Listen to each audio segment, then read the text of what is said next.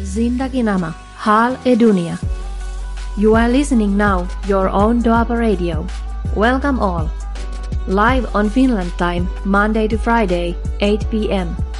Indian time Monday to Friday 10:30 p.m. Repeat by Indian time next day 12:30 p.m. Studio number plus 358 44 976 1962. Join us by WhatsApp call, message, and call us live in studio. Please like us and follow us on Facebook and download Doaba Radio iOS Android app. Zindagi Nama. Ha- ਜੀ ਦੋਸਤੋ ਸਾਰੇ ਦੋਸਤਾਂ ਦਾ ਦੁਆਬਾ ਰੇਡ ਦੇ ਮੰਚ ਉੱਤੇ ਨਿੱਘਾ ਸਵਾਗਤ ਹੈ ਮੈਂ ਤੁਹਾਡਾ ਦੋਸਤ ਭੁਪਿੰਦਰ ਪਾਰਜ ਲੈ ਕੇ ਹਾਜ਼ਰ ਹਾਂ ਦੋਸਤੋ ਹਰ ਰੋਜ਼ ਦੀ ਤਰ੍ਹਾਂ ਪ੍ਰੋਗਰਾਮ ਜ਼ਿੰਦਗੀ ਨਾਮਾ ਹਾਲੇ ਦੁਨੀਆ ਆਪ ਸਭ ਨੂੰ ਆਦਾਬ ਸਲਾਮ ਨਮਸਤੇ ਤੇ ਪਿਆਰ ਭਰੀ ਨਿੱਘੀ ਸਤਿ ਸ਼੍ਰੀ ਅਕਾਲ ਜੀ। ਅੱਜ ਵੀਰਵਾਰ ਵਾਲਾ ਦਿਨ ਹੈ 17 ਨਵੰਬਰ 2022 ਕਿਤੇ ਵੀਰਵਾਰ ਦੀ ਸ਼ੁਰੂਆਤ ਹੋਈ ਹੈ ਕਿਤੇ ਦੁਪਹਿਰ ਹੋਈ ਹੈ ਕਿਤੇ ਸਵੇਰ ਤੇ ਕਿਤੇ ਸ਼ਾਮ। ਤੇ ਕਿਤੇ ਤਰੀਕਾਂ ਅ, ਬਦਲ ਚੁੱਕੀਆਂ ਨੇ। ਇਸ ਦੇ ਨਾਲ ਹੀ ਫਿਨਲੈਂਡ ਦੇ ਵਿੱਚ ਸਮਾਂ ਘੜੀਆਂ ਦਾ ਦੇਖੀਏ ਤਾਂ 7 ਵੱਜ ਕੇ ਜਿਹੜਾ 5 ਮਿੰਟ ਦਾ ਸਮਾਂ ਘੜੀਆਂ ਦੇ ਉੱਤੇ ਘੜੀਆਂ ਦਰਸਾ ਰਹੀਆਂ ਨੇ। ਮੌਸਮ ਦੇ ਵਿੱਚ ਠੰਡਕ ਫਰੋਜ਼ਨ ਦੇ ਵਿੱਚ ਜਾ ਰਿਹਾ ਹੈ। ਪਾਰਾ ਡਿੱਗ ਰਿਹਾ ਹੈ ਜੀ ਤੇ ਨਾਲ ਦੀ ਨਾਲ ਇਸੇ ਤਰ੍ਹਾਂ ਮਾਹੌਲ ਜਿਹੜਾ ਠੰਡ ਦਾ ਬਣਦਾ ਜਾ ਰਿਹਾ ਹੈ। ਭਾਰਤੀ ਸਮਾਂ ਰਾਤ ਦੇ 10:35 ਮਿੰਟ ਘੜੀਆਂ ਦਰਸਾ ਰਹੀਆਂ ਨੇ। ਯੂਕੇ ਦੇ ਵਿੱਚ ਸ਼ਾਮ ਦੇ 5:05 ਮਿੰਟ ਹੋ ਚੁੱਕੇ ਨੇ। ਨਿਊਯਾਰਕ ਤੇ ਟੋਰਾਂਟੋ ਦੀਆਂ ਘੜੀਆਂ ਦੁਪਹਿਰ ਦਾ ਸਮਾਂ 12:05 ਮਿੰਟ ਹੋ ਚੁੱਕੇ ਨੇ। ਦੁਪਹਿਰ ਦਾ ਲੰਚ ਚੱਲ ਰਿਹਾ ਹੈ ਤੇ ਕੰਮਾਕਾਰਾਂ ਅ, ਦੇ ਉੱਤੇ ਜ਼ੋਰ ਸ਼ੋਰ ਦੇ ਨਾਲ ਡਟੇ ਹੋਏ ਨੇ। ਕੈਲੀਫੋਰਨੀਆ ਤੇ ਵੈਂਕੂਵਰ ਦੀਆਂ ਘੜੀਆਂ ਸਵੇਰ ਦਾ ਸਮਾਂ 9 ਵੱਜ ਕੇ ਅ, ਜਿਹੜਾ 6 ਮਿੰਟ ਦਾ ਦਰਸਾ ਰਹੀਆਂ ਨੇ ਕਿਉਂਕਿ ਉੱਥੇ ਪਰੌਂਠਿਆਂ ਦਾ ਸਮਾਂ ਹੋ ਜਾਂਦਾ ਇਸ ਵੇਲੇ। ਕੁਵੈਤ ਦਾ ਸਮਾਂ ਅ, ਤੇ ਦੁਬਈ ਦਾ ਸਮਾਂ ਸੇਮ ਟੂ ਸੇਮ ਹੈ। 8:06 ਮਿੰਟ ਘੜੀਆਂ ਦਰਸਾ ਰਹੀਆਂ ਨੇ। ਮਿਡਲ ਯੂਰਪ ਦੀ ਗੱਲ ਕਰੀਏ ਜਾਂ ਹੋਰ ਜਿਹੜੇ ਮੁਲਕ ਨੇ ਆਲੇ ਦੁਆਲੇ ਅ, ਸਕੈਂਡੀਨੇਵੀਆ ਮੁਲਕ ਨੇ ਕੁਝ ਸਮਾਂ ਸਥਿਤੀ ਉਹਨਾਂ ਦੀ ਨਾਲ ਦੀ ਨਾਲ ਮੇਲ ਖਾਂਦੀ ਹੈ। ਤੇ ਸਭ ਤੋਂ ਪਹਿਲਾਂ ਅ, ਜੇ ਗੱਲ ਕਰੀਏ ਸਵੀਡਨ ਜਰਮਨੀ ਅ, ਇਟਲੀ ਜਾਂ ਫਰਾਂਸ ਡੈਨਮਾਰਕ ਨਾਰਵੇ ਦੇ ਵਿੱਚ ਸਮਾਂ ਘੜੀਆਂ ਦੇ ਉੱਤੇ ਸ਼ਾਮ ਦੇ 6 ਵੱਜ ਕੇ ਤੇ 6 ਮਿੰਟ ਘੜੀਆਂ ਦਰਸਾ ਰਹੀਆਂ ਨੇ ਜੀ। ਮਿਲਾਵੋ ਘੜੀਆਂ ਨੂੰ ਨਾਲ ਦੋਸਤਾਂ ਮਿੱਤਰਾਂ ਯਾਰਾਂ ਬੇਲੀਆਂ ਸਹੇਲੀਆਂ ਪਰਿਵਾਰਾਂ ਨੂੰ ਲਾਵੋ ਸੁਨੇਹਾ ਦੋਸਤੋ ਕਿਉਂਕਿ ਅੱਜ ਗੱਲਾਂ ਬਾਤਾਂ ਤੁਹਾਡੇ ਨਾਲ ਕਰਨੀਆਂ ਨੇ। ਖੁੱਲਾ ਸਮਾਂ ਤੁਹਾਡੇ ਲਈ ਹੋਵੇਗਾ। ਅ, ਕਹਿ ਸਕਦੇ ਹਾਂ ਕਿ ਅ, ਖੁੰਡਾਂ ਦੇ ਉੱਤੇ ਬਹਿ ਕੇ ਗੱਲਬਾਤ ਕਰਨ ਦਾ ਫਿਰ ਹੀ ਮਜ਼ਾ ਆਉਂਦਾ ਹੈ ਤੇ ਚਾਹ ਦਾ ਕੱਪ ਘੁੱਟ-ਘੁੱਟ ਜ਼ਰੂਰ ਪੀਵਾਂਗੇ ਸਾਂਝਾ ਕਰਾਂਗੇ। ਅੱਜ ਦੇ ਪ੍ਰੋਗਰਾਮ ਦੀ ਰੂਪਰੇਖਾ ਜਿਹੜੀ ਹੈ ਜੀ ਉਸ ਦੇ ਉੱਤੇ ਵੀ ਝਾਤ ਪਾਉਂਦੇ ਆ ਤੇ ਅੱਜ 700 ਜਿਹੜਾ 32ਵਾਂ ਐਪੀਸੋਡ ਅ, 33ਵਾਂ ਐਪੀਸੋਡ ਤੁਹਾਡੀ ਕਚਹਿਰੀ ਵਿੱਚ ਲੈ ਕੇ ਹਾਜ਼ਰ ਹਾਂ। ਪ੍ਰੋਗਰਾਮ ਫੇਸਬੁੱਕ ਦੇ ਉੱਤੇ ਲਾਈਵ ਚੱਲ ਰਿਹਾ ਹੈ ਨਾਲ ਦੀ ਨਾਲ ਦੁਆਬਾ ਰੇਡ ਦੀ ਵੈਬਸਾਈਟ ਦੇ ਉੱਤੇ ਅਫੀਸ਼ੀਅਲ ਪੇਜ ਦੇ ਉੱਤੇ ਅ, ਦੁਆਬਾ ਰੇਡ ਦੇ ਐਪ ਜਿੰਨੇ ਨੇ ਜੀ ਉਹਨਾਂ ਦੇ ਉੱਤੇ ਰੇਡੀਓ ਗਾਰਡਨ ਟਿਊਨ ਇਨ ਦੇ ਉੱਤੇ ਜਾ ਕੇ ਅ, ਤੁਸੀਂ ਪ੍ਰੋਗਰਾਮਾਂ ਦਾ ਅ, ਪੂਰਾ ਪੂਰਾ ਭਰਪੂਰ ਫਾਇਦਾ ਉਠਾ ਸਕਦੇ ਹੋ ਤੇ ਨਾਲ ਜੁੜ ਸਕਦੇ ਹੋ। ਤੇ ਲਾਈਵ ਪ੍ਰੋਗਰਾਮ ਫੇਸਬੁੱਕ ਦੇ ਉੱਤੇ ਵੀ ਸ਼ੇਅਰ ਕਰਦੇ ਆ ਜੀ ਨਾਲ ਦੀ ਨਾਲ ਤੇ ਨਾਲ ਦੀ ਨਾਲ ਮੂਰਤ ਵੀ ਤੁਸੀਂ ਦੇਖ ਸਕਦੇ ਹੋ। ਇਸ ਦੇ ਨਾਲ ਹੀ ਜਿਹੜੇ ਦੋਸਤ ਲਾਈਵ ਜਾਂ ਰਿਪੀਟ ਨਹੀਂ ਸੁਣ ਪਾਉਂਦੇ ਟੈਲੀਗ੍ਰਾਮ ਦੇ ਉੱਤੇ ਜਾ ਕੇ ਜੁਆਇਨ ਕਰ ਸਕਦੇ ਨੇ ਤੇ ਪ੍ਰੋਗਰਾਮਾਂ ਦੀ ਰਿਕਾਰਡਿੰਗ ਨਾਲ ਦੀ ਨਾਲ ਹੀ ਅਵੇਲੇਬਲ ਹੋ ਜਾਂਦੀ ਹੈ ਜਦੋਂ ਹੀ ਪ੍ਰੋਗਰਾਮਾਂ ਦੀ ਸਮਾਪਤੀ ਹੁੰਦੀ ਹੈ ਜੀ। ਇਸ ਦੇ ਨਾਲ ਹੀ ਅ, ਕਰਦੇ ਆ ਫਿਰ ਆਗਾਜ਼ ਤੁਹਾਡੇ ਨਾਲ ਜ਼ਿੰਦਗੀਨਾਮਾ ਹਾਲੇ ਦੁਨੀਆ ਦਾ ਅੱਜ ਦੇ ਪ੍ਰੋਗਰਾਮ ਦੀ ਰੂਪਰੇਖਾ ਵੀ ਕਰਾਂਗੇ ਸਾਂਝੀ ਪਹਿਲਾਂ। ਅ, ਮਿਲਾਵੋ ਘੜੀਆਂ ਨੂੰ ਨਾਲ ਦੋਸਤਾਂ ਮਿੱਤਰਾਂ ਅ, ਯਾਰਾਂ ਬੇਲੀਆਂ ਸਹੇਲੀਆਂ ਪਰਿਵਾਰਾਂ ਨੂੰ ਲਾਵੋ ਸੁਨੇਹਾ। ਇਸ ਵਕਤ ਤੁਹਾਡਾ ਤੇ ਮੇਰਾ ਰਾਬਤਾ ਜੁੜ ਚੁੱਕਿਆ ਹੈ ਮਿਲ ਚੁੱਕਿਆ ਹੈ। 2 ਸਵਾ 2 ਘੰਟੇ 2.5 ਘੰਟੇ ਵੀ ਹੋ ਜਾਂਦੇ ਨੇ ਜੀ ਡਿਪੈਂਡ ਤੁਹਾਡੇ ਤੇ ਹੈ ਜਾਂ ਮਸਲੇ ਕਿਹੋ ਜਿਹੇ ਚੱਲਦੇ ਨੇ ਉਸ ਤਰ੍ਹਾਂ ਆਪਾਂ ਸਥਿਤੀ ਪਰਿਸਥਿਤੀ ਨੂੰ ਕਾਇਮ ਰੱਖਦੇ ਹੋਏ ਸਮਾਂ ਅੱਗੇ ਪਿੱਛੇ ਜ਼ਰੂਰ ਕਰ ਲਈਦਾ ਹੈ। ਪਰ ਅ, ਟੀਮ ਵੱਲੋਂ ਪੂਰੀਆਂ ਹਦਾਇਤਾਂ ਨੇ। ਕਈ ਵਾਰੀ ਅ, ਜਿਹੜੇ ਭੰਗ ਕਰ ਲਈਦਾ ਜੀ ਆਪਣੇ ਅ, ਨਿਯਮ ਜਿਹੜੇ ਹੁੰਦੇ ਨੇ ਅ, ਜਿਹੜੇ ਅਦਾਰੇ ਦੇ ਪਰ ਫਿਰ ਵੀ ਸਾਨੂੰ ਖੁਸ਼ੀ ਹੁੰਦੀ ਹੈ ਤੇ ਮਤਲਬ ਕਿ ਨਿਯਮ ਤੋੜ ਕੇ ਨਹੀਂ ਜੀ ਪ- ਟੀਮ ਵੱਲੋਂ ਕਿ ਸਹਿਯੋਗ ਮਿਲਦਾ ਹੈ ਤੇ ਹੱਲਾਸ਼ੇਰੀ ਮਿਲਦੀ ਹੈ। ਅ, ਫੱਟੇ ਚੱਕੀ ਜਾਂਦੇ ਆ ਜੀ ਤੇ ਨਾਲ ਦੀ ਨਾਲ ਰੱਖੀ ਜਾਂਦੇ ਆ ਤੁਹਾਡੇ ਨਾਲ। ਅ, ਰੂਪਰੇਖਾ ਅੱਜ ਦੇ ਵਿੱਚ ਜਿਹੜੇ ਪ੍ਰੋਗਰਾਮ ਦੀ ਹੋਵੇਗੀ ਅੱਜ ਦਾ ਸੈਗਮੈਂਟ ਵਗਦੇ ਪਾਣੀ ਪਾਣੀ ਚੰਗੇ ਲੱਗਦੇ ਨੇ ਜੀ ਚੱਲਦਾ ਹੀ। ਖੜ ਜਾਣਗੇ ਤਾਂ ਤਾਂ ਬਦਬੂ ਮਾਰ ਲੱਗ ਜਾਂਦੇ ਨੇ। ਤੇ ਅੱਜ ਵਗਦੇ ਪਾਣੀਆਂ ਦੇ ਵਿੱਚ ਪਿਛਲੇ ਸਮੇਂ ਤੋਂ ਪਿਛਲੇ 3 ਸਾਲ ਤੋਂ ਤੁਹਾਡੇ ਨਾਲ ਖੁੰਡ ਚਰਚਾ ਦਾ ਮਸਲਾ ਜਿਹੜਾ ਸ਼ੁਰੂ ਕੀਤਾ ਹੋਇਆ ਹੈ। ਦੁਨੀਆ ਦੇ ਵੱਖਰੇ ਵੱਖਰੇ ਕੋਨੇ ਤੋਂ ਇੰਟਰਨੈਸ਼ਨਲ ਸਾਥ ਬਣਾਉਣ ਦੀ ਆਪਣੀ ਕੋਸ਼ਿਸ਼ ਹੁੰਦੀ ਹੈ। ਤੇ ਸਾਥ ਦੇ ਵਿੱਚ ਜੁੜ ਕੇ ਗੱਲਾਂ ਬਾਤਾਂ ਰਲ ਮਿਲ ਕੇ ਆਪਾਂ ਕਰਦੇ ਆਂ ਖੁੰਡ ਚਰਚਾ ਕਰਾਂਗੇ ਤੁਹਾਡੇ ਨਾਲ ਅੱਜ ਵੀ। ਵਿਸ਼ਾ ਤੁਹਾਡਾ, ਖੁੰਡ ਆਪੋ ਆਪਣੇ ਹੋਣਗੇ, ਚਾਹ ਦਾ ਡੋਲੂ ਮੇਰਾ। ਹਰ ਰਾਗੀਰ ਪਿੰਡ ਵਾਸੀ, ਨਗਰ ਤੇ ਦੇਸ਼ ਵਿਦੇਸ਼ੀ ਸਭ ਨੂੰ ਸਤਿ ਸ਼੍ਰੀ ਅਕਾਲ ਹੈ ਜੀ। ਗੱਲਾਂ ਬਾਤਾਂ ਦੇ ਵਿੱਚ ਢਾਈ ਦੇ ਨਾਲ ਢਾਈ ਲੋਨ ਨੂੰ ਹੋ ਜੋ ਤਿਆਰ, ਤੁਹਾਡੀ ਜ਼ਿੰਮੇਵਾਰੀ ਲਾ ਦਿੱਤੀ ਹੈ।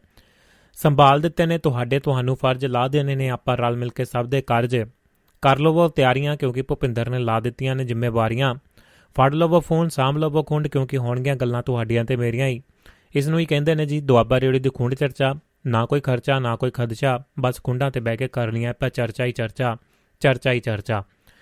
ਵਿਰਸੇ ਵਿਰਾਸਤ ਦੀ ਬਾਤ ਪਾਵਾਂਗੇ, ਹੋਰ ਇੱਕ ਅੱਧੀ ਤੁਹਾਨੂੰ ਕਹਾਣੀ ਵੀ ਸੁਣਾਵਾਂਗੇ। ਬਾਕੀ ਤੁਹਾਡੇ ਤੇ ਡਿਪੈਂਡ ਹੈ।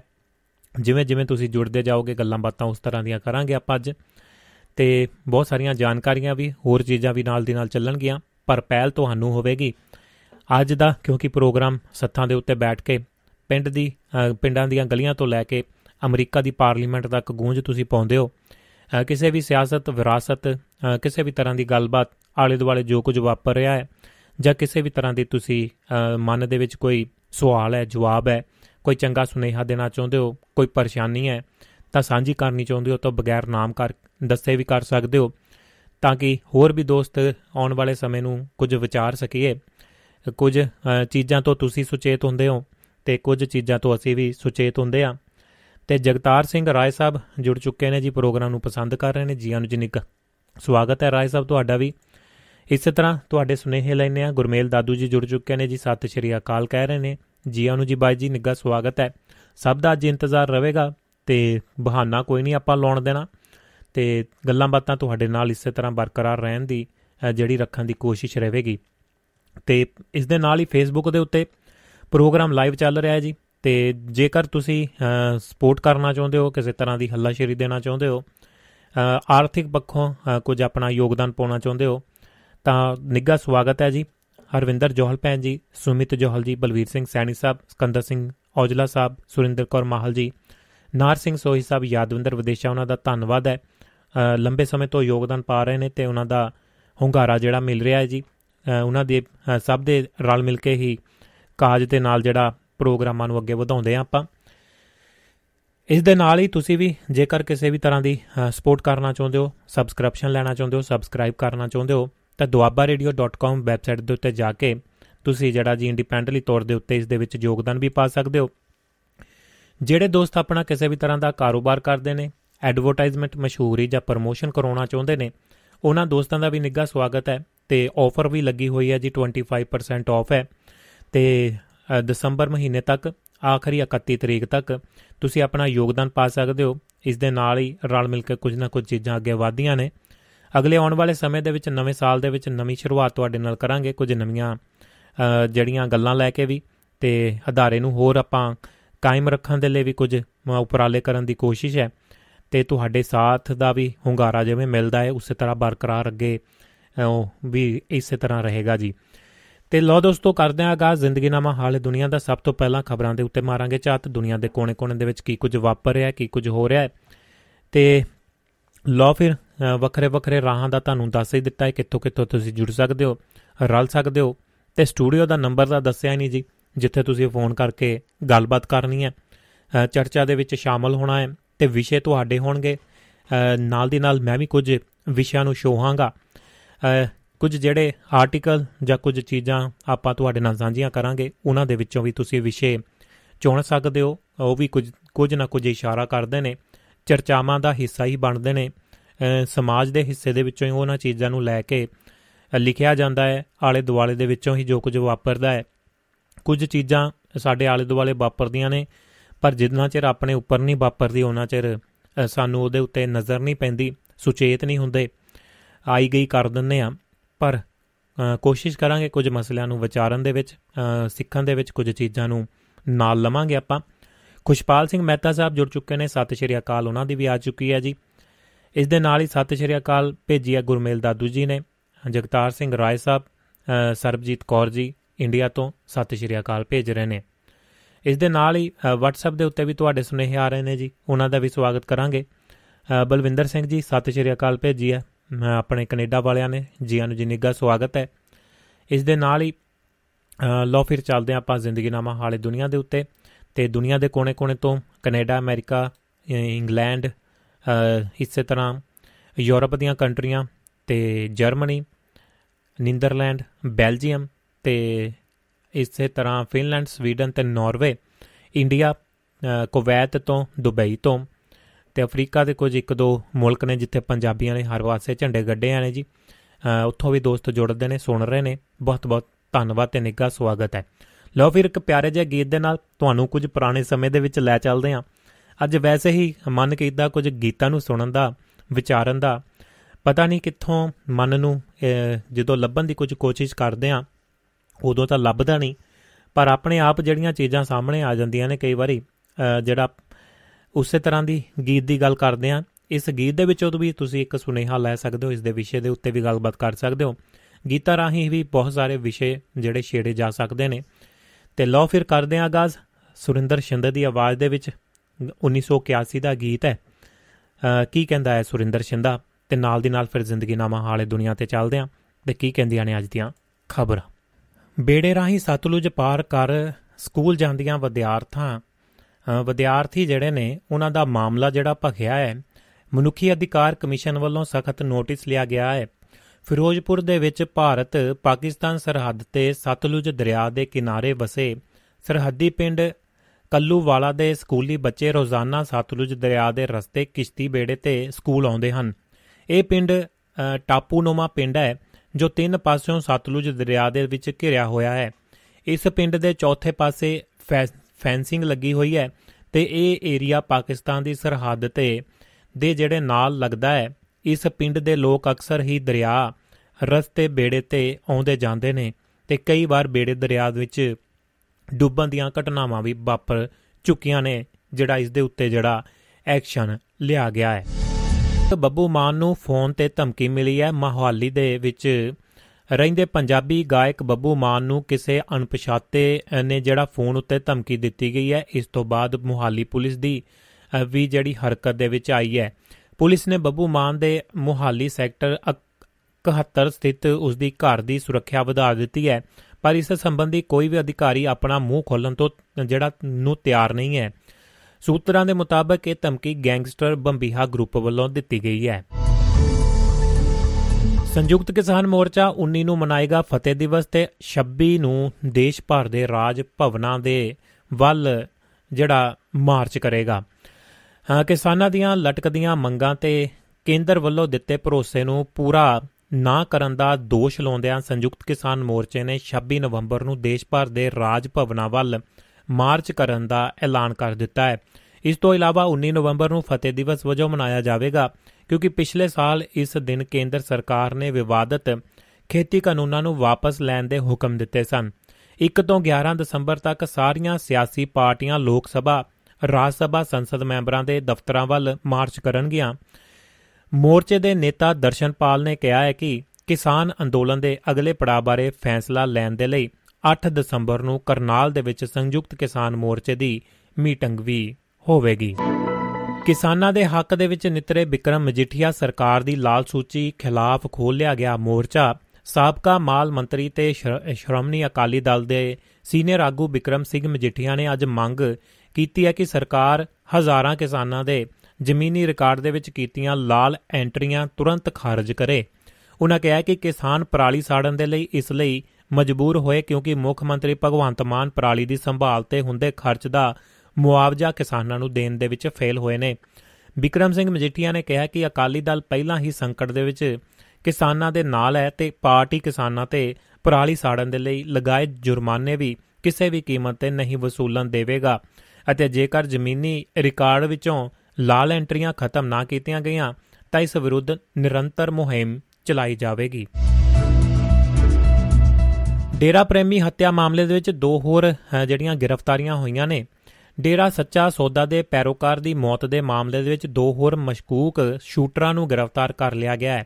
ਪੰਜਾਬ ਪੁਲਿਸ ਨੇ ਅੱਜ ਇਹ ਜਾਣਕਾਰੀ ਸਾਂਝੀ ਕੀਤੀ ਹੈ ਤੇ ਪੁਲਿਸ ਨੇ ਦੱਸਿਆ ਕਿ ਹਰਿਆਣਾ ਦੇ ਤਿੰਨ ਸ਼ੂਟਰਾਂ ਨੂੰ ਕਥਿਤ ਤੌਰ ਤੇ ਰਸਦ ਮੁਹੱਈਆ ਕਰਵਾਉਣ ਦੇ ਦੋਸ਼ ਦੇ ਵਿੱਚ ਇੱਕ ਹੋਰ ਵਿਅਕਤੀ ਨੂੰ ਗ੍ਰਿਫਤਾਰ ਕੀਤਾ ਗਿਆ ਸਿਰਸਾ ਸਥਿਤ ਡੇਰਾ ਸੱਚਾ ਸੌਦਾ ਦੇ ਪੈਰੋਕਾਰ ਪ੍ਰਦੀਪ ਸਿੰਘ ਕਟਾਰੀਆ ਦੀ 10 ਨਵੰਬਰ ਨੂੰ ਪੰਜਾਬ ਦੇ ਫਰੀਦਕੋਟ ਦੇ ਕੋਟ ਕਪੂਰਾ ਵਿਖੇ 6 ਹਮਲਾਵਾਰਾਂ ਨੇ ਗੋਲੀ ਮਾਰ ਕੇ ਹੱਤਿਆ ਕਰ ਦਿੱਤੀ ਸੀ।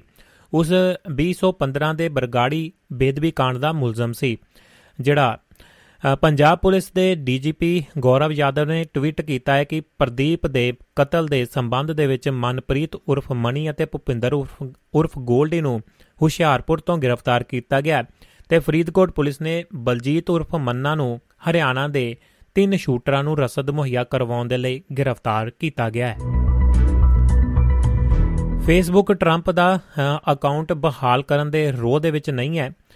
ਅਮਰੀਕਾ ਦੇ ਸਾਬਕਾ ਰਾਸ਼ਟਰਪਤੀ ਡੋਨਲਡ ਟਰੰਪ ਫਿਰ ਤੋਂ ਦੇਸ਼ ਦੇ ਸਰਵਉੱਚ ਅਹੁਦੇ ਦੀ ਦੌੜ ਦੇ ਵਿੱਚ ਨੇ ਤੇ ਪਰ ਉਹ ਹਾਲੇ ਵੀ ਫੇਸਬੁੱਕ ਦੀ ਵਰਤੋਂ ਨਹੀਂ ਕਰ ਸਕਦੇ। ਫੇਸਬੁੱਕ ਨੇ ਪੁਸ਼ਟੀ ਕੀਤੀ ਹੈ ਕਿ ਸੋਸ਼ਲ ਮੀਡੀਆ ਪਲੇਟਫਾਰਮ ਦੀ ਟਰੰਪ ਦੇ ਖਾਤੇ ਨੂੰ ਤੁਰੰਤ ਬਹਾਲ ਕਰਨ ਦੀ ਕੋਈ ਯੋਜਨਾ ਨਹੀਂ ਹੈ। 6 ਜਨਵਰੀ 2021 ਨੂੰ ਅਮਰੀਕੀ ਸੰਸਦ ਭਵਨ ਤੇ ਹੋਏ ਹਮਲੇ ਤੋਂ ਬਾਅਦ ਫੇਸਬੁੱਕ ਨੇ ਟਰੰਪ ਦਾ ਖਾਤਾ ਜਿਹੜਾ ਬੰਦ ਕਰ ਦਿੱਤਾ ਸੀ। ਦੋ ਦਿਨਾਂ ਦੋ ਦਿਨਾਂ, no money for terror conference ਭਲਕੇ ਹੋਵੇਗੀ ਸ਼ੁਰੂ। ਚੀਨ ਸਮੇਤ 78 ਦੇਸ਼ਾਂ ਦੇ ਪ੍ਰਤੀਨਿਧੀ ਲੈਣਗੇ ਹਿੱਸਾ ਰਾਸ਼ਟਰਪਤੀ ਜਿਹੜਾ ਰਾਸ਼ਟਰੀ ਰਾਜਧਾਨੀ ਦੇ ਵਿੱਚ ਕੱਲ ਜਾਨੀ ਸ਼ੁੱਕਰਵਾਰ ਨੂੰ ਦੋ ਦਿਨ no money for terror conference ਸ਼ੁਰੂ ਹੋਣ ਜਾ ਰਹੀ ਹੈ। ਇਸ ਕਾਨਫਰੰਸ ਦੇ ਵਿੱਚ 78 ਦੇਸ਼ਾਂ ਦੇ ਪ੍ਰਤੀਨਿਧੀਆਂ ਦੇ ਸ਼ਾਮਲ ਹੋਣ ਦੀ ਉਮੀਦ ਦੱਸੀ ਜਾਂਦੀ ਹੈ। ਕਾਨਫਰੰਸ ਦੇ ਵਿੱਚ ਅੱਤਵਾਦੀ ਫੰਡਿੰਗ ਦੇ ਨਵੇਂ ਤਰੀਕਿਆਂ ਸਮੇਤ ਵੱਖ-ਵੱਖ ਵਿਸ਼ਿਆਂ ਤੇ ਚਰਚਾ ਕੀਤੀ ਜਾਵੇਗੀ। ਇਸ ਦੇ ਵਿੱਚ ਹਿੱਸਾ ਲੈਣ ਦੇ ਲਈ ਗਵਾਂਢੀ ਦੇਸ਼ ਚੀਨ ਨੂੰ ਵੀ ਸੱਦਾ ਦਿੱਤਾ ਗਿਆ ਕਾਨਫਰੰਸ ਨੂੰ ਲੈ ਕੇ ਰਾਸ਼ਟਰੀ ਜਾਂਚ ਏਜੰਸੀ ਐਨਆਈਏ ਦੇ director general DG Dinkar Gupta ਨੇ ਕਿਹਾ ਕਿ ਸੋਸ਼ਲ ਮੀਡੀਆ ਪਲੇਟਫਾਰਮਾਂ ਦਾ ਇਸਤੇਮਾਲ ਕਰਾਊਡ ਕਰਾਊਡ ਫੰਡਿੰਗ ਪਲੇਟਫਾਰਮ ਦੇ ਰੂਪ ਦੇ ਵਿੱਚ ਕੀਤਾ ਜਾ ਰਿਹਾ ਹੈ। ਅਜਿਹੇ ਪਲੇਟਫਾਰਮਾਂ ਰਾਹੀਂ ਇਕੱਠੇ ਕੀਤੇ ਗਏ ਧਨ ਦਾ ਇਸਤੇਮਾਲ ਆਖਿਰਕਾਰ ਅਤਵਾਦੀ ਉਦੇਸ਼ੀ ਉਦੇਸ਼ਾਂ ਦੇ ਲਈ ਕੀਤਾ ਜਾਂਦਾ ਹੈ। ਇਹ ਇੱਕ ਅਜਿਹਾ ਮੁੱਦਾ ਹੈ ਜਿਸ ਤੇ ਚਰਚਾ ਕਰਨ ਦੀ ਜ਼ਰੂਰਤ ਜਿਹੜੀ ਸਮਾਂ ਮੰਗਦਾ ਹੈ। ਤਾਲਿਬਾਨ ਅਤੇ ਪਾਕਿਸਤਾਨ ਫੌਜ ਵਿਚਾਲੇ ਝੜਪ ਤੋਂ ਬਾਅਦ ਜਿਹੜਾ ਚਮਨ ਬਾਰਡਰ ਸੀਲ ਕਰ ਦਿੱਤਾ ਗਿਆ ਹੈ। ਅਫਗਾਨਿਸਤਾਨ ਦੇ ਸਪਿਨ ਬਲੋਡਰ ਬਲੋਡਕ ਜ਼ਿਲ੍ਹੇ ਦੇ ਵਿੱਚ ਚਮਨ ਕ੍ਰਾਸਿੰਗ ਤੇ ਐਤਵਾਰ ਨੂੰ ਤਾਲਿਬਾਨ ਅਤੇ ਪਾਕਿਸਤਾਨੀ ਫੌਜ ਵਿਚਾਲੇ ਹੋਏ ਹਥਿਆਰਬੰਦ ਮੁਕਾਬਲੇ ਦੇ ਵਿੱਚ ਇੱਕ ਪਾਕਿਸਤਾਨੀ ਫੌਜੀ ਦੀ ਮੌਤ ਤੋਂ ਬਾਅਦ ਚਮਨ ਸਰਹੱਦ ਨੂੰ ਅਣਮਿੱਥੇ ਸਮੇਂ ਦੇ ਲਈ ਬੰਦ ਕਰ ਦਿੱਤਾ ਗਿਆ ਜਾਣਕਾਰੀ ਦੇ ਮੁਤਾਬਕ ਇਹ ਘਟਨਾ ਗਲਤਫਹਿਮੀ ਕਾਰਨ ਵਾਪਰੀ ਹੈ। ਕਮਾਂਡਰ ਨੇ ਦੱਸਿਆ ਹੈ ਕਿ ਬੋਲਡਕ ਚਮਨ ਕ੍ਰਾਸਿੰਗ ਦੇ ਦੋਵਾਂ ਧਿਰਾਂ ਵਿਚਾਲੇ ਸਰਹੱਦੀ ਝੜਪ ਦੇ ਵਿੱਚ ਇੱਕ ਪਾਕਿਸਤਾਨੀ ਸਰਹੱਦੀ ਗਾਰਡ ਮਾਰਿਆ ਗਿਆ ਹੈ। ਸਿਖਰ ਵਾਰਤਾ ਦੌਰਾਨ ਸ਼ੀ ਤੇ ਟਰੂਡੋ ਵਿਚਾਲੇ ਤਲਖ ਕਲਮੀ ਹੋਈ ਹੈ ਜਿਹੜਾ ਇੰਡੋਨੇਸ਼ੀਆ ਵਿੱਚ G20 ਸਿਖਰ ਸੰਮੇਲਨ ਦੇ ਦੌਰਾਨ ਚੀਨ ਦੇ ਰਾਸ਼ਟਰਪਤੀ ਸ਼ੀ ਜੀਨਪਿੰਗ ਤੇ ਕੈਨੇਡਾ ਦੇ ਪ੍ਰਧਾਨ ਮੰਤਰੀ ਜਸਟਿਸ ਜਸਟਿਨ ਟਰੂਡੋ ਵਿਚਾਲੇ ਅੱਜ ਭਖਵੀਂ ਜਿਹੜੀ ਬਹਿਸ ਹੋਈ, ਕਿਉਂਕਿ ਦੋਹਾਂ ਆਗੂਆਂ ਵਿਚਾਲੇ ਹੋਈ ਮੀਟਿੰਗ ਦੀ ਰਿਪੋਰਟ ਮੀਡੀਆ ਦੇ ਵਿੱਚ ਲੀਕ ਹੋ ਗਈ ਹੈ। ਟੈਲੀਵਿਜ਼ਨ ਤੇ ਨਸ਼ਰ ਹੋਈ ਤਸਵੀਰ ਦੇ ਵਿੱਚ ਦਿਖਾਈ ਦੇ ਰਿਹਾ ਹੈ ਕਿ ਸ਼ੀ ਵੱਲੋਂ ਟਰੂਡੋ ਦੇ ਨਾਲ ਗੱਲਬਾਤ ਦੇ ਦੌਰਾਨ ਇਤਰਾਜ਼ ਪ੍ਰਗਟਾਇਆ ਜਾ ਰਿਹਾ ਸੀ ਕਿ ਦੋਹਾਂ ਆਗੂਆਂ ਵਿਚਾਲੇ ਹੋਈ ਗੱਲਬਾਤ ਮੀਡੀਆ ਦੇ ਵਿੱਚ ਕਿਵੇਂ ਪਹੁੰਚ ਗਈ। ਜਿਨਪਿੰਗ ਕਹਿ ਰਹੇ ਸਨ, ਸਾਡੇ ਦੋਹਾਂ ਵਿਚਾਲੇ ਜੋ ਗੱਲਬਾਤ ਹੋਈ ਹੈ, ਉਹ ਮੀਡੀਆ ਤੱਕ ਪਹੁੰਚ ਗਈ ਹੈ। ਇਹ ਠੀਕ ਨਹੀਂ ਹੋਇਆ। ਇਸ ਮਗਰੋਂ ਟਰੂਡੋ ਨੇ ਆਪਣੇ ਜਵਾਬ ਦੇ ਵਿੱਚ ਕਿਹਾ ਹੈ, ਅਸੀਂ ਖੁੱਲੇ ਵਿਚਾਰਾਂ ਵਾਲੀ ਗੱਲਬਾਤ ਦੇ ਵਿੱਚ ਭਰੋਸਾ ਰੱਖਦੇ ਹਾਂ ਅਤੇ ਇਹ ਵਰਤਾਰਾ ਅੱਗੇ ਵੀ ਜਾਰੀ ਰਹੇਗਾ। ਇਜ਼ਰਾਈਲ ਵੱਲੋਂ ਪੱਛਮੀ ਕੰਡੇ ਤੇ ਰੋਬੋਟਿਕ ਹਥਿਆਰ ਤਾਇਨਾਤ ਕੀਤੇ ਗਏ। ਪੱਛਮੀ ਕੰਡੇ ਤੇ ਤਣਾਅ ਵਾਲੀਆਂ ਦੋ ਥਾਵਾਂ ਤੇ ਇਜ਼ਰਾਈਲ ਨੇ ਰੋਬੋਟਿਕ ਜਿਹੜੇ ਹਥਿਆਰ ਤਾਇਨਾਤ ਕੀਤੇ ਨੇ ਤੇ ਜੋ ਫਲਸਤੀਨੀ ਪ੍ਰਦਰਸ਼ਨਕਾਰੀਆਂ ਤੇ ਅਥਰੂ ਗੈਸ, ਗ੍ਰਨੇਡ ਅਤੇ ਖਾਸ ਤਰ੍ਹਾਂ ਦੀਆਂ ਗੋਲੀਆਂ ਦਾਗ ਸਕਦੇ ਨੇ। ਇਹ ਹਥਿਆਰ ਭੀੜ ਵਾਲੇ ਫਲਸਤੀਨੀ ਰਿਫਿਊਜੀ ਕੈਂਪ ਅਤੇ ਵੈਸਟ ਬੈਂਕ ਸਿਟੀ ਦੇ ਵਿੱਚ ਨਿਸ਼ਾਨਿਆਂ ਦਾ ਪਤਾ ਲਾਉਣ ਦੇ ਲਈ ਮਸਨੂਈ ਬੌਧਿਕਤਾ AI ਦੀ ਵਰਤੋਂ ਕਰਦੇ ਨੇ। ਇਜ਼ਰਾਈਲ ਦਾ ਕਹਿਣਾ ਹੈ ਕਿ ਤਕਨੀਕ ਇਜ਼ਰਾਈਲ ਅਤੇ ਫਲਸਤੀਨ ਦੋਹਾਂ ਦੇ ਨਾਗਰਿਕਾਂ ਦੀਆਂ ਜਾਨਾਂ ਬਚਾਉਂਦੀ ਹੈ। ਯੂਕੇ ਦੇ ਵਿੱਚ ਫਰਜ਼ੀ ਟਵਿੱਟਰ ਅਕਾਊਂਟਸ ਦੁਆਰਾ ਹਿੰਦੂ ਮੁਸਲਮਾਨ ਵਿਚਾਲੇ, ਮੁਸਲਮਾਨਾਂ ਦੇ ਵਿਚਾਲੇ ਭੜਕਾਈ ਗਏ ਸੇ ਦੰਗੇ।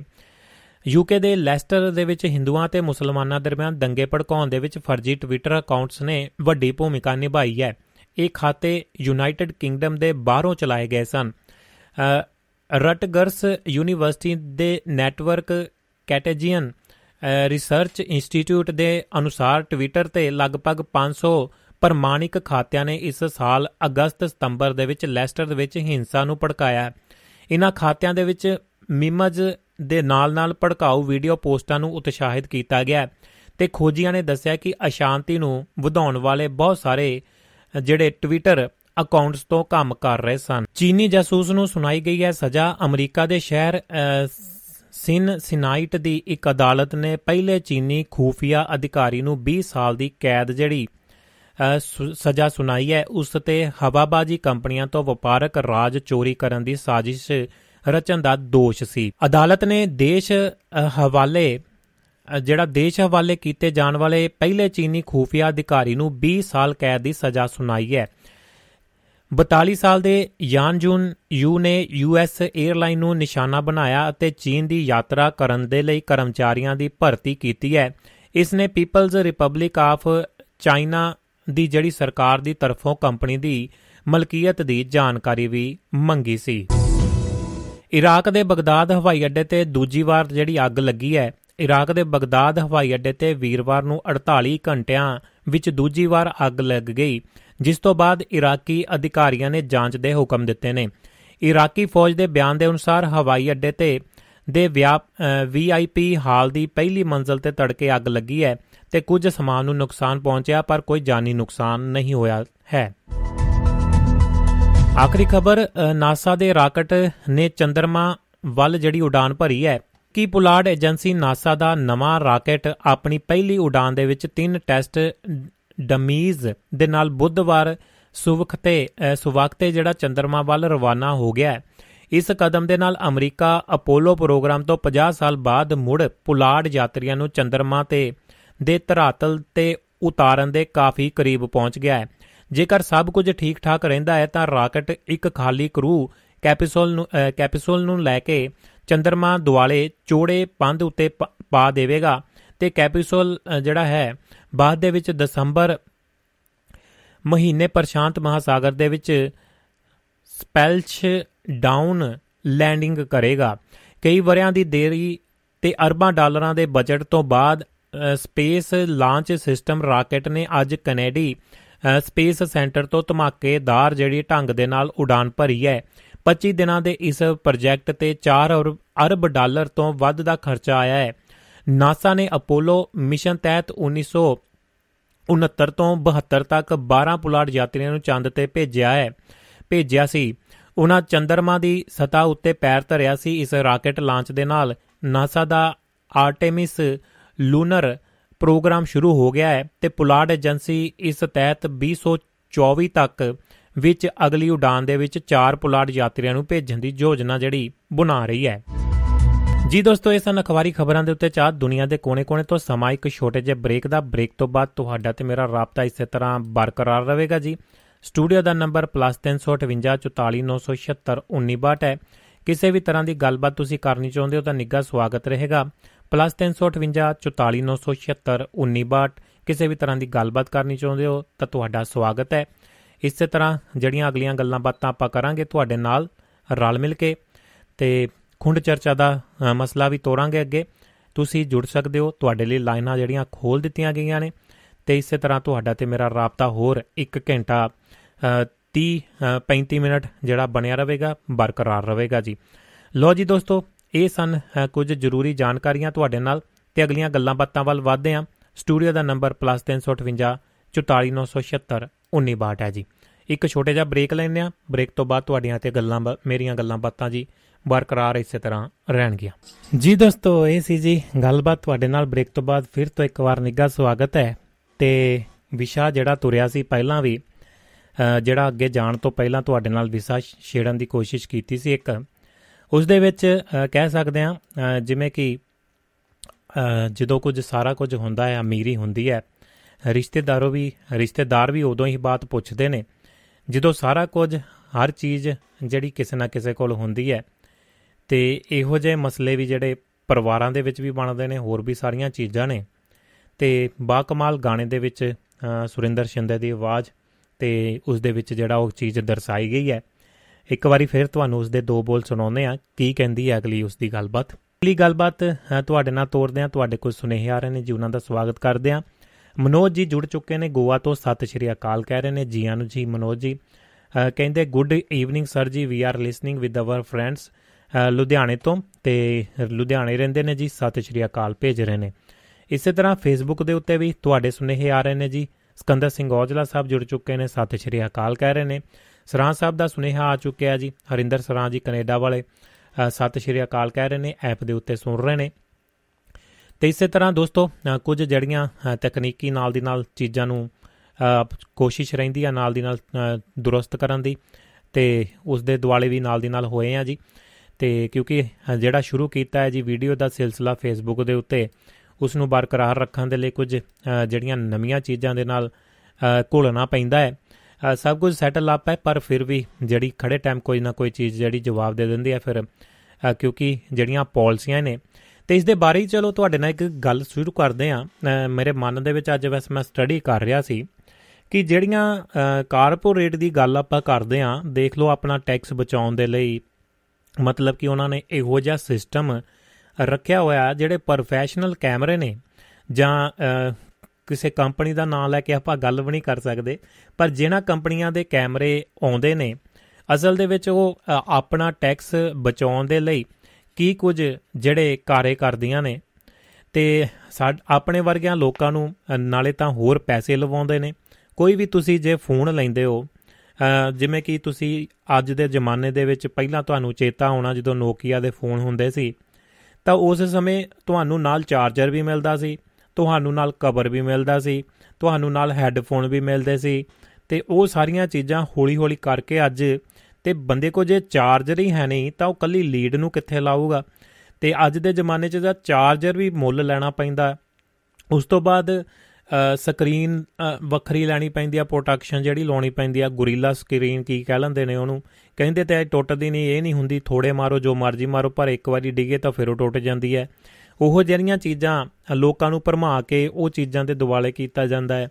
ਫਿਰ ਗੱਲ ਕਰ ਲਈਏ ਟੈਕਨੋਲੋਜੀ ਦੀ ਅੱਗੇ, ਕਿ ਜਿਹੜੇ ਕੈਮਰਿਆਂ ਦੀ ਅੱਜ ਥੋੜੀ ਜਿਹੀ ਮੈਂ ਸਰਚ ਕਰ ਰਿਹਾ ਸੀ, ਕਿ ਉਹਦੇ ਵਿੱਚ ਚੀਜ਼ ਦੇਖੀ ਕਿ ਜਿਹੜੇ ਪ੍ਰੋਫੈਸ਼ਨਲ ਕੈਮਰੇ ਨੇ ਉਹਨਾਂ ਦੇ ਵਿੱਚ ਮਤਲਬ ਕਿ ਇਦਾਂ ਦਾ ਸਿਸਟਮ ਇਹਨਾਂ ਨੇ ਕੀਤਾ ਹੋਇਆ ਹੈ ਕਿ ਆਪਣੇ ਟੈਕਸ ਬਚਾਉਣ ਦੇ ਲਈ ਕਿ ਜਿਹੜੀ ਤੁਸੀਂ ਵੀਡੀਓ ਕਰਦੇ ਹੋ, ਉਹਦੇ ਵਿੱਚ ਟਾਈਮਿੰਗ ਰੱਖੀ ਹੋਈ ਹੈ 1 ਮਿੰਟ ਤੋਂ ਲੈ ਕੇ 30 ਮਿੰਟ ਤੱਕ ਜਿਹੜਾ ਕੈਮਰਾ ਉਸ ਨੂੰ ਲੜੀ ਵਾਰਤਾ ਦੇ ਵਿੱਚ ਮਤਲਬ ਕਿ ਸ਼ਟ ਡਾਊਨ ਨਹੀਂ ਹੁੰਦਾ 30 ਮਿੰਟ ਤੱਕ ਪਰ 1 ਸੈਕਿੰਡ ਤੋਂ ਪਹਿਲਾਂ ਉਹ ਸ਼ਟ ਡਾਊਨ ਹੋ ਜਾਂਦਾ ਉਸ ਦੀ ਪ੍ਰੋਗਰਾਮਿੰਗ ਇਦਾਂ ਦੀ ਕੀਤੀ ਹੈ ਪ੍ਰੋਗਰਾਮਿੰਗ ਕਿ ਤੁਹਾਡੇ ਕੋ ਜਿਹੜਾ ਵੀਡੀਓ ਦਾ ਸਮਾਂ ਹੈ 29 ਮਿੰਟ ਤੇ 59 ਸਕਿੰਟ ਉਸ ਤੋਂ ਬਾਅਦ 1 ਸੈਕਿੰਡ ਵੀ ਉੱਪਰ ਨਹੀਂ ਚੱਲਣਾ, ਉਹ ਸ਼ਟ ਡਾਊਨ ਹੋ ਜਾਣਾ, ਜਿੰਨਾ ਤੁਸੀਂ ਮਰਜ਼ੀ ਜ਼ੋਰ ਲਾ ਲਓ। ਤੇ ਉਹ ਜਿਹੜੇ ਮਸਲੇ ਹੱਲ ਕਰਨ ਦੇ ਲਈ ਫਿਰ ਤੁਹਾਨੂੰ ਇੱਕ ਅੱਧੀ ਹੋਰ ਡਿਵਾਈਸ ਨਾਲ ਲਾਉਣੀ ਪੈਂਦੀ ਹੈ ਤੇ ਉਹ ਫਿਰ ਹੋਰ ਪੈਸੇ ਲਾਉਣੇ ਪੈਂਦੇ ਇਹਦੇ ਵਿੱਚ ਇਹ ਨਹੀਂ ਕਿ ਮੈਂ ਪੈਸਿਆਂ ਦੀ ਗੱਲ ਕਰ ਰਿਹਾ, ਕਿ ਕਾਰਪੋਰੇਟ ਦੀ ਗੱਲ ਕਰ ਰਿਹਾ ਕਿ ਇੱਕ ਚੀਜ਼ ਚਲਾਉਣ ਦੇ ਲਈ, ਚਾਹੇ ਉਹ ਕੱਲੀ ਕੈਮਰੇ ਦੀ ਨਹੀਂ, ਗੱਲ ਹੋਰ ਵੀ ਬਹੁਤ ਸਾਰੀਆਂ ਚੀਜ਼ਾਂ ਪਹਿਲਾਂ ਵੀ ਚਲੋ। ਜਿਹੜੀਆਂ ਐਡਜਸਟ ਕਰਦੇ ਆ ਜੋ ਚੀਜ਼ਾਂ ਤਕਨੀਕ ਨੇ, ਲਾਈਆਂ ਨੇ, ਪਰ ਸੋਚਣ ਦੀ ਗੱਲ ਇਹ ਹੈ ਕਿ ਇੱਕ ਚੀਜ਼ ਦੇ ਨਾਲ ਦੂਸਰੀ ਚੀਜ਼ ਕਿਵੇਂ ਵੇਚਣੀ ਹੈ, ਇਹੋ ਜਿਹਾ ਪਲਾਨ ਕੰਪਨੀਆਂ ਨੇ ਪਹਿਲਾਂ ਹੀ ਬਣਾਇਆ ਹੋਇਆ ਹੈ। ਤੇ ਜੇ ਤੁਸੀਂ ਪਹਿਲਾਂ ਸਮਿਆਂ ਦੇ ਵਿੱਚ ਫੋਨ ਦੀ ਗੱਲ ਕੀਤੀ ਹੈ ਇੱਥੇ ਅੱਜ ਤੱਕ ਵੀ ਉਹ ਫੋਨ ਕਹਿ ਲਓ ਕਿ ਫਿਨਲੈਂਡ ਦੀ ਨੋਕੀਆ ਕੰਪਨੀ ਜਿਹੜੀ ਇਹਨਾਂ ਨੇ ਕੱਢੇ ਸੀ, ਸ਼ੁਰੂਆਤ ਕੀਤੀ ਸੀ ਫੋਨਾਂ ਦੀ, ਉਸ ਤੋਂ ਬਾਅਦ ਅੱਜ ਹਜ਼ਾਰਾਂ ਹੀ ਜਿਹੜੀਆਂ ਕੰਪਨੀਆਂ ਦੁਨੀਆ ਦੇ ਵਿੱਚ ਆ ਚੁੱਕੀਆਂ ਨੇ ਤੇ ਹੋਰ ਬਹੁਤ ਸਾਰਾ ਮਟੀਰੀਅਲ ਜਾਂ ਕਹਿ ਲਓ ਬਥੇਰੀਆਂ ਗਾਰੰਟੀਆਂ ਦਿੰਦੇ ਨੇ, ਪਰ ਨੋਕੀਆ ਨੋਕੀਆ ਹੀ ਸੀ।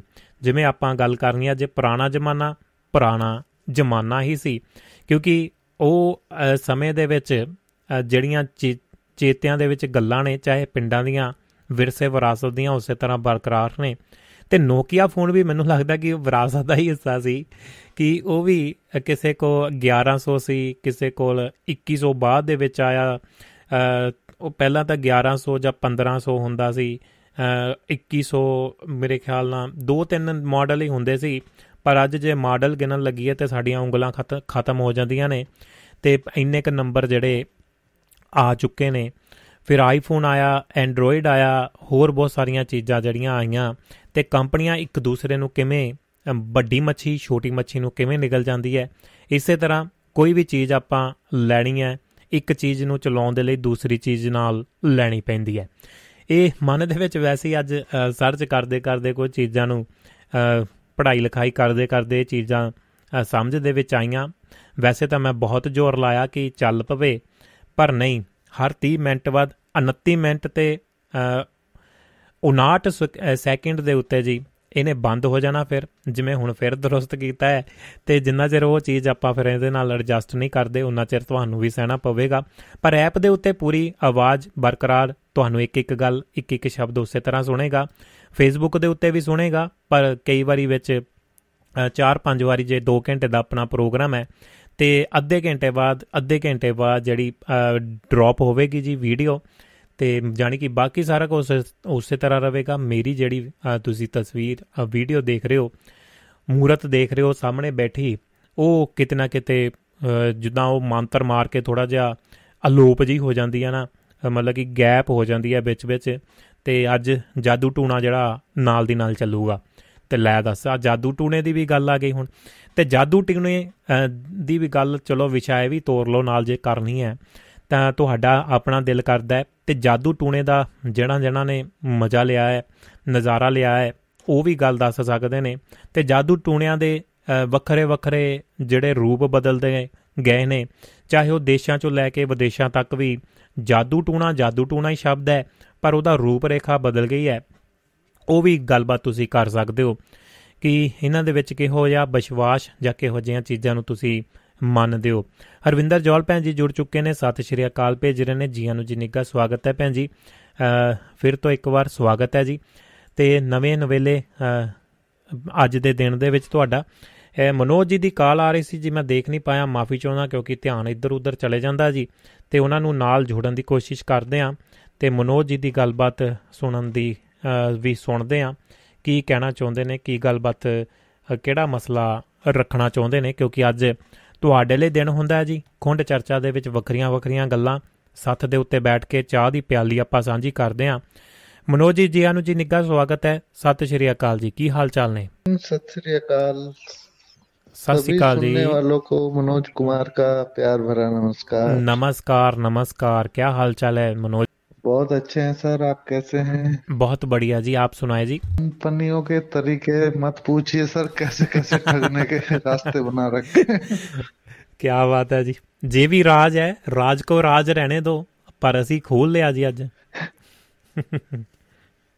जी बिल्कुल आपका प्रोग्राम सर पहले तो ये आवाज में थोड़ा रिपीट सी होके आ रही है ਇਹ ਵੀ ਕੰਪਨੀ ਦਾ ਹੀ ਮਸਲਾ ਹੈ ਜੀ लो जी अभी देखो। जे चाइना वाला का मसला है जी वो चाइना वाला फ़ोन लगा हुआ है वो ही वापस देता है आवाज़ जी। जी।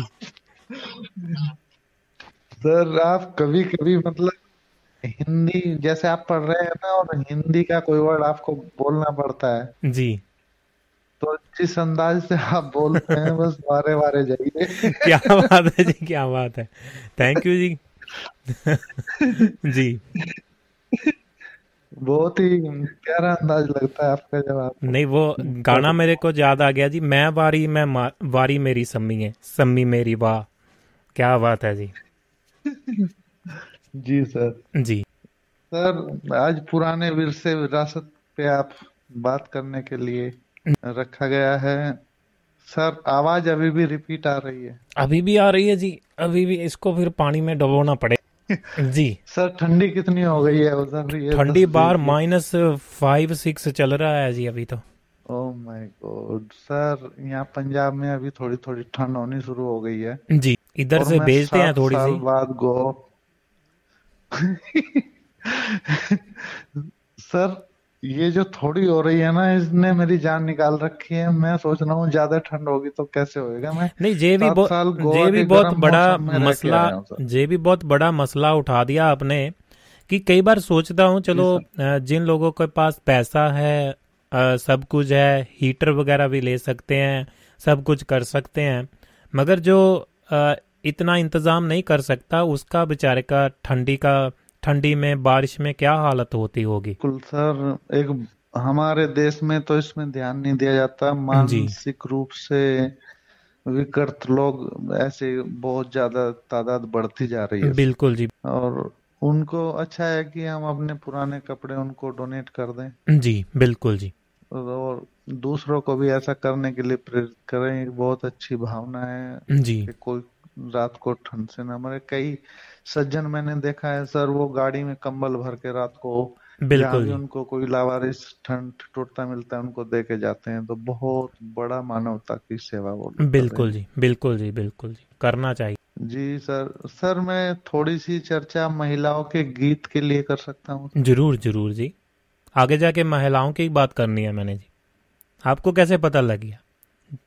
जादू टूना तीन की गया कर लिया। सर सुन तो रहा ही था मैं आपको। क्या बात है जी? जी। जी। सर जब आप बोलते हैं तो आप अकेले अपने स्टूडियो में ही नहीं बोलते पूरे संसार में आवाज़ आपकी गूंज बिल्कुल जी बिल्कुल। बिल्कुल जी। थैंक यू जी। जी सर। सर ये महिलाओं के गीत के बारे में मैं कहना चाह रहा था सर कि जो शादी में जो गीत गाते हैं ना महिलाएँ तो इनका मतलब एक समा बन जाता है। बिल्कुल जी। बड़ा अच्छा लगता है। एक महिलाओं का मैंने कोई एक पुरानी पंजाबी फ़िल्म देखी थी उसमें पंजाब की महिलाएँ जब घर पे दूल्हा दुल्हन का स्वागत कर रहे थे जी। तो वो एक गीत गा रही थी कि पानी बार बनने दिए माए। पानी बार नहीं बनना तेरा बार खड़ा। बिल्कुल जी। और सर उत्तर प्रदेश में मैंने देखा है कि इस तरह से महिलाएँ गीत गाती हैं शादी में। जी। के उनके दैनिक क्रियाकलाप से जुड़े हुए गीत होते हैं जी। वहाँ फ़र्ज़ करो कि अगर लालटेन बुझ गई तो उसी पे भी गीत बना देती हैं। क्या वो बात है। बुझ गई बुझ गई बुझ गई रे ललटेन वाह बुझ गई रे। वाह जी वाह। कोई कोई आ गया तो उस पे गीत बना देंगी आगो आगो रे कोई आगो रे। क्या बात है जी। वाह जी। सर अगर दूल्हा दुल्हन को लेके जब जाता है विदा होता है ले गो ले गो रे दुल्हन ले गो रे। जी। और सर एक यहाँ पे हमारे एक प्रक्रिया होती है उत्तर प्रदेश में भात। जी। तो उसमें भी एक गीत ऐसा गाया जा- गाती हैं महिलाएँ भात लेके आइयो रे मेरे आइयो सुबह सिंह भाई। जी। अलग बतलाइयो रे मेरे आइयो सुबह सिंह भाई। जी। तो ये एक सांस्कृतिक विरासत है लोकगीत हैं और इन लोकगीतों को बहुत से गायकों ने बाद में अपने मुख से अपने कंठ से गा के बहुत वाहवाही भी लूटी है सर। जी।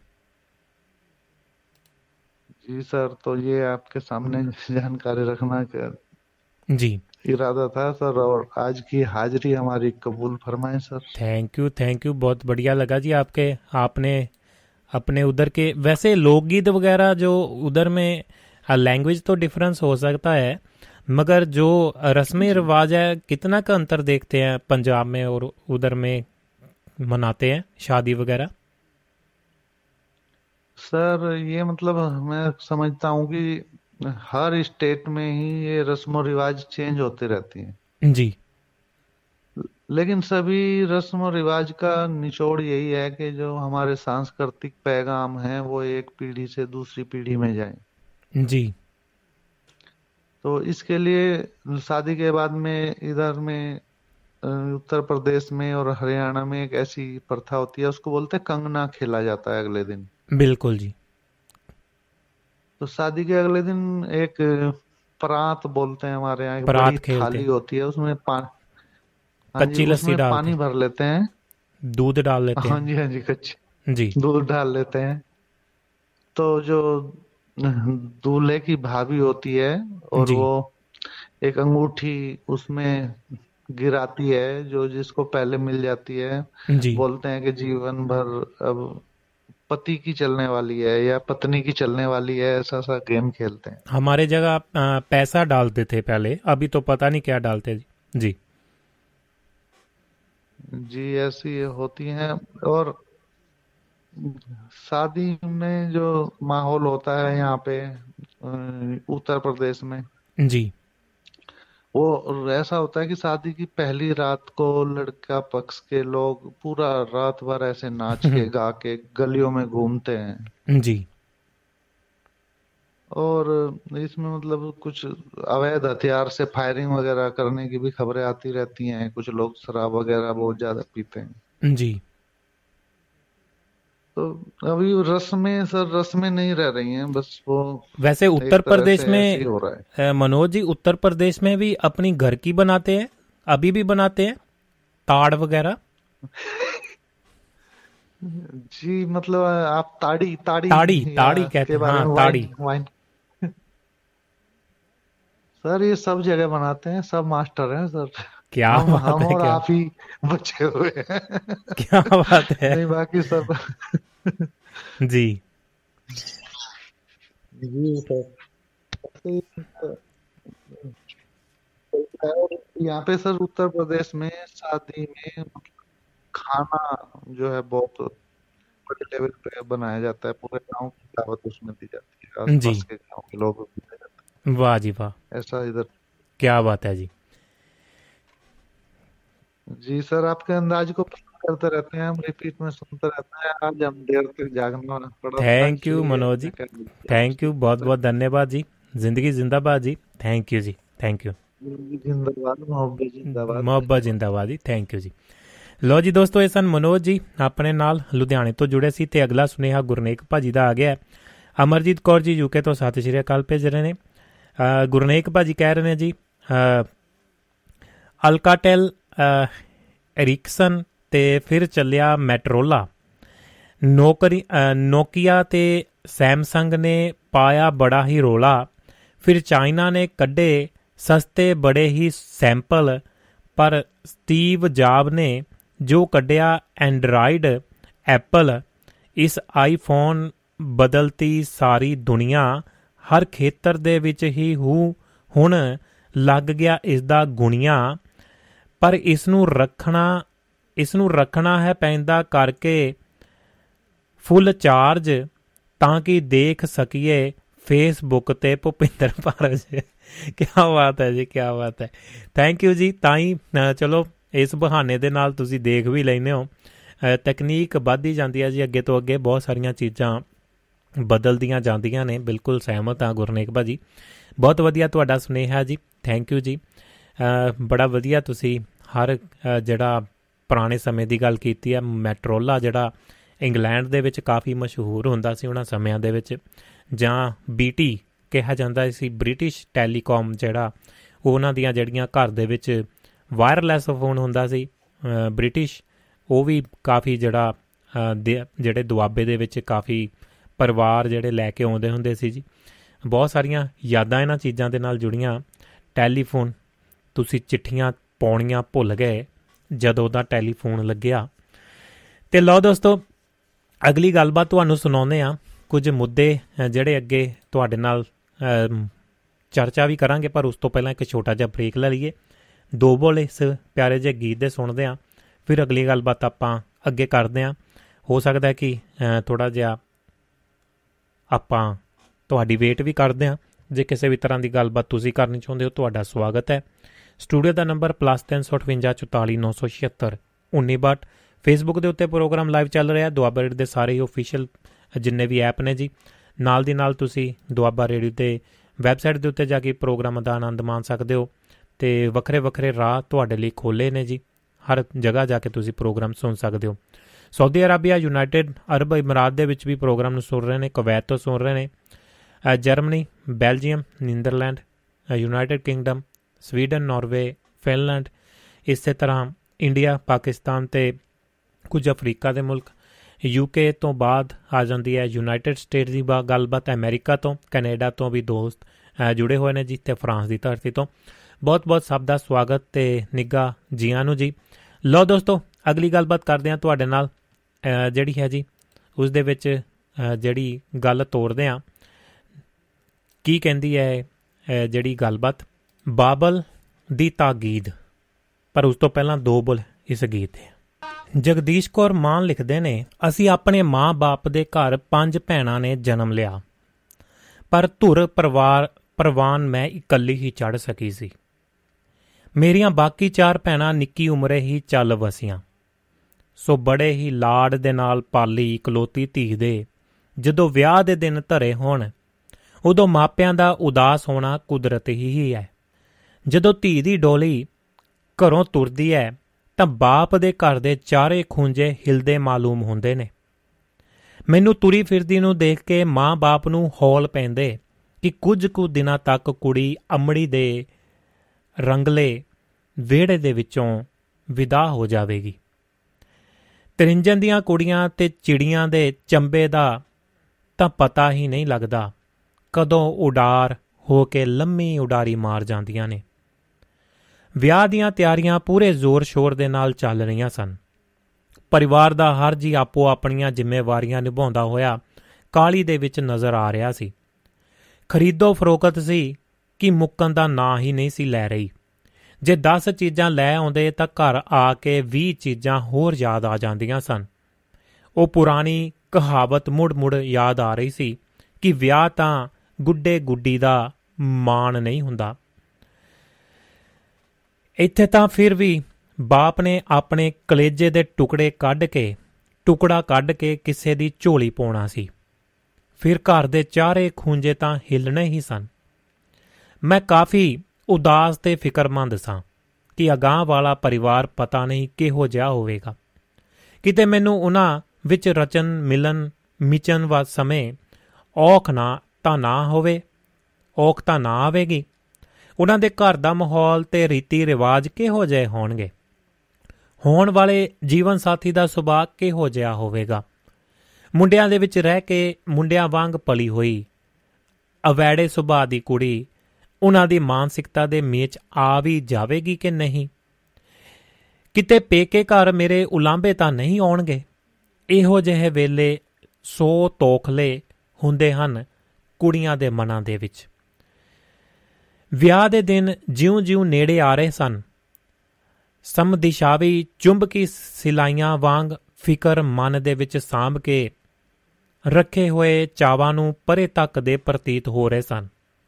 ਇੱਕ ਦਿਨ ਪਤਾ ਪਿਤਾ ਜੀ ਨੇ ਜੀ ਕਰੜਾ ਕਰਕੇ ਮੈਨੂੰ ਆਪਣੇ ਕੋਲ ਬਿਠਾਇਆ ਤੇ ਬੋਲੇ, ਬਹਿ ਜਾ ਪੁੱਤ, ਤੈਨੂੰ ਕੁਝ ਜ਼ਰੂਰੀ ਗੱਲਾਂ ਸਮਝਾਉਣੀਆਂ ਨੇ। ਹਾਂ ਜੀ ਪਿਤਾ ਜੀ, ਦੱਸੋ। ਉਸ ਨਾਲ ਨਜ਼ਰ ਮਿਲਾਉਂਦਿਆਂ ਹੀ ਮੇਰਾ ਰੋਣਾ ਨਿਕਲ ਗਿਆ। ਔਰਤਾਂ ਦੇ ਮੁਕਾਬਲੇ ਮਰਦ ਭਾਵੇਂ ਘੱਟ ਭਾਵੁਕ ਹੁੰਦੇ ਨੇ, ਪਰ ਉਹ ਸਮਾਂ ਹੀ ਇਹੋ ਜਿਹਾ ਸੀ ਕਿ ਪਿਓ ਦਾ ਮਨ ਵੀ ਮਾਂ ਦੇ ਮਮਤਾਮਈ ਦਿਲ ਵਾਂਗ ਛਲਕਣ ਦੇ ਲਈ ਕਾਲਾ ਪੈ ਰਿਹਾ ਸੀ।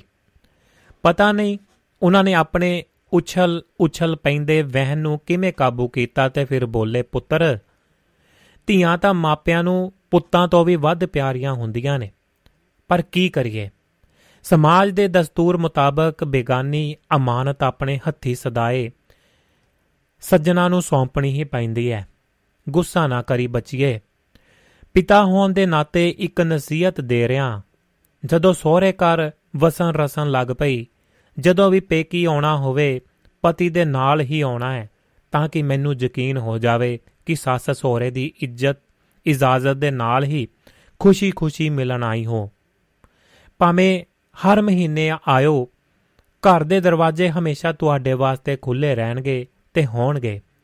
ਜੀਆਂ ਨੂੰ ਕਿਹਾ ਜਾਵੇਗਾ ਪਰ ਇੱਕ ਗੱਲ ਹਰ ਪਲ ਯਾਦ ਰੱਖਣੀ ਹੈ ਕਿ ਜਿਸ ਦਿਨ ਤੂੰ ਇਕੱਲੀ ਆਈ, ਅਸੀਂ ਸਮਝਾਂਗੇ ਕਿ ਤੂੰ ਨਾਰਾਜ਼ ਹੋ ਕੇ ਆਈ ਹੈ। ਉਸ ਦਿਨ ਤੈਨੂੰ ਘਰ ਦਾ ਕੋਈ ਵੀ ਜੀ ਉੱਠ ਕੇ ਦਰਵਾਜ਼ਾ ਨਹੀਂ ਖੋਲੇਗਾ ਸਮਝ ਗਈ ਹੈ ਨਾ ਤੂੰ? ਇੰਨੀ ਗੱਲ ਕਰਕੇ ਪਿਤਾ ਜੀ ਚੁੱਪ ਹੋ ਗਏ ਤੇ ਮੇਰੇ ਚਿਹਰੇ ਤੇ ਆਏ ਹਾ ਭਾਵ ਨਿਹਾਰਨ ਲੱਗ ਪਏ। ਹਾਏ, ਕਿੱਡੀ ਵੱਡੀ ਗੱਲ ਕਹਿ ਦਿੱਤੀ ਪਿਤਾ ਜੀ ਨੇ। ਘਰਾਂ ਦੇ ਵਿੱਚ ਤਾਂ 100 ਵਾਰੀ ਗੁੱਸੇ ਗਿਲੇ ਹੋ ਜਾਂਦੇ ਨੇ। ਜੇ ਪੇਕੇ ਹੀ ਇਹੋ ਜਿਹੀਆਂ ਸਖਤ ਸ਼ਰਤਾਂ ਰੱਖ ਦੇਣ, ਤਾਂ ਫਿਰ ਬੰਦਾ ਜਾਊ ਕਿੱਥੇ? ਅਸਹਿਮਤ ਹੋਇਆ ਮੇਰਾ ਮਨ ਇਉਂ ਸੋਚਦਿਆਂ ਅੰਦਰੋਂ ਅੰਦਰੀ ਨਿਉਲੀਆਂ ਜਈਆਂ ਵੱਟੀ ਜਾ ਰਿਹਾ ਸੀ। ਇਸੇ ਰੰਜਿਸ਼ ਕਾਰਨ ਮੈਂ ਕਈ ਦਿਨ ਪਿਤਾ ਜੀ ਨੂੰ ਬੁਲਾਇਆ ਤੱਕ ਨਹੀਂ ਸੀ। ਵਿਆਹ ਤੋਂ ਬਾਅਦ ਜਦੋਂ ਜ਼ਿੰਦਗੀ ਦੀਆਂ ਦੁਸ਼ਵਾਰੀਆਂ ਦੇ ਨਾਲ ਦੋ ਚਾਰ ਹੋਣਾ ਪਿਆ, ਉਦੋਂ ਚਾਨਣ ਹੋਇਆ ਕਿ ਪਿਤਾ ਜੀ ਨੇ ਉਹ ਨਸੀਹਤ ਕਿਉਂ ਦਿੱਤੀ ਸੀ? ਵਿਹੋਤਾ ਜ਼ਿੰਦਗੀ ਦੇ ਵਿੱਚ ਆਉਂਦੀਆਂ ਸਮੱਸਿਆਵਾਂ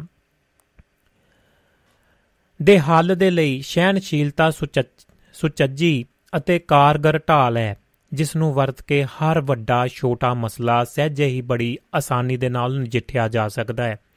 ਪਰ ਇਹ ਸਵਾਲ ਅੱਜ ਵੀ ਜਿਉਂ ਦਾ ਤਿਉਂ ਖੜਾ ਹੈ ਕਿ ਅਜਹੀਆਂ ਨਸੀਹਤਾਂ ਸਿਰਫ ਕੁੜੀਆਂ ਦੇ ਲਈ ਹੀ ਕਿਉਂ ਹਨ?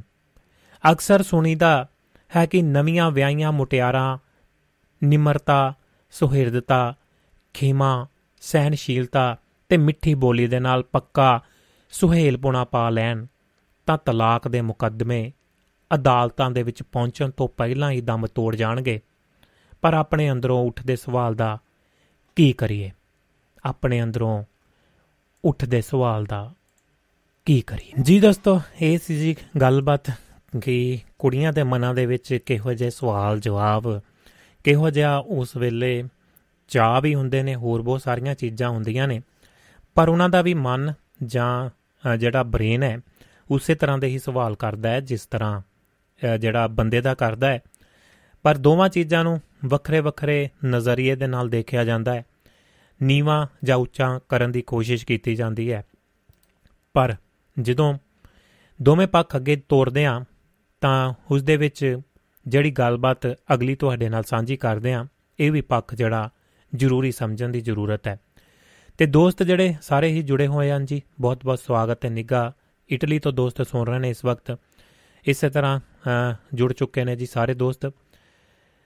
ਸਵਾਗਤ ਕਰਦੇ ਆ ਉਹਨਾਂ ਦੇ ਸੁਨੇਹਿਆਂ ਦਾ ਵੀ, ਜਿਹੜਾ ਧਿਆਨ ਮਾਰ ਰਹੀ ਹੈ ਜੀ ਕਿਸੇ ਦੋਸਤ ਦਾ ਸੁਨੇਹਾ ਰਹਿ ਨਾ ਜਾਵੇ। ਅਖੀਰਲੇ ਸਮੇਂ ਦੇ ਵਿੱਚ ਜਰੂਰ ਸਾਰਿਆਂ ਦੇ ਸੁਨੇਹੇ ਜਰੂਰ ਪੜਾਂਗੇ ਜੀ। ਹਰ ਵਾਰ ਦੀ ਤਰ੍ਹਾਂ ਪੜ੍ਹਦੇ ਆ ਤੇ ਲੋ ਇਸ ਦੀ ਤਰ੍ਹਾਂ ਦੀ ਗੱਲਬਾਤ ਇਸ ਦਾ ਦੂਸਰਾ ਪੱਖ ਜਿਹੜਾ ਵਿਚਾਰਨ ਦੀ, ਉਹ ਵੀ ਕੋਸ਼ਿਸ਼ ਕਰਦੇ ਆ ਤੇ ਤੁਹਾਡੇ ਲਈ ਲਾਈਨਾਂ ਖੁੱਲੀਆਂ ਰਹਿਣਗੇ ਸਟੂਡੀਓ ਦਾ ਨੰਬਰ +358 ਹੈ। ਕਿਸੇ ਵੀ ਤਰ੍ਹਾਂ ਦੀ ਗੱਲਬਾਤ ਕਰਨ ਦੇ ਲਈ ਤੁਸੀਂ ਨੰਬਰ ਡਾਇਲ ਕਰ ਸਕਦੇ ਹੋ। +358 ਤੇ ਸਾਨੂੰ ਸਪੋਰਟ ਕੀਤਾ ਹੈ। ਦੁਆਬਾ ਰੇਡੀਓ ਦੇ ਮੰਚ ਨੂੰ ਹਰਵਿੰਦਰ ਜੋਹਲ ਭੈਣ ਜੀ ਸੁਮਿਤ ਜੋਹਲ ਜੀ, ਬਲਵੀਰ ਸਿੰਘ ਸੈਣੀ ਸਾਹਿਬ, ਸਕੰਦਰ ਸਿੰਘ ਔਜਲਾ, ਸੁਰਿੰਦਰ ਕੌਰ ਮਾਲ ਜੀ, ਨਾਰ ਸਿੰਘ ਸੋਈ ਸਾਹਿਬ, ਯਾਦਵੰਦਰ ਵਿਦੇਸ਼ਾਂ, ਉਹਨਾਂ ਦਾ ਧੰਨਵਾਦ ਹੈ। ਤੇ ਹੋਰ ਵੀ ਸਾਰੇ ਸੱਜਣਾਂ ਦਾ ਧੰਨਵਾਦ ਜਿਹੜੇ ਚੁੱਪ ਚਪੀਤੇ ਆਪਣਾ ਯੋਗਦਾਨ ਪਾ ਰਹੇ ਨੇ ਜੀ। ਤੇ ਲੋ ਵਸਦਾ ਰਹੇ ਮੇਰੇ ਬਾਬਲ ਦਾ ਵੇੜਾ ਗੀਤ ਵੀ ਬੜਾ ਪਿਆਰਾ ਸੀ ਜੀ। ਉਹ ਵੀ ਚੇਤੇ ਆਉਂਦਾ ਹੈ। ਗੁਰਬਿੰਦਰ ਸਿੰਘ ਮਾਨਕ ਲਿਖਦੇ ਨੇ ਇਸ ਬਾਰੇ। ਧੀਆਂ ਸਦਾ ਹੀ ਸੱਚੇ ਦਿਲੋਂ ਮਾਪਿਆਂ ਦੇ ਵਿਹੜੇ ਦੀ ਖੈਰ ਮੰਗਦੀਆਂ ਨੇ। ਵਿਆਹ ਸ਼ਾਦੀ ਉਪਰੰਤ ਜਦੋਂ ਕਦੇ ਦੂਰ ਬੇਗਾਨੇ ਦੇਸ਼ ਵੀ ਉਡਾਰੀ ਮਾਰ ਜਾਂਦੀਆਂ ਨੇ, ਤਾਂ ਵੀ ਜਿਸ ਵਿਹੜੇ ਦੇ ਵਿੱਚ ਬਚਪਨ ਤੋਂ ਲੈ ਕੇ ਜਵਾਨੀ ਤੱਕ ਮਾਪਿਆਂ ਤੇ ਭੈਣਾ ਭਰਾਵਾਂ ਦੇ ਨਾਲ ਵਿਚਰੀਆਂ ਹੁੰਦੀਆਂ ਨੇ, ਉਸ ਵਿਹੜੇ ਦੀ ਸਦਾ ਸਲਾਮਤੀ ਦੇ ਲਈ ਦੁਆਵਾਂ ਕਰਦੀਆਂ, ਥੱਕਦੀਆਂ ਨਹੀਂ। ਧੀਆਂ ਦੀ ਜ਼ਿੰਦਗੀ ਦਾ ਵੀ ਕੁਦਰਤ ਨੇ ਅਜੀਬ ਦਸਤੂਰ ਸਿਰਜਿਆ ਹੋਇਆ ਹੈ, ਜਿਸ ਘਰ ਜਨਮ ਲੈਂਦੀਆਂ ਨੇ, ਉਸ ਘਰ ਨੂੰ ਸਜਾਉਂਦੀਆਂ, ਸਵਾਰਦੀਆਂ, ਸਲੀਕੇ ਤੇ ਆਪਣੇ ਹੁਨਰ ਦਾ ਪ੍ਰਗਟਾਵਾ ਕਰਦੀਆਂ ਨੇ। ਪੂਰੇ ਘਰ ਦੇ ਨਾਲ ਮੋਹ ਤੇ ਮੁਹੱਬਤ ਦੀਆਂ ਪਿੰਡੀਆਂ ਪੀੜੀਆਂ, ਜਿਹੜੀਆਂ ਪੀੜੀਆਂ ਤੰਦਾਂ ਦੇ ਨਾਲ ਇਸ ਕਦਰ ਵੱਜ ਜਾਂਦੀਆਂ ਨੇ ਕਿ ਜਿਵੇਂ ਸਾਰੀ ਉਮਰ ਵਿਹੜੇ ਦੀ ਰੌਣਕ ਹੀ ਬਣੀ ਰਹਿਣਾ ਹੋਵੇ। ਪਰ ਸਮਾਜਿਕ ਦਸਤੂਰ ਵਿੱਚ ਬੱਜੇ ਮਾਪਿਆਂ ਨੂੰ ਇੱਕ ਦਿਨ ਘਰ ਦੀ ਧੀ ਧਿਆਣੀ ਨੂੰ ਕਿਸੇ ਹੋਰ ਘਰ ਨੂੰ ਵਸਾਉਣ ਦੇ ਲਈ ਆਪਣੇ ਹੱਥੀ ਤੋਰਨਾ ਪੈਂਦਾ ਹੈ। ਮਾਪੇ ਅਕਸਰ ਦੁਆਵਾਂ ਕਰਦੇ ਨੇ ਕਿ ਉਹਨਾਂ ਦੀ ਧੀ ਹਮੇਸ਼ਾ ਸੁਖੀ ਵਸੇ। ਪਹਿਲੇ ਸਮਿਆਂ ਤਾਂ ਵਿੱਚ ਤਾਂ ਮਾਪੇ ਧੀ ਦੇ ਜਨਮ ਤੋਂ ਬਾਅਦ ਹੀ ਉਸ ਨੂੰ ਵਿਆਹ ਸ਼ਾਦੀ ਕਰਕੇ ਸਹੁਰੇ ਘਰ ਤੋਰਨ ਦੇ ਫਿਕਰਾਂ ਦੇ ਵਿੱਚ ਪੈ ਜਾਂਦੇ ਸਨ। ਉਹਨਾਂ ਸਮਿਆਂ ਦੇ ਵਿੱਚ ਕੁੜੀਆਂ ਨੂੰ ਪੜਾਉਣ ਦਾ ਬਹੁਤਾ ਰੁਝਾਨ ਨਹੀਂ ਸੀ, ਪਰ ਪਰਿਵਾਰਾਂ ਨੂੰ ਸੰਭਾਲਣ ਦੇ ਸਾਰੇ ਕੰਮਾਂ ਦੇ ਵਿੱਚ ਉਹਨਾਂ ਨੂੰ ਪਰਵੀਨ ਕੀਤਾ ਜਾਂਦਾ ਸੀ, ਜਾਣਾ ਕਿ ਟ੍ਰੇਨਿੰਗ ਦਿੱਤੀ ਜਾਂਦੀ ਸੀ, ਉਹਨਾਂ ਨੂੰ ਸਮਰਥ ਕੀਤਾ ਜਾਂਦਾ ਸੀ। ਮਾਮਾ ਦਾਦੀਆਂ, ਨਾਨੀਆਂ, ਚਾਚੀਆਂ, ਤਾਈਆਂ ਅਕਸਰ ਧੀਆਂ ਨੂੰ ਟੋਕਦੀਆਂ ਕਿ ਸਾਰੇ ਕੰਮ ਚੱਜ ਦੇ ਨਾਲ ਸਿੱਖ ਲਓ। ਨਹੀਂ ਤਾਂ ਸਹੁਰੇ ਘਰ ਜਾ ਕੇ ਔਖੀ ਹੋਵੇਗੀ। ਸਚਿਆਰੀਆਂ ਕੁੜੀਆਂ ਸਾਰੇ ਕੰਮ ਹੱਥੀ ਕਰਕੇ ਕਰਨੇ ਸਿੱਖ ਲੈਂਦੀਆਂ, ਤਾਂ ਕਿ ਸੱਸ ਨੂੰ ਮਿਹਨੇ ਮਾਰਨ ਤੇ ਟੋਕਣ ਦਾ ਮੌਕਾ ਨਾ ਮਿਲੇ। ਪਰ ਕੁੜੀਆਂ ਦੇ ਮਨ ਦੇ ਵਿੱਚ ਵਿਆਹ ਤੋਂ ਪਹਿਲਾਂ ਹੀ ਸਮਾਜ ਵੱਲੋਂ ਸੱਸਾਂ ਦਾ ਡਰ ਇਸ ਕਦਰ ਪਾ ਦਿੱਤਾ ਜਾਂਦਾ ਹੈ ਕਿ ਜਿਵੇਂ ਉਹ ਕੋਈ ਹਵਾ ਹੋਣ। ਸੱਸਾਂ ਨੂਹਾਂ ਦੇ ਵਿੱਚ ਲੜਾਈਆਂ, ਝਗੜੇ ਬੋਲ ਬੁਲਾਰਾ ਮੇਨੇ ਕੁਮਹਿਣੇ ਸਦੀਆਂ ਤੋਂ ਚੱਲਦੇ ਆ ਰਹੇ ਨੇ। ਗੱਲ ਭਾਵੇਂ ਕੋਈ ਮਾਮੂਲੀ ਜਹੀ ਹੋਵੇ, ਪਰ ਗਲਤਫਹਿਮੀ ਕਾਰਨ ਕਈ ਵਾਰ ਖੰਡਾ ਖੰਭਾਂ ਦੀਆਂ ਜਿਹੜੀਆਂ ਡਾਰਾਂ ਬਣ ਜਾਂਦੀਆਂ ਨੇ।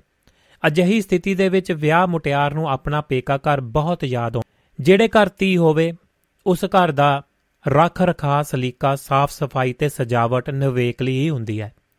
ਭਾਵੇਂ ਹੁਣ ਸਮਾਂ ਬਦਲ ਗਿਆ ਤੇ ਮਾਪੇ ਧੀਆਂ ਨੂੰ ਵੀ ਪੜਾਉਣ ਤੇ ਪੈਰਾਂ ਤੇ ਖੜੇ ਕਰਨ ਦੀ ਪ੍ਰਤੀ ਬਹੁਤ ਹੱਦ ਤੱਕ ਜਾਗਰੂਕ ਹੋ ਚੁੱਕੇ ਹਨ। ਸਮਾਜ ਵੱਲੋਂ ਨਜ਼ਰ ਮਾਰੀਏ ਤਾਂ ਸਪਸ਼ਟ ਦਿਖਾਈ ਦਿੰਦਾ ਹੈ ਕਿ ਧੀਆਂ ਨੇ ਆਪਣੀ ਸੂਝ-ਬੂਝ ਮਿਹਨਤ ਲਗਨ ਤੇ ਕਾਬਲੀਅਤ ਦੇ ਨਾਲ ਉੱਚੇ ਅਹੁਦਿਆਂ ਤੇ ਪਹੁੰਚ ਕੇ ਸਮਾਜ ਨੂੰ ਹੈਰਾਨ ਕਰ ਦਿੱਤਾ ਹੈ। ਜੀਵਨ ਦਾ ਕੋਈ ਵੀ ਖੇਤਰ ਹੋਵੇ, ਕੁੜੀਆਂ ਨੇ ਹਰ ਥਾਂ ਵੱਡਾ ਨਾਮ ਨਾ ਖੱਟਿਆ ਹੈ। ਮਾਪੇ ਵੀ ਬਹੁਤ ਖੁਸ਼ੀ ਦੇ ਤੇ ਚਾਹ ਦੇ ਨਾਲ ਧੀਆਂ ਨੂੰ ਸਿੱਖਿਅਤ ਕਰਨ ਤੇ ਉਹਨਾਂ ਦੀ ਹਰ ਚੀਜ਼ ਪੂਰੀ ਕਰਨ ਦੇ ਲਈ ਔਖੇ ਹੋ ਕੇ ਵੀ ਤਿਆਰ ਹੋ ਜਾਂਦੇ ਨੇ। ਕਈ ਵਾਰ ਮਾਪੇ ਭਵਿੱਖ ਦੀਆਂ ਸੋਚਾਂ ਸੋਚਦਿਆਂ ਖਰਚ ਹੁੰਦੇ ਤੇ ਜ਼ਿਆਦਾ ਭਵਿੱਖ ਦੀਆਂ ਸੋਚਾਂ ਸੋਚਦਿਆਂ ਖਰਚ ਮੁੰਡੇ ਤੇ ਜ਼ਿਆਦਾ ਕਰਦੇ ਨੇ, ਪਰ ਪੜ ਜਿਹੜੀ ਧੀ ਜਾਂਦੀ ਹੈ। ਪੜਨ ਲਿਖਣ ਦੇ ਲਈ ਮੁੰਡੇ ਤੇ ਜ਼ਿਆਦਾ ਖਰਚਾ ਕੀਤਾ ਜਾਂਦਾ ਹੈ, ਪਰ ਫਿਰ ਵੀ ਕੁੜੀ ਜਿਹੜੀ ਹੈ ਜ਼ਿਆਦਾ ਪੜ ਜਾਂਦੀ ਹੈ। ਸਮਾਜ ਲਈ ਇਹ ਗੰਭੀਰ ਸਮੱਸਿਆ ਬਣ ਰਹੀ ਹੈ ਕਿ ਅੱਜ ਕੱਲ ਬਹੁਤੇ ਮੁੰਡੇ ਪੜਨ ਤੋਂ ਅਣਗਹਿਲੀ ਕਰ ਰਹੇ ਨੇ। ਦੂਜੇ ਪਾਸੇ ਕੁੜੀਆਂ ਪੜ੍ਹਾਈ ਸਮੇਤ ਹਰ ਪਾਸੇ ਹੀ ਮੋਰੀ ਹਨ। ਸਿਆਣਿਆਂ ਤੇ ਜਿਹੜੀਆਂ ਸਚਿਆਰੀਆਂ ਮਾਵਾਂ ਕੁੜੀਆਂ ਨੂੰ, ਸਿਆਣੀਆਂ ਤੇ ਸਚਿਆਰੀਆਂ ਮਾਵਾਂ ਕੁੜੀਆਂ ਨੂੰ ਜ਼ਿੰਦਗੀ ਦੇ ਰਾਹਾਂ ਤੇ ਸੁਚਾਰੂ ਰੂਪ ਦੇ ਵਿੱਚ ਚੱਲਦੇ ਰਹਿਣ ਦੇ ਲਈ ਰਸੋਈ ਤੋਂ ਲੈ ਕੇ ਹਰ ਕੰਮ ਦੇ ਵਿੱਚ ਮੁਹਾਰਤ ਕਰਾਉਂਦੀਆਂ ਨੇ ਤਾਂ ਕਿ ਉਹ ਅਗਲੇਰੀ ਜ਼ਿੰਦਗੀ ਦੇ ਵਿੱਚ ਕਿਸੇ ਪਰੇਸ਼ਾਨੀ ਤੋਂ ਬਚ ਸਕਣ। ਉਂਝ ਵੀ, ਔਰਤ ਭਾਵੇਂ ਜਿੰਨੀ ਮਰਜ਼ੀ ਉੱਚੇ ਅਹੁਦੇ ਤੇ ਹੋਵੇ, ਪਰ ਉਸ ਦਾ ਘਰੇਲੂ ਕੰਮਾਂ ਦੇ ਵਿੱਚ ਪ੍ਰਵੀਨ ਹੋਣਾ ਜ਼ਰੂਰੀ ਸਮਝਿਆ ਜਾਂਦਾ ਹੈ। ਇਸ ਦਾ ਭਾਵ ਇਹ ਵੀ ਨਹੀਂ ਹੈ ਕਿ ਘਰ ਦੇ ਹੋਰ ਜੀ ਤੇ ਜੀਵਨ ਸਾਥੀ ਨੂੰ ਕੁਝ ਕਰਨਾ ਨਹੀਂ ਚਾਹੀਦਾ। ਪਰ ਅਸਲ ਗੱਲ ਇਹ ਹੈ ਕਿ ਸਮਾਜ ਅੱਜ ਵੀ ਇਹੀ ਤਵੱਕੋ ਕਰਦਾ ਹੈ ਕਿ ਉਹਨਾਂ ਦੇ ਘਰ ਆਈ ਨੂੰ ਰਾਣੀ ਨੂੰ ਹਰ ਕੰਮ ਆਉਂਦਾ ਹੋਵੇ। ਧੀਆਂ ਨੂੰ ਤਾਂ ਅਕਸਰ ਮਾਪੇ ਝਿੜਕਾਂ ਮਾਰ ਕੇ ਵੀ ਕੰਮ ਕਰਾ ਲੈਂਦੇ ਨੇ। ਘਰਾਂ ਦੇ ਅਨੇਕਾਂ ਕੰਮਾਂ ਅਨੇਕਾਂ ਕੰਮ ਹੁੰਦੇ ਨੇ। ਜਿਹੜੇ ਮਾਂ ਆਪਣੀ ਧੀ ਨੂੰ ਸਿਖਾਉਂਦੀ ਹੈ ਤਾਂ ਕਿ ਉਹ ਜੀਵਨ ਦੇ ਵਿੱਚ ਕਿਸੇ ਨਮੋਸ਼ੀ ਤੇ ਘਟਿਆਪਨ ਦੇ ਅਹਿਸਾਸ ਤੋਂ ਬਚ ਸਕੇ। ਧੀਆਂ ਘਰਾਂ ਦੀਆਂ ਰੌਣਕਾਂ ਹੁੰਦੀਆਂ ਨੇ। ਕਿਸੇ ਧੀ ਦੇ ਜਨਮ ਸਮੇਂ ਮਾਪੇ ਭਾਵੇਂ ਜਿੰਨੇ ਮਰਜ਼ੀ ਉਦਾਸ ਹੋਏ ਹੋਣ ਪਰ ਉਹ ਧੀ ਹੌਲੀ-ਹੌਲੀ ਸਾਰੇ ਟੱਬਰ ਦੇ ਜੀਆਂ ਤੋਂ ਇੰਨਾ ਲਾਡ ਤੇ ਪਿਆਰ ਲੈਂਦੀ ਹੈ ਕਿ ਸਾਰੇ ਘਰ ਦੀ ਚਹੇਤੀ ਬਣ ਜਾਂਦੀ ਹੈ। ਘਰਾਂ ਦੇ ਕੰਮ ਅਨੇਕਾਂ ਮਾਪੇ ਆਪਣੀਆਂ ਧੀਆਂ ਦੀ ਬਦੌਲਤ ਵਿਦੇਸ਼ਾਂ ਦੀ ਗੱਲ ਆਉਂਦੀ ਹੈ ਅੱਗੇ। ਰੌਣਕ ਲਾਉਂਦੀਆਂ ਨੇ ਤੇ ਵਿਹੜੇ ਦੇ ਵਿੱਚ, ਘਰਾਂ ਦੇ ਵਿੱਚ ਚਹਿਕਦੀਆਂ ਚਹਿਕਦੀਆਂ ਮਾਪਿਆਂ ਨੂੰ ਪਿਆਰ ਦੇ ਨਾਲ ਮੋਹ ਲੈਂਦੀਆਂ ਧੀਆਂ ਇੱਕ ਦਿਨ ਪੇਕਿਆਂ ਦੇ ਵਿਹੜੇ ਨੂੰ ਸੁੰਨ ਕਰਕੇ ਕਿਸੇ ਹੋਰ ਘਰ ਜਾ ਕੇ ਰੌਣਕ ਲਾਉਂਦੀਆਂ ਨੇ। ਹੁਣ ਸਮੇਂ ਦੀ ਲੋੜ ਅਨੁਸਾਰ ਧੀਆਂ ਆਪਣੀ ਮਿਹਨਤ ਦੇ ਨਾਲ ਵਿਦੇਸ਼ਾਂ ਦੇ ਵਿੱਚ ਸਿੱਖਿਆ ਪ੍ਰਾਪਤ ਕਰਕੇ ਵੱਡੀਆਂ ਪ੍ਰਾਪਤੀਆਂ ਕਰ ਰਹੀਆਂ ਨੇ। ਵਿਆਹ ਸ਼ਾਦੀ ਉਪਰੰਤ ਅਨੇਕਾਂ ਮਾਪੇ ਆਪਣੀਆਂ ਧੀਆਂ ਦੀ ਬਦੌਲਤ ਹੀ ਵਿਦੇਸ਼ਾਂ ਦੇ ਵਿੱਚ ਜਾਣ ਦੇ ਕਾਬਲ ਹੋਏ ਹਨ। ਧੀਆਂ ਮਾਪਿਆਂ ਦੀ ਪੁੱਤਾਂ ਨੂਹਾਂ ਨਾਲੋਂ ਵੀ ਵੱਧ ਸੇਵਾ ਸੰਭਾਲ ਕਰਦੀਆਂ ਨੇ। ਧੀ ਨੂੰ ਪਿਆਰ ਕਰਨ ਵਾਲੇ ਮਾਪੇ ਆਪਣੀ ਨੂੰਹ ਦੇ ਵਿੱਚੋਂ ਵੀ ਧੀ ਹੀ ਦੇਖਦਾ ਹੈ। ਇਸ ਕਾਰਨ ਹੀ ਉਹ ਨੂੰਹ ਨੂੰ ਕਿਸੇ ਬੇਗਾਨੇਪਨ ਦਾ ਅਹਿਸਾਸ ਨਹੀਂ ਹੋਣ ਦਿੰਦੇ। ਅਸਲ ਗੱਲ ਇਹ ਹੈ ਕਿ ਧੀ ਨੇ ਤਾਂ ਇੱਕ ਦਿਨ ਇੱਕ ਦਿਨ ਸਹੁਰੇ ਘਰ ਜਾ ਵਸਣਾ ਤੇ ਅਸਲ ਧੀ ਤਾਂ ਘਰ ਨੂੰ ਨੂੰਹ ਰਾਣੀ ਹੀ ਹੁੰਦੀ ਹੈ। ਜਿਹੜੇ ਘਰ ਦੇ ਵਿੱਚ ਧੀ ਨੇ ਜਨਮ ਤੋਂ ਲੈ ਕੇ ਵਿਆਹ ਸ਼ਾਦੀ ਤੱਕ ਜੀਵਨ ਦੇ ਅਨੇਕਾਂ ਰੰਗ ਮਾਨੇ ਹੁੰਦੇ ਨੇ, ਉਹ ਕਿਤੇ ਦੂਰ ਵੀ ਚਲੀ ਜਾਵੇ ਤਾਂ ਉਹ ਘਰ ਉਹਦੇ ਮਨ ਦੇ ਵਿੱਚ ਸਦਾ ਲਈ ਵਸਿਆ ਰਹਿੰਦਾ ਹੈ। ਉਹ ਸਹੁਰੇ ਘਰ ਬੈਠੀ ਵੀ ਮਾਪਿਆਂ ਦੀ ਫਿਕਰ ਕਰਦੀ ਹੈ ਹਮੇਸ਼ਾ ਸੁੱਖਾਂ ਦੀ ਦੁਆ ਕਰਦੀ ਰਹਿੰਦੀ ਹੈ ਜੇ ਮਾਂ-ਬਾਪ ਵਿੱਚੋਂ ਕੋਈ ਬਿਮਾਰ ਹੋਵੇ, ਤਾਂ ਉਹ ਚਿੰਤਾ ਦੇ ਵਿੱਚ ਤੜਫ ਉੱਠਦੀ ਹੈ ਅਕਸਰ ਉਹ ਮਾਪਿਆਂ ਨੂੰ ਚੰਗੇ ਡਾਕਟਰ ਨੂੰ ਦਿਖਾਉਣ, ਦਵਾਈਆਂ ਸਮੇਂ ਸਿਰ ਖਾਣ ਤੇ ਸਿਹਤ ਦਾ ਪੂਰਾ ਖਿਆਲ ਰੱਖਣ ਦੀਆਂ ਸਲਾਹਾਂ ਦਿੰਦੀ ਨਹੀਂ ਥੱਕਦੀ। ਜੇ ਨੇੜੇ ਹੋਵੇ ਤਾਂ ਮਾਪਿਆਂ ਨੂੰ ਹਰ ਸੁੱਖ ਦੁੱਖ ਸਮੇਂ ਆਪ ਮਿਲ ਕੇ ਖੁਸ਼ੀ ਤੇ ਦਰਦ ਸਾਂਝਾ ਕਰਨ ਦੇ ਲਈ ਤਾਂਗਦੀ ਹੈ ਗੀਤ ਦੇ ਬੋਲ ਵੀ ਅਜਿਹੇ ਸਚਾਈ ਨੂੰ ਹੀ ਬਿਆਨ ਕਰਦੇ ਨੇ। ਪੁੱਤ ਵੰਡਾਉਣ ਜ਼ਮੀਨਾਂ, ਧੀਆਂ ਦਰਦ ਵੰਡਾਉਂਦੀਆਂ ਨੇ। ਅਕਸਰ ਦੇਖਣ ਦੇ ਵਿੱਚ ਆਉਂਦਾ ਹੈ ਕਿ ਸੋਹਰੇ ਘਰੋਂ ਧੀ ਜਦੋਂ ਮਾਪਿਆਂ ਨੂੰ ਮਿਲਣ ਆਉਂਦੀ ਹੈ, ਤਾਂ ਉਸ ਕੋਲੋਂ ਇਹ ਚਾਹ ਸਾਂਭਿਆ ਨਹੀਂ ਜਾਂਦਾ। ਮਾਪਿਆਂ ਦੇ ਬੈਠਿਆਂ ਤਾਂ ਪੇਕਾ ਘਰ ਵੀ ਧੀ ਦੇ ਸਿਰ ਠੰਡੀਆਂ ਛਾਵਾਂ ਕਰਦਾ ਨਹੀਂ ਥੱਕਦਾ। ਧੀਆਂ ਅਕਸਰ ਦੇਰ ਰਾਤ ਤੱਕ ਮਾਵਾਂ ਦੇ ਨਾਲ ਗੱਲਾਂ ਕਰਦੀਆਂ ਨਹੀਂ ਥੱਕਦੀਆਂ। ਹਰ ਵਾਰ ਹੀ ਪਤਾ ਨਹੀਂ ਉਹ ਕਿਹੜੇ ਦੁੱਖ ਸੁੱਖ ਫਰੋਲਦੀਆਂ ਰਹਿੰਦੀਆਂ ਨੇ। ਕਈ ਵਾਰ ਮੈਨੂੰ ਹੈਰਾਨ, ਹੈਰਾਨੀ ਹੁੰਦੀ ਹੈ ਕਿ ਸਾਡੇ ਵਿਆਹ ਨੂੰ ਲਗਭਗ 4 ਦਹਾਕੇ ਹੋਣ ਵਾਲੇ ਨੇ। ਪਰ ਮੇਰੀ ਜੀਵਨ ਸਾਥਣ ਹੁਣ ਵੀ ਜਦੋਂ ਪੇਕੇ ਘਰ ਜਾਵੇ ਤਾਂ ਉਹ ਮਾਂ, ਧੀ, ਪਤਾ ਨਹੀਂ ਘੰਟਿਆਂ ਬੰਦੀ ਕਿਹੜੀਆਂ ਗੱਲਾਂ ਕਰਦੀਆਂ ਰਹਿੰਦੀਆਂ ਨੇ। ਹੁਣ ਜਦੋਂ ਸਾਡੀ ਧੀ ਵੀ ਪੇਕੇ ਘਰ ਆਉਂਦੀ ਹੈ ਤਾਂ ਮਾਂ, ਧੀ ਨੂੰ ਗੱਲਾਂ ਕਰਦਿਆਂ ਸਮੇਂ ਦਾ ਕੋਈ ਖਿਆਲ ਹੀ ਨਹੀਂ ਰਹਿੰਦਾ। ਸਿਆਣੇ ਕਹਿੰਦੇ ਨੇ ਮਾਂ ਧੀ ਦੀ ਇੱਕ ਗੱਲ ਹੁੰਦੀ ਹੈ। ਪੇਕਾ ਘਰ ਵੀ ਧੀਆਂ ਨੂੰ ਮਾਂ ਦੇ ਨਾਲ ਹੀ ਸੋਹਣਾ ਲੱਗਦਾ ਹੈ। ਧੀ ਦੇ ਆਉਣ ਤੇ ਮਾਂ ਜਿਹੜੇ ਲਾੜ ਚਾ ਕਰਦੀ ਹੈ, ਉਹ ਹੋਰ ਕੋਈ ਨਹੀਂ ਕਰ ਸਕਦਾ। ਪੇਕੇ ਘਰ ਦਾ ਦਰਵਾਜ਼ਾ ਕਿਸੇ ਧੀ ਨੂੰ ਹਮੇਸ਼ਾ ਪਿਆਰ ਤੇ ਨਿੱਗੀ ਗਲਵਕੜੀ ਦੇ ਨਾਲ ਨਿਵਾਜਦਾ ਰਹੇ। ਸ਼ਾਇਦ ਇਸੇ ਕਾਰਨ ਲੋਕ ਗੀਤ ਦੇ ਵਿੱਚ ਧੀ ਮੰਗ ਕਰਦੀ ਹੈ, ਇੱਕ ਵੀਰ ਦੇਈ ਵੇ ਰੱਬਾ, ਮੇਰੀ ਸਾਰੀ ਉਮਰ ਦੇ ਮਾਪੇ। ਧੀ ਹਮੇਸ਼ਾ ਮਾਪਿਆਂ ਦਾ ਭਲਾ ਲੋੜੀਂਦੀ ਹੈ। ਸਾਡੇ ਧੀ ਹਮੇਸ਼ਾ ਮਾਪਿਆਂ ਦਾ ਭਲਾ ਲੋੜਦੀ ਹੈ। ਸਾਡੇ ਸੱਭਿਆਚਾਰ ਦੇ ਵਿੱਚ ਧੀਆਂ ਦੇ ਨਾਲ ਜੁੜੇ ਦਿਨ ਦਿਹਾੜਾਂ ਵਿੱਚ ਪੈਸੇ ਦਾ ਕੋਈ ਮਹੱਤਵ ਨਹੀਂ ਹੁੰਦਾ। ਇਹ ਧੀ ਨਾਲ ਮੇਲ ਮਿਲਾਪ ਦਾ ਇੱਕ ਸਬਬ ਹੀ ਹੁੰਦਾ ਹੈ ਤਾਂ ਕਿ ਧੀ ਸਹੁਰੇ ਘਰ ਉਦਾਸ ਨਾ ਹੋਵੇ। ਮਾਂ-ਬਾਪ, ਭਰਾ ਭਰਜਾਈਆਂ, ਧੀ ਦਾ ਪਿਆਰ ਤੇ ਆਪਣਾ ਅਪਨਤ ਦੇ ਨਾਲ ਸਿਰ ਹੀ ਪਲੋਸ ਦੇਣ ਤਾਂ ਧੀ ਲਈ ਇਸ ਤੋਂ ਵੱਡਾ, ਵੱਡੀ ਕੋਈ ਖੁਸ਼ੀ ਨਹੀਂ ਹੁੰਦੀ। ਅਨੇਕਾਂ ਧੀਆਂ ਪੁੱਤਰਾਂ ਵੱਲੋਂ ਨਕਾਰੇ ਬਜ਼ੁਰਗ ਮਾਂ-ਬਾਪ ਨੂੰ ਸਾਂਭ ਕੇ ਆਪਣੇ ਫਰਜ਼ ਨਿਭਾਉਣੇ, ਨਿਭਾ ਰਹੀਆਂ ਹਨ। ਆਪਣੇ ਪੇਕੇ ਘਰ ਨੂੰ ਵਸਦਾ, ਰਸਦਾ, ਦੇਖਣ ਦੇ ਲਈ ਉਹ ਹਮੇਸ਼ਾ ਦੁਆਵਾਂ ਕਰਦੀਆਂ ਨੇ। ਵਸਦਾ ਰਹੇ ਮੇਰੇ ਬਾਬਲ ਦਾ ਵੇੜਾ ਧੀਆਂ ਦੀ ਇਹ ਦੁਆ। ਜੀ ਦੋਸਤੋ, ਇਹ ਸੀ ਜੀ ਗੱਲਬਾਤ ਜੀ ਤੇ ਧੀਆਂ ਦੀ, ਮਾਪਿਆਂ ਦੀ ਤੇ ਹੋਰ ਸਾਰੀਆਂ ਗੱਲਾਂ ਬਾਤਾਂ। ਤੇ ਕੁਲਦੀਪ ਕੁਲਦੀਪ ਮਾਨਕ ਸਾਹਿਬ ਨੇ ਵੀ ਬੜਾ ਪਿਆਰਾ ਗੀਤ ਉਹਨਾਂ ਦਾ, ਇੱਕ ਵੀਰ ਦੇਈ ਬੇ ਰੱਬਾ, ਉਹ ਵੀ ਸਾਂਝਾ ਕਰਦੇ ਆ ਤੇ ਇੱਕ ਛੋਟਾ ਜਿਹਾ ਬ੍ਰੇਕ ਲੈ ਕੇ ਫਿਰ ਅੱਗੇ ਵਧਦੇ ਆ। ਸਟੂਡੀਓ ਦਾ ਨੰਬਰ +358 44976 1962 ਹੈ। ਕਿਸੇ ਵੀ ਤਰ੍ਹਾਂ ਦੀ ਗੱਲਬਾਤ ਕਰਨ ਦੇ ਲਈ ਲਾਈਨਾਂ ਤੁਹਾਡੇ ਲਈ ਖੁੱਲੀਆਂ ਨੇ ਜੀ। +358 44976 1962 ਜੀ ਦੋਸਤੋ ਲੋ ਜੀ ਐਸੀ ਗੱਲ ਵੀਰਾਂ, ਭਰਾਵਾਂ ਤੇ ਭੈਣਾਂ ਤੇ ਰਿਸ਼ਤੇਦਾਰਾਂ ਮਾਂ-ਬਾਪ ਦੀ। ਉਹਨਾਂ ਘਰਾਂ ਦੇ ਵਿੱਚ ਜਿੱਥੇ ਗੁੱਡੀਆਂ ਪਟੋਲੇ ਖੇਡ ਲੀਆਂ ਨੇ। ਤੇ ਲੋ ਫਿਰ ਤੋਂ ਜਿਹੜੀ ਆਪਣੀ ਫੇਸਬੁੱਕ ਦੇ ਉੱਤੇ ਉਸੇ ਤਰ੍ਹਾਂ ਪ੍ਰੋਗਰਾਮ, ਜਿਹੜੀ ਫੋਟੋ ਕੈਮਰਾ ਚੱਲ ਚੁੱਕਿਆ ਹੈ ਜੀ। ਮਾਫੀ ਚਾਹੁੰਦਾ ਦੋਸਤੋ, ਕਿਉਂਕਿ ਇਹਨੂੰ ਦਰੁਸਤ ਕਰਾਂਗੇ ਜੀ। ਗੁਸਤਾਖੀ ਮਾਫ ਹੈ ਜੀ ਤੇ ਇਸ ਦੇ ਨਾਲ ਹੀ। ਸਕੰਦਰ ਸਿੰਘ ਔਜਲਾ ਸਾਹਿਬ ਜੁੜੇ ਹੋਏ ਨੇ ਜੀ। ਸਤਿ ਸ਼੍ਰੀ ਅਕਾਲ, ਉਹ ਵੀ ਭੇਜ ਰਹੇ ਨੇ। ਜੀਆਂ ਨੂੰ ਜੀ ਨਿੱਘਾ ਸਵਾਗਤ ਹੈ। ਗੱਲਬਾਤ ਨੂੰ, ਪ੍ਰੋਗਰਾਮ ਨੂੰ ਪਸੰਦ ਕਰ ਰਹੇ ਨੇ। ਲਾਈਨਾਂ ਦੋਸਤੋ, ਤੁਹਾਡੇ ਲਈ ਖੁੱਲੀਆਂ ਨੇ। ਕਿਸੇ ਵੀ ਤਰ੍ਹਾਂ ਦੀ ਗੱਲਬਾਤ ਕਰਨ ਦੇ ਲਈ ਨੰਬਰ ਡਾਇਲ ਕਰ ਸਕਦੇ ਹੋ +358 44976 1962 ਤੇ ਅਗਲੀ ਗੱਲਬਾਤ ਤੋਰਦੇ ਆ ਤੁਹਾਡੇ ਨਾਲ ਤੇ ਤੁਹਾਡਾ ਇੰਤਜ਼ਾਰ ਵੀ ਰਹੇਗਾ। ਕਿਸੇ ਵੀ ਤਰ੍ਹਾਂ ਦੀ ਗੱਲਬਾਤ ਕਰਨੀ ਚਾਹੁੰਦੇ ਹੋ ਤਾਂ ਸਵਾਗਤ ਹੈ। ਤੇ ਖੁੰਡ ਚਰਚਾ ਤਾਂ ਵੈਸੇ ਤੁਹਾਡੇ ਨਾਲ ਹੀ ਹੁੰਦੀ ਹੈ। ਪਰ ਜੇਕਰ ਤੁਸੀਂ ਜਿੰਨਾ ਚਿਰ ਹਾਮੀ ਨਹੀਂ ਭਰਦੇ ਉਹਨਾਂ ਚਿਰ ਫਿਰ ਮੈਨੂੰ ਤਾਂ ਕੁਝ ਨਾ ਕੁਝ ਕਰਨਾ ਪੈਣਾ ਹੈ ਜੀ। ਤੇ ਅਗਲੀ ਗੱਲ ਤਾਇਆ ਗੁਲਜ਼ਾਰਾ। ਪਿੰਡਾਂ ਦੀ ਵਿਰਾਸਤ ਦੀ ਗੱਲ ਹੈ ਵੀ ਦੇਸ਼ ਦੇਸ਼ ਪਰਦੇਸ ਦੀ ਗੱਲਬਾਤ ਹੈ।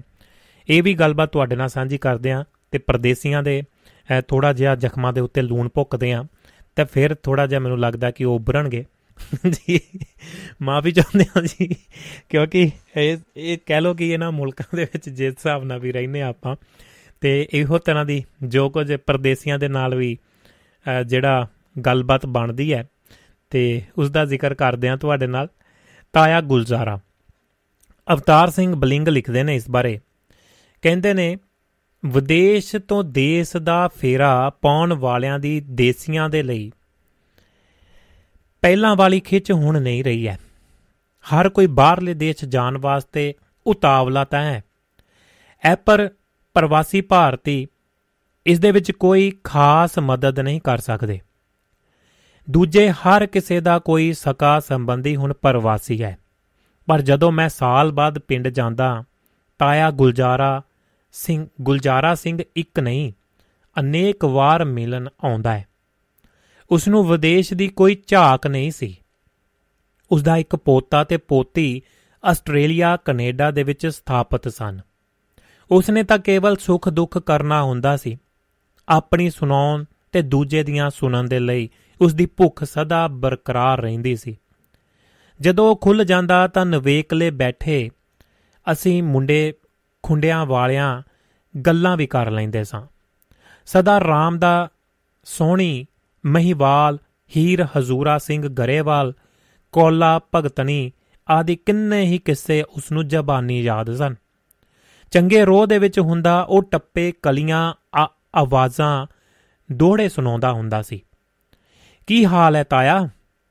ਉਹ ਦੂਜੇ ਵਗਲ ਤੋਂ ਮਿਲਣ ਆਉਂਦਾ ਤਾਂ ਮੈਂ ਹਾਲ ਚਾਲ ਪੁੱਛਦਾ ਉਸ ਦਾ ਉਹ ਬਾਈ ਜਵਾਨਾ, ਹੁਣ ਨਹੀਂ ਵੱਛੇ ਭੱਜਦੇ, ਹੁਣ ਨਹੀਂ ਧੂੜਾਂ ਉੜਦੀਆਂ ਮੇਰੇ ਪ੍ਰਸ਼ਨ ਨੂੰ ਮਜ਼ਾਕੀਆ ਲਹਿਜੇ ਦੇ ਵਿੱਚ ਲੈਂਦਾ 95 95 ਸਾਲਾਂ ਤਾਇਆ ਫਿੱਕੀ ਜਿਹੀ ਹਾਸੀ ਹੱਸਦਾ ਕਹਿੰਦਾ ਹੈ, ਉਹ ਦਸਕਤਕ ਕਰਨੇ ਤੇ ਪੰਜਾਬੀ ਪੜ੍ਹਨੀ ਜਾਣਦਾ ਹੈ। ਨਾ ਮੈਂਬਰ ਪੰਚਾਇਤ, ਨਾ ਲੰਬੜਦਾਰ, ਬੜਾ ਬੇਚਿਜਕ ਬੰਦਾ। ਨਗਰ ਦੇ ਸਾਂਝੇ ਕੰਮ ਦੇ ਲਈ ਕਿਸੇ ਮੰਤਰੀ ਸੰਤਰੀ ਨੂੰ ਸਿੱਧਾ ਟੱਕਰਦਾ।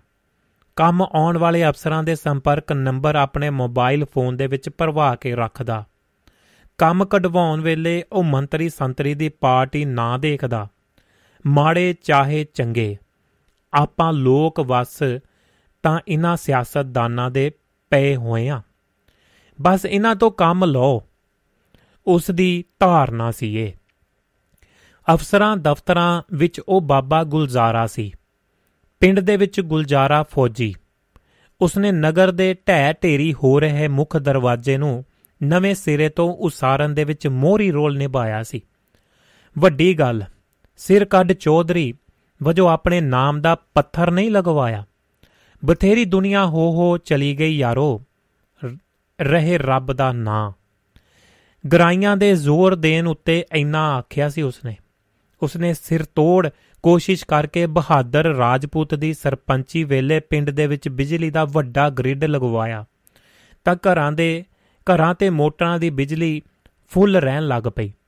ਉਹ ਗ੍ਰਿਡ ਦੀਆਂ ਸਿਫਤਾਂ ਕਰਦਾ ਨਾ ਥੱਕਦਾ। ਉਸ ਦੀ ਮਹਿਮਾ ਤੋਂ ਚਿੜਦੇ ਕਈ ਬੰਦੇ ਪਿੱਠ ਪਿੱਛੇ ਉਸ ਨੂੰ ਗ੍ਰਿਡ ਸਿਉ ਗ੍ਰਿਡ ਸਿਉ ਆਖਦੇ ਰਹਿੰਦੇ ਸਨ। ਮੇਰੇ ਯਾਰ ਕਹਿੰਦੇ ਨੇ, ਜੋ ਕਹੀ ਜਾਣ। ਮੂਰਖਾਂ ਨੇ ਕੋਈ ਚੱਜ ਦਾ ਕੰਮ ਥੋੜੇ ਕਰਨਾ ਹੈ। ਸੁਣ ਲੈ ਮੇਰੀ ਗੱਲ ਇੱਕ। ਫੇਰ ਕਹੇਗਾ, ਤਾਇਆ ਕਹਿੰਦਾ ਹੈ, ਇੱਕ ਦਿਨ ਉਹ ਉਦੜ ਪਿਆ। ਜਾਨੀ ਕਿ ਖੁੱਲ ਪਿਆ, ਗੱਲਾਂ ਬਾਤਾਂ ਕਰਨ ਲੱਗ ਪਿਆ ਖੁੱਲ ਕੇ। ਅਖੇ ਮੂਰਖ ਇਕੱਠੇ ਹੋਏ, ਕਹਿੰਦੇ, ਕੋਈ ਚੱਜ ਦਾ ਕਾਰਜ ਕਰੀਏ। ਖੰਡ ਦਾ ਭਾ ਚੰਗਾ ਸ਼ਾਮ ਲਾਟ ਵਾਈਏ? ਗੰਨਾ ਬੀਜੀਏ। ਕਰ ਜ਼ਮਾਨਾ ਬੜਾ ਖਰਾਬ ਹੈ, ਪਰ ਜ਼ਮਾਨਾ ਬਹੁਤ ਖਰਾਬ ਹੈ। ਲੋਕ ਗੰਨੇ ਪੱਟਣਗੇ। ਬਾੜ ਕਰਾਂਗੇ ਫਿਰ ਆਪਾਂ। ਉਹ ਵੀ ਟੱਪਣਗੇ। ਕੰਧ ਕਰਾਂਗੇ। ਤਾਂ ਵੀ ਚੋਰਾਂ ਨੇ ਹਟਣਾ ਨਹੀਂ। ਆਪਾਂ ਇਉਂ ਕਰੋ, ਆਪਾਂ ਇਉਂ ਕਰੀਏ। ਛੱਡੋ ਪਰੇ ਇਹ ਝੰਜੜ ਸਾਰਾ ਕੁਝ। ਪੰਗਾ ਹੀ ਨਾ ਛੇੜੋ। ਇਸ ਪਿੰਡ ਨੂੰ ਫੂਕ ਦਿਓ। ਸੋਫੀ ਵੱਟੀ ਬੈਠਾ ਤਾਇਆ ਮੁਸਕੜਾ ਮੁਸਕਰਾਇਆ ਹੱਸਿਆ ਸੀ। ਇਹ ਜਿਹੜੇ ਮੇਰੇ ਪਿੰਡ ਪਿੱਛੇ ਬੋਲਦੇ ਨੇ ਨਾ, ਇਨ੍ਹਾਂ ਵਰਗੇ ਉਹਨਾਂ ਪੁੱਠੀਆਂ ਸਕੀਮਾਂ ਘੜਨ ਵਾਲੇ ਮੂਰਖਾਂ ਨੇ ਚੱਜ ਦਾ ਕੰਮ ਪਤਾ ਕੀ ਕੀਤਾ? ਚਰਾਂਦ ਚੋਂ ਸੁਕੀਆਂ ਝਿੰਗਾਂ ਲਿਆ ਕੇ ਪਿੰਡ ਨੂੰ ਅੱਗ ਲਾਤੀ। ਅਰ ਬੁਝਾਉਣੀ ਪਈ ਤੇਰੇ ਮੇਰੇ ਵਰਗਿਆਂ ਨੂੰ। ਤਾਇਆ ਠਹਾਕਾ ਮਾਰ ਕੇ ਹੱਸਿਆ, ਹੱਸਦਾ ਰਿਹਾ। ਚੜ੍ਹਦੀ ਉਮਰ ਦੇ ਵਿੱਚ ਉਹ ਫੌਜ ਦੇ ਵਿੱਚ ਭਰਤੀ ਹੋਇਆ। ਬਸਰੇ ਬਗਦਾਦ ਵਾਲੇ ਬਾਰਡਰ ਉੱਪਰ ਡਟਿਆ। ਦੂਜਾ ਮਹਾਯੁੱਧ ਲੜਦਾ ਰਿਹਾ। ਉਹ ਯਾਰ, ਸਾਨੂੰ ਤਾਂ ਗੋਰਿਆਂ ਨੇ ਗੋਲੀ ਠੰਡੀ ਕਰਨ ਖਾਤਰ ਭਰਤੀ ਕੀਤਾ। ਪੈਨਸ਼ਨ ਕਿਹੜੀ ਦੇਣੀ ਆ, ਦੇਣੀ ਤੀ ਪੈਨਸ਼ਨ ਕਿਹੜੀ ਦੇਣੀ ਤੀ? ਉਹਨਾਂ ਨੂੰ ਲੋੜ ਤੀ ਲੰਬੜਦਾਰਾਂ ਰਾਹੀਂ ਬਾਂਸ ਤੇ ਢਾਂਗੇ ਨਾਲ ਆਟਾ ਸਟਾਕ ਕੱਦ ਮਿਣ ਕੇ ਖਾਕੀ ਪੈਂਟ ਪਵਾ ਕੇ ਜੰਗ ਚ ਧੱਕ ਦਿੰਦੇ ਐ। ਜੰਗ ਥੰਮੀ ਸਾਡੇ ਵਰਗੇ ਕਿੰਨੇ ਹੀ ਵਧਾਕੜ ਬੇਰੰਗ ਘਰਾਂ ਨੂੰ ਤੋੜ ਦਿੱਤੇ। ਗਾਹਾਂ ਘਰ ਆਉਂਦੇ ਨੂੰ ਹੀ ਘਰਦਿਆਂ ਨੇ ਜੁੱਦਾ ਕਰਤਾ, ਜਦ ਕਿ ਵੱਖਰਾ ਕਰ ਦਿੱਤਾ। ਕਹਿੰਦੇ, ਇਹ ਕੰਮ ਨਹੀਂ ਕਰਦਾ। ਤਾਇਆ ਚੜ੍ਹਦੀ ਜਵਾਨੀ ਦੇ ਵਿੱਚ ਕਿਤੇ ਸੰਘਰਸ਼ ਦੀ ਵਿਥਿਆ ਛੇੜ ਲੈਂਦਾ। ਅੱਡ ਹੋ ਕੇ ਆਪਣੇ ਆਪ ਨੂੰ ਸੰਭਾਲਣਾ ਬਹੁਤ ਔਖਾ ਹੁੰਦਾ ਹੈ। ਕੇਰਾਂ ਤਾਂ ਕੱਲਾ ਕਹਿਰਾ ਬੰਦਾ ਜਮਾ ਹੀ ਨਿਆਸਰਾ ਜਿਹੜਾ ਹੋ ਜਾਂਦਾ ਹੈ। ਹੁਣ ਲੈ, ਨਵੇਂ ਅੱਡ ਹੋਏ ਦੀ ਵਾਰਤਾ ਸੁਣ ਲੈ।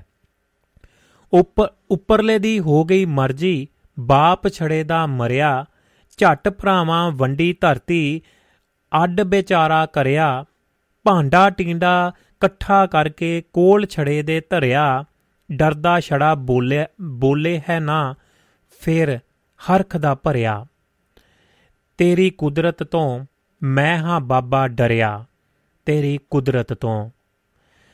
ਉਸਨੇ ਆਪਣੀ ਮੰਦੀ ਮਾਇਕ ਹਾਲਤ ਬਾਰੇ ਬੋਲੀ ਪਾ ਦਿੱਤੀ ਸੀ। ਬੇਸ਼ੱਕ ਉਹ ਉਸ ਵਕਤ ਛੜਾ ਨਹੀਂ ਸੀ।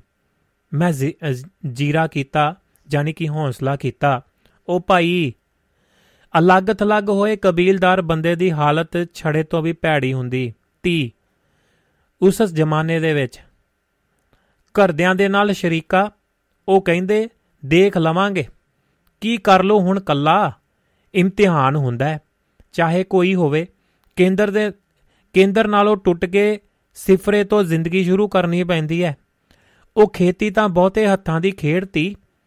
ਅਲੱਗ ਹੋਏ ਨੂੰ ਡਟ ਕੇ ਵਾਹੀ ਕਰਨੀ ਪਈ, ਪਰ 60ਵਿਆਂ ਦੇ ਆਰੰਭ ਦੇ ਵਿੱਚ ਜਦੋਂ ਹਰਾ ਇਨਕਲਾਬ ਬਰੂਹਾਂ ਉੱਤੇ ਸੀ, ਤਾਂ ਉਸ ਨੂੰ ਮਿਲੀ ਮਿਲੀ ਚੰਗੀ ਸੰਗਤ ਨੇ ਤਾਏ ਨੂੰ ਤਾਰ ਦਿੱਤਾ। ਮੇਰਾ ਸੰਗੀ ਸਾਥੀ ਜਿਹੜਾ ਪਿੰਡ ਵਿੱਚੋਂ ਬਣਿਆ, ਉਹ ਵੀ ਸਾਂਝੇ ਟੱਬਰ ਦੇ ਨਾਲੋਂ ਅੱਡ-ਵਿੱਡ ਸਿਆੜ ਵੀ ਹਿਸਾਬ ਦੇ, ਪਰ ਉੱਚੀ ਦਲੀਲ ਦਾ ਮਾਲਕ। ਉਸ ਦਾ ਹਾਣੀ ਦੋਸਤ ਆਪ ਬੇਟ ਦੇ ਵਿੱਚ ਜ਼ਮੀਨ ਲੈ ਕੇ ਮਿਹਨਤ ਕਰਨ ਲੱਗ ਪਿਆ। ਤੇ ਤਾਇਆ ਗੁਲਜ਼ਾਰਾ ਪਿੰਡ ਦੇ ਵਿੱਚ ਮੀਨੇ ਬੋਲਦ ਵਾਂਗ ਸਿਰ ਸਿੱਟ ਕੇ ਜੁਟਿਆ ਰਿਹਾ। ਨੌਲੜੀ ਦੇ ਅਗਾਹ ਵਧੂ ਕਿਸਾਨਾਂ ਤੇ ਪਿੰਡ ਦੇ ਦੋਸਤ ਮਲਕੀਤ ਸਿੰਘ ਦੇ ਨਾਲ ਹਰ ਸਾਲ ਖੇਤੀਬਾੜੀ ਯੂਨੀਵਰਸਿਟੀ ਜਾਂਦਾ। ਨਵੇਂ ਬੀਜ, ਨਵੇਂ ਖਾਦ ਲੈ ਕੇ ਆਉਣ ਤੋਂ ਕਦੇ ਨਾ ਖੁੰਝਦਾ ਉਹ। ਨਵੇਂ ਬੀਆਂ ਨਾਲੋਂ ਵੀ ਖੇਤੀਬਾੜੀ ਯੂਨੀਵਰਸਿਟੀ ਤੋਂ ਸੁਣਿਆ ਨਵੀਆਂ ਸਕੀਮਾਂ ਨੇ ਸਾਡਾ ਬੇੜਾ ਬੰਨੇ ਲਾਇਆ। ਪਰ ਉਸ ਹਰੇ ਇਨਕਲਾਬ ਨੇ ਸਾਡੇ ਪੰਜਾਬ ਦਾ ਬੇੜਾ ਵੀ ਬਿਠਾਇਆ। ਤਾਇਆ ਜੀ, ਹੁੱਬ ਕੇ ਹੱਸਦੇ ਫੌਜੀ ਤਾਏ ਨੂੰ ਇੱਕ ਵਾਰੀ ਮੈਂ ਟੋਕਿਆ। ਸਾਡੀ ਜ਼ਮੀਨ 'ਚੋਂ ਦੇਸੀ ਰੇਹ ਦੇ ਨਾਲ ਸੋਨਾ ਉਗਲਦੀ ਹੈ ਹੁਣ ਉਹ ਹਰੀ ਕ੍ਰਾਂਤੀ ਪਿੱਛੋਂ ਫਾਰਮੀ ਖਾਦਾਂ ਦੀ ਆਦੀ ਹੋ ਗਈ। ਪਾਣੀ ਸਾਡਾ ਮੁੱਕਣ ਕੰਡੇ ਹੈ blood pressure, heart attack heart attack, cancer ਸਭ ਬਿਮਾਰੀਆਂ ਉਸ ਇਨਕਲਾਬ ਨੇ ਹੀ ਦਿੱਤੀਆਂ ਨੇ। ਮੈਂ ਇਤਰਾਜ਼ ਕੀਤਾ। ਨਹੀਂ ਬਈ। ਮੈਂ ਨਹੀਂ ਮੰਨਦਾ। ਕੇਰਾਂ ਤਾਂ ਲਹਿਰਾਂ ਲਾਤੀਆਂ ਉਸਨੇ। ਜਿੰਸਾਂ ਦੇ ਵਧੇ ਝਾੜ ਨੇ ਲੱਜਤ ਲਿਆ ਦਿੱਤੀ। ਮੈਂ ਮੰਨਦਾ ਧਰਤੀ ਨੂੰ ਫੈਂਟਾ ਪੈ ਗਿਆ। ਪਰ ਬਿਮਾਰੀਆਂ ਆਈਆਂ। ਪਰ ਇਹ ਸਾਰਾ ਸਾਡੇ ਰਾਜ ਕਰਨ ਆਲਿਆਂ ਦਾ ਕਸੂਰ ਹੈ ਜਿਹੜੇ ਬਣਦੇ ਭਾ ਨਹੀਂ ਦਿੰਦੇ। ਸਾਡੀ ਜਿੰਸ ਨੂੰ ਜਿੰਨਾ ਸਾਂਭਿਆ ਨਹੀਂ, ਸੰਭਾਲਿਆ ਨਹੀਂ, ਤਾਇਆ ਤਾਇਆ ਮੰਨਣ ਨੂੰ ਤਿਆਰ ਨਹੀਂ ਸੀ। ਆਪਣੀ ਖੇਤੀ ਦੀ ਉਪਜ ਦੇ ਨਾਲ ਉਸਨੇ ਤੇ ਉਸ ਦੇ ਸੰਗੀ ਸਾਥੀ ਨੇ ਜ਼ਿਕਰਯੋਗ ਮੱਲਾ ਮਾਰੀਆਂ, ਵੱਡੀਆਂ ਕਬੀਲਦਾਰੀਆਂ ਨਜਿੱਠੀਆਂ। ਫਿਰ ਹੁਣ ਵਾਲੇ ਕਿਸਾਨ ਜ਼ਮੀਨਾਂ ਕਿਉਂ ਨਹੀਂ ਖਰੀਦਦੇ ਤਾਇਆ? ਖਰਚੇ ਵਧਾ ਲਏ। ਸ਼ੁਕੀਨੀਆਂ ਵੱਧ ਗਈਆਂ। ਹੱਥੀ ਕੰਮ ਕਰਨੋਂ ਜਾਂਦੇ ਲੱਗੇ। ਤਾਇਆ ਖਿਜ ਕੇ ਪਿਆ। ਇਹ ਵੀ ਉਸ ਹਰੀ ਕ੍ਰਾਂਤੀ ਕਰਕੇ ਹੀ ਹੋਇਆ ਤਾਇਆ ਜੀ। ਬਈ, ਮੈਂ ਨਹੀਂ ਮੰਨਦਾ। ਖੇਤੀ ਵਿਗਿਆਨਕ ਸਾਨੂੰ ਪਿੰਡ-ਪਿੰਡ ਕਦੋਂ ਕਹਿਣ ਆਏ ਨੇ? ਬਈ ਮੈਰਿਜ ਪੈਲਸਾਂ ਦੇ ਵਿੱਚ ਵਿਆਹ ਕਰੋ ਜਾ ਕੇ। ਮਹਿੰਗੀਆਂ ਗੱਡੀਆਂ ਖਰੀਦੋ। ਅਸੀਂ ਟੰਗਾ ਚੱਕ ਕੇ ਆਪ ਫਾਹੇ ਪਾਉਂਦੇ ਆ। ਸ਼ੇਰਾ, ਉਸ ਅਨੁਸਾਰ ਅਜੋਕੀ ਪੀੜ੍ਹੀ ਸਰਫਾ ਕਰਨਾ ਭੁੱਲ ਗਈ। ਮੈਂ ਉਸ ਨੂੰ ਹੋਰ ਪਾਸੇ ਲਾਉਣਾ ਚਾਹਿਆ ਤੇ ਚੜ੍ਹਦੀ ਉਮਰ ਵੱਲ ਦੁਬਾਰਾ ਮੋੜ ਲਿਆ। ਜਦੋਂ ਆਪ ਗੱਜ-ਵੱਜ ਕੇ ਮਿਹਨਤ ਕਰਦਾ ਮਿਹਨਤ ਬਾਰੇ ਸੁਣ ਲੈ ਮੇਰੀ ਗੱਲ ਹੁਣ ਤੂੰ। ਤੜਕੇ 2 ਵਜੇ ਪਹਿਲਾਂ ਮੁਰਗਾ ਬੋਲਦਾ ਹੈ। ਨਾਲ ਉੱਠ ਕੇ ਬੋਲਦਾ ਨੂੰ ਕੱਖ ਪੱਠਾ ਪਾਉਣਾ, ਇੱਕ ਢੋਕਾ ਨੀਂਦ ਦਾ ਲਾ ਕੇ ਹੋਰ ਹੋਰ ਲੱਗੇ ਤੋਂ ਤੇਰੀ ਤਾਈ ਨੇ ਚਾਹ ਧਰ ਲੈ ਦੇਣੀ ਤੇ ਚਾਹ ਪੀ ਕੇ ਚੱਲ ਪੈਣਾ। ਹਲ ਵਾਉਣਾ ਹੋਵੇ ਤਾਂ ਚਾਹੇ ਕੁਲਾੜੀ ਜਾਂ ਖੂਹ ਜੋੜਨਾ ਹੁੰਦਾ। ਹਾਜ਼ਰੀ ਵਕਤ ਦੀ ਰੋਟੀ ਲੈ ਕੇ ਗਈ ਤੇਰੀ ਤਾਈ ਨੇ ਆ ਕੇ ਇਮਾਦਤ ਕਰਨੀ। ਯਾਰ, ਹੁਣ ਆਲੀ ਪੀੜੀ ਕਰ ਲੂ ਉਨੀ ਮੁਸ਼ਕਲ ਫੇਰ ਕਹੇਗਾ, ਤਾਇਆ ਕਹਿੰਦਾ ਹੈ, ਆ ਜ਼ਮੀਨ ਜਾਇਦਾਦ ਤੇਰੇ ਖਿਆਲ ਦੇ ਵਿੱਚ ਕਿਤੇ ਮਦਾਰੀ ਵਾਂਗੂ ਝੁਰਲੂ ਫੇਰ ਕਈ ਆ ਗਈ ਜਾਂ ਬਣ ਗਈ? ਸੱਚੀ ਕੀਰਤ ਕਰਨ ਦੇ ਨਾਲ ਜੋ ਕਮਾਈ ਹੁੰਦੀ ਹੈ, ਉਹ ਅਖਵਾਉਂਦੀ ਹੈ ਲక్ష్ਮੀ ਜਿਸ ਦੇ ਨਾਲ ਉਸਨੇ ਜ਼ਮੀਨ ਖਰੀਦੀ ਸੀ। ਜਮਾ ਕੀਤੀ ਲక్ష్ਮੀ ਬਣ ਜਾਂਦੀ ਮਾਇਆ, ਜਿਸ ਦੇ ਮੋਢਿਆਂ ਉੱਪਰ ਸਵਾਰ ਹੋ ਕੇ ਦੋ ਭਾਈ ਸੁਰ ਤੇ ਸੁਰਾ ਵੀ ਆ ਜਾਂਦੇ ਆ। ਦਾਨਵ ਬੁੱਧੀ ਅਤੇ ਸ਼ਰਾਬ, ਖਾਣਾ ਖਰਾਬ। ਜਾਨੀ ਕਿ ਦਾਨਵ ਬੁੱਧੀ ਅਤੇ ਸ਼ਰਾਬ, ਖਾਣਾ ਖਰਾਬ, ਤਾਇਆ ਸਮਝਾਉਂਦਾ ਰਿਹਾ। ਇੱਕ ਪੀੜ ਦੇ ਹੋਏ ਤੁਸੀਂ ਵੀ ਸ਼ਰਾਬ ਕੱਢ ਲੈਂਦੇ ਸੀ? ਮੈਂ ਹੱਸਿਆ ਤੇ ਜਵਾ ਉਹਨਾਂ ਨੂੰ ਸਵਾਲ ਕਰ ਲਿਆ। ਤੂੰ ਪੁੱਛ, ਕੱਢਣਾ ਕੌਣ ਨਹੀਂ ਸੀ? ਉਹ ਜ਼ਮਾਨਾ ਚੰਗਾ ਤਾਂ ਮੁਖਬਰੀ ਨਹੀਂ ਸੀ। ਰਸ ਦੀ ਮੈਲ ਦੇ ਨਾਲ ਇਹੋ ਜਹੀ दारू ਕੱਢਦੇ, ਜਿਹੜੀ ਸਪੋਲੀਏ ਵਾਂਗੂ ਇੱਕਦਮ ਸਾਰੇ ਪੇਟ ਦੇ ਵਿੱਚ ਘੁੰਮ ਜਾਂਦੀ ਸੀ। ਦੇਖੋ, ਕਿਸੇ ਤਿੱਥ ਤਿਉਹਾਰ ਨੂੰ ਸ਼ੁਗਲ ਮੇਲਾ ਕਰਨ ਦੇ ਵਿੱਚ ਹਰਜ ਕੀ ਹੈ? ਤਾਇਆ ਇੱਕ ਪਲ ਰੁਕ ਕੇ ਬੋਲਿਆ, ਮੇਰੇ ਚਿਹਰੇ ਉੱਪਰਲੀ ਮਸ਼ਕਰੀ ਨੂੰ ਭਾਂਪਦਾ ਉਹ ਮੇਰੀ ਤਸੱਲੀ ਕਰਵਾਉਣੀ ਚਾਹੁੰਦਾ ਸੀ। ਉਸ ਮੁਤਾਬਕ ਸ਼ਰਾਬ ਦੀ ਕੁਵਰਤੋਂ ਮਾੜੀ ਸੀ। ਯਾਰ, ਖਾਣ ਪੀਣ ਦੇ ਵਿੱਚ ਸੰਜਮ ਰੱਖਣਾ ਬਧੇਜ ਹੋਣਾ ਜ਼ਰੂਰੀ ਹੁੰਦਾ ਹੈ। ਲੋੜੋਂ ਵੱਧ ਖਾਦਾ ਤਾਂ ਘਿਓ ਵੀ ਨੁਕਸਾਨ ਕਰਦਾ ਹੈ, ਉਹ ਅਕਸਰ ਆਖਦਾ। ਹੁਣ ਆਪਣੇ ਛੋਟੇ ਭਰਾ ਕੋਲ ਬਹਿ ਕੇ ਦੁੱਖ ਸੁੱਖ ਕਰ ਕਰ ਲੈਂਦੇ, ਹੋ, ਤਾਇਆ ਜੀ, ਮੈਂ ਪੁੱਛਿਆ। ਉਸ ਦਾ ਛੋਟਾ ਭਰਾ ਵੀ ਅੰਮ੍ਰਿਤਧਾਰੀ ਸੀ। ਬੜਾ ਸੁੱਚਮ ਤੇ ਸੋਧੀ ਕਿਸਮ ਦਾ ਬੰਦਾ ਸੀ ਉਹ ਵੀ। ਮੋਹ ਵਸ ਹੋਇਆ, ਉਹ ਛੋਟੇ ਭਰਾ ਦੇ ਬਚਪਨ ਤੇ ਰੰਗਲੀ ਜਵਾਨੀ ਦੀਆਂ ਦਿਲਚਸਪ ਗੱਲਾਂ ਸੁਣਾਉਂਦਾ ਸੀ। ਸੱਚੀ ਦੱਸਾਂ, ਫਿਰ ਕਹੇਗਾ, ਤਾਇਆ ਕਹਿੰਦਾ ਹੈ। ਜਾਨੀ ਕਿ ਫਿਰ ਬੂਟਾ ਗਾਲਾਂ ਕੱਢਦਾ ਹੈ। ਫਿਰ ਕਹਿੰਦਾ, ਬੂਟਾ ਗਾਲਾਂ ਕੱਢਦਾ ਹੈ। ਸਿਆਣਾ ਨਿਆਣਾ ਇੱਕ ਬਰੋਬਰ ਹੋ ਜਾਂਦਾ ਹੈ। ਬਚਪਨ ਦੇ ਵਿੱਚ ਮਾਪਿਆਂ ਦੇ ਆਖੇ ਲੱਗਦੀ, ਲੱਗੀਦਾ ਹੁੰਦਾ ਹੈ। ਮਾਪੇ ਲਾੜ ਦੇ ਨਾਲ ਸਮਝਾਉਂਦੇ। ਉਹਨਾਂ ਨੂੰ ਜਵਾਕ ਤੋਂ ਸੋ ਆਸਾਂ ਜੋ ਹੁੰਦੀਆਂ ਨੇ, ਸਿਆਣਾ ਨਿਆਣਾ ਆਸਾਂ ਜੋ ਹੁੰਦੀਆਂ ਨੇ, ਵੱਡਾ ਹੋ ਕੇ ਸਾਨੂੰ ਸੁੱਖ ਦਿਓ। ਪਰ ਸਿਆਣੇ ਹੋਏ ਨੂੰ ਉਹੀ ਨਿਆਣੇ ਆਰਡਰ ਛੱਡਦੇ ਆ। ਆ ਨਹੀਂ ਕਰਨਾ, ਉੱਥੇ ਨਹੀਂ ਜਾਣਾ, ਜੇ ਆਖਿਆ ਨਾ ਮੰਨੇ, ਕੁਪਤ ਕੁਪਤ ਹੁੰਦੀ ਹੈ ਬਿਰਧ ਕੋਲੋਂ ਕਿਹੜੀ ਆਸ? ਸਿਆਣੇ ਤੋਂ ਉਹਨਾਂ ਕਿਹੜਾ ਬਿਜਲੀ ਦਾ ਫਿਊਜ਼ ਲਵਾਉਣਾ ਹੁੰਦਾ ਹੈ ਤਾਏ ਨੂੰ ਬੜੇ ਸਲੀਕੇ ਦੇ ਨਾਲ ਗੱਲ ਵੀ ਟਾਲਣੀ ਆਉਂਦੀ ਸੀ। ਤਾਇਆ ਗੁਲਜ਼ਾਰਾ ਸਿਆਣਿਆਂ ਦੇ ਨਾਲ ਸਿਆਣਾ, ਜਵਾਨਾਂ ਦੇ ਨਾਲ ਜਵਾਨ ਤੇ ਨਿਆਣਿਆਂ ਦੇ ਵਿੱਚ ਨਿਆਣਾ ਬਣਦਾ, ਕਿਰਸਾਨੀ ਦੀ ਖੁਸ਼ਹਾਲੀ ਮੰਗਦਾ, ਅਜਿਹਾ ਟੋਟਕਾ ਸੁਣਾਉਂਦਾ ਹੁੰਦਾ ਸੀ। ਚਲੋ ਕੁੜੀਓ, ਘਾਹ ਨੂੰ। ਚਲੋ ਕੁੜੀਓ, ਘਾਹ ਨੂੰ, ਬਾਬੇ ਵਾਲੇ ਰਾਹ ਨੂੰ। ਜਿੱਥੇ ਬਾਬਾ ਮਰਿਆ, ਉੱਥੇ ਕੋਠਾ ਉਸਰਿਆ। ਕੋਠੇ ਵਿੱਚੋਂ ਰੋਟੀਆਂ, ਜਿਉਣ ਸਾਡੀਆਂ ਝੋਟੀਆਂ। ਝੋਟੀਆਂ ਦੇ ਗਲ ਰੱਸਾ, ਜਿਵੇਂ ਸਾਡਾ ਵੱਛਾ, ਜੀਵੇ ਸਾਡਾ ਵੱਛਾ।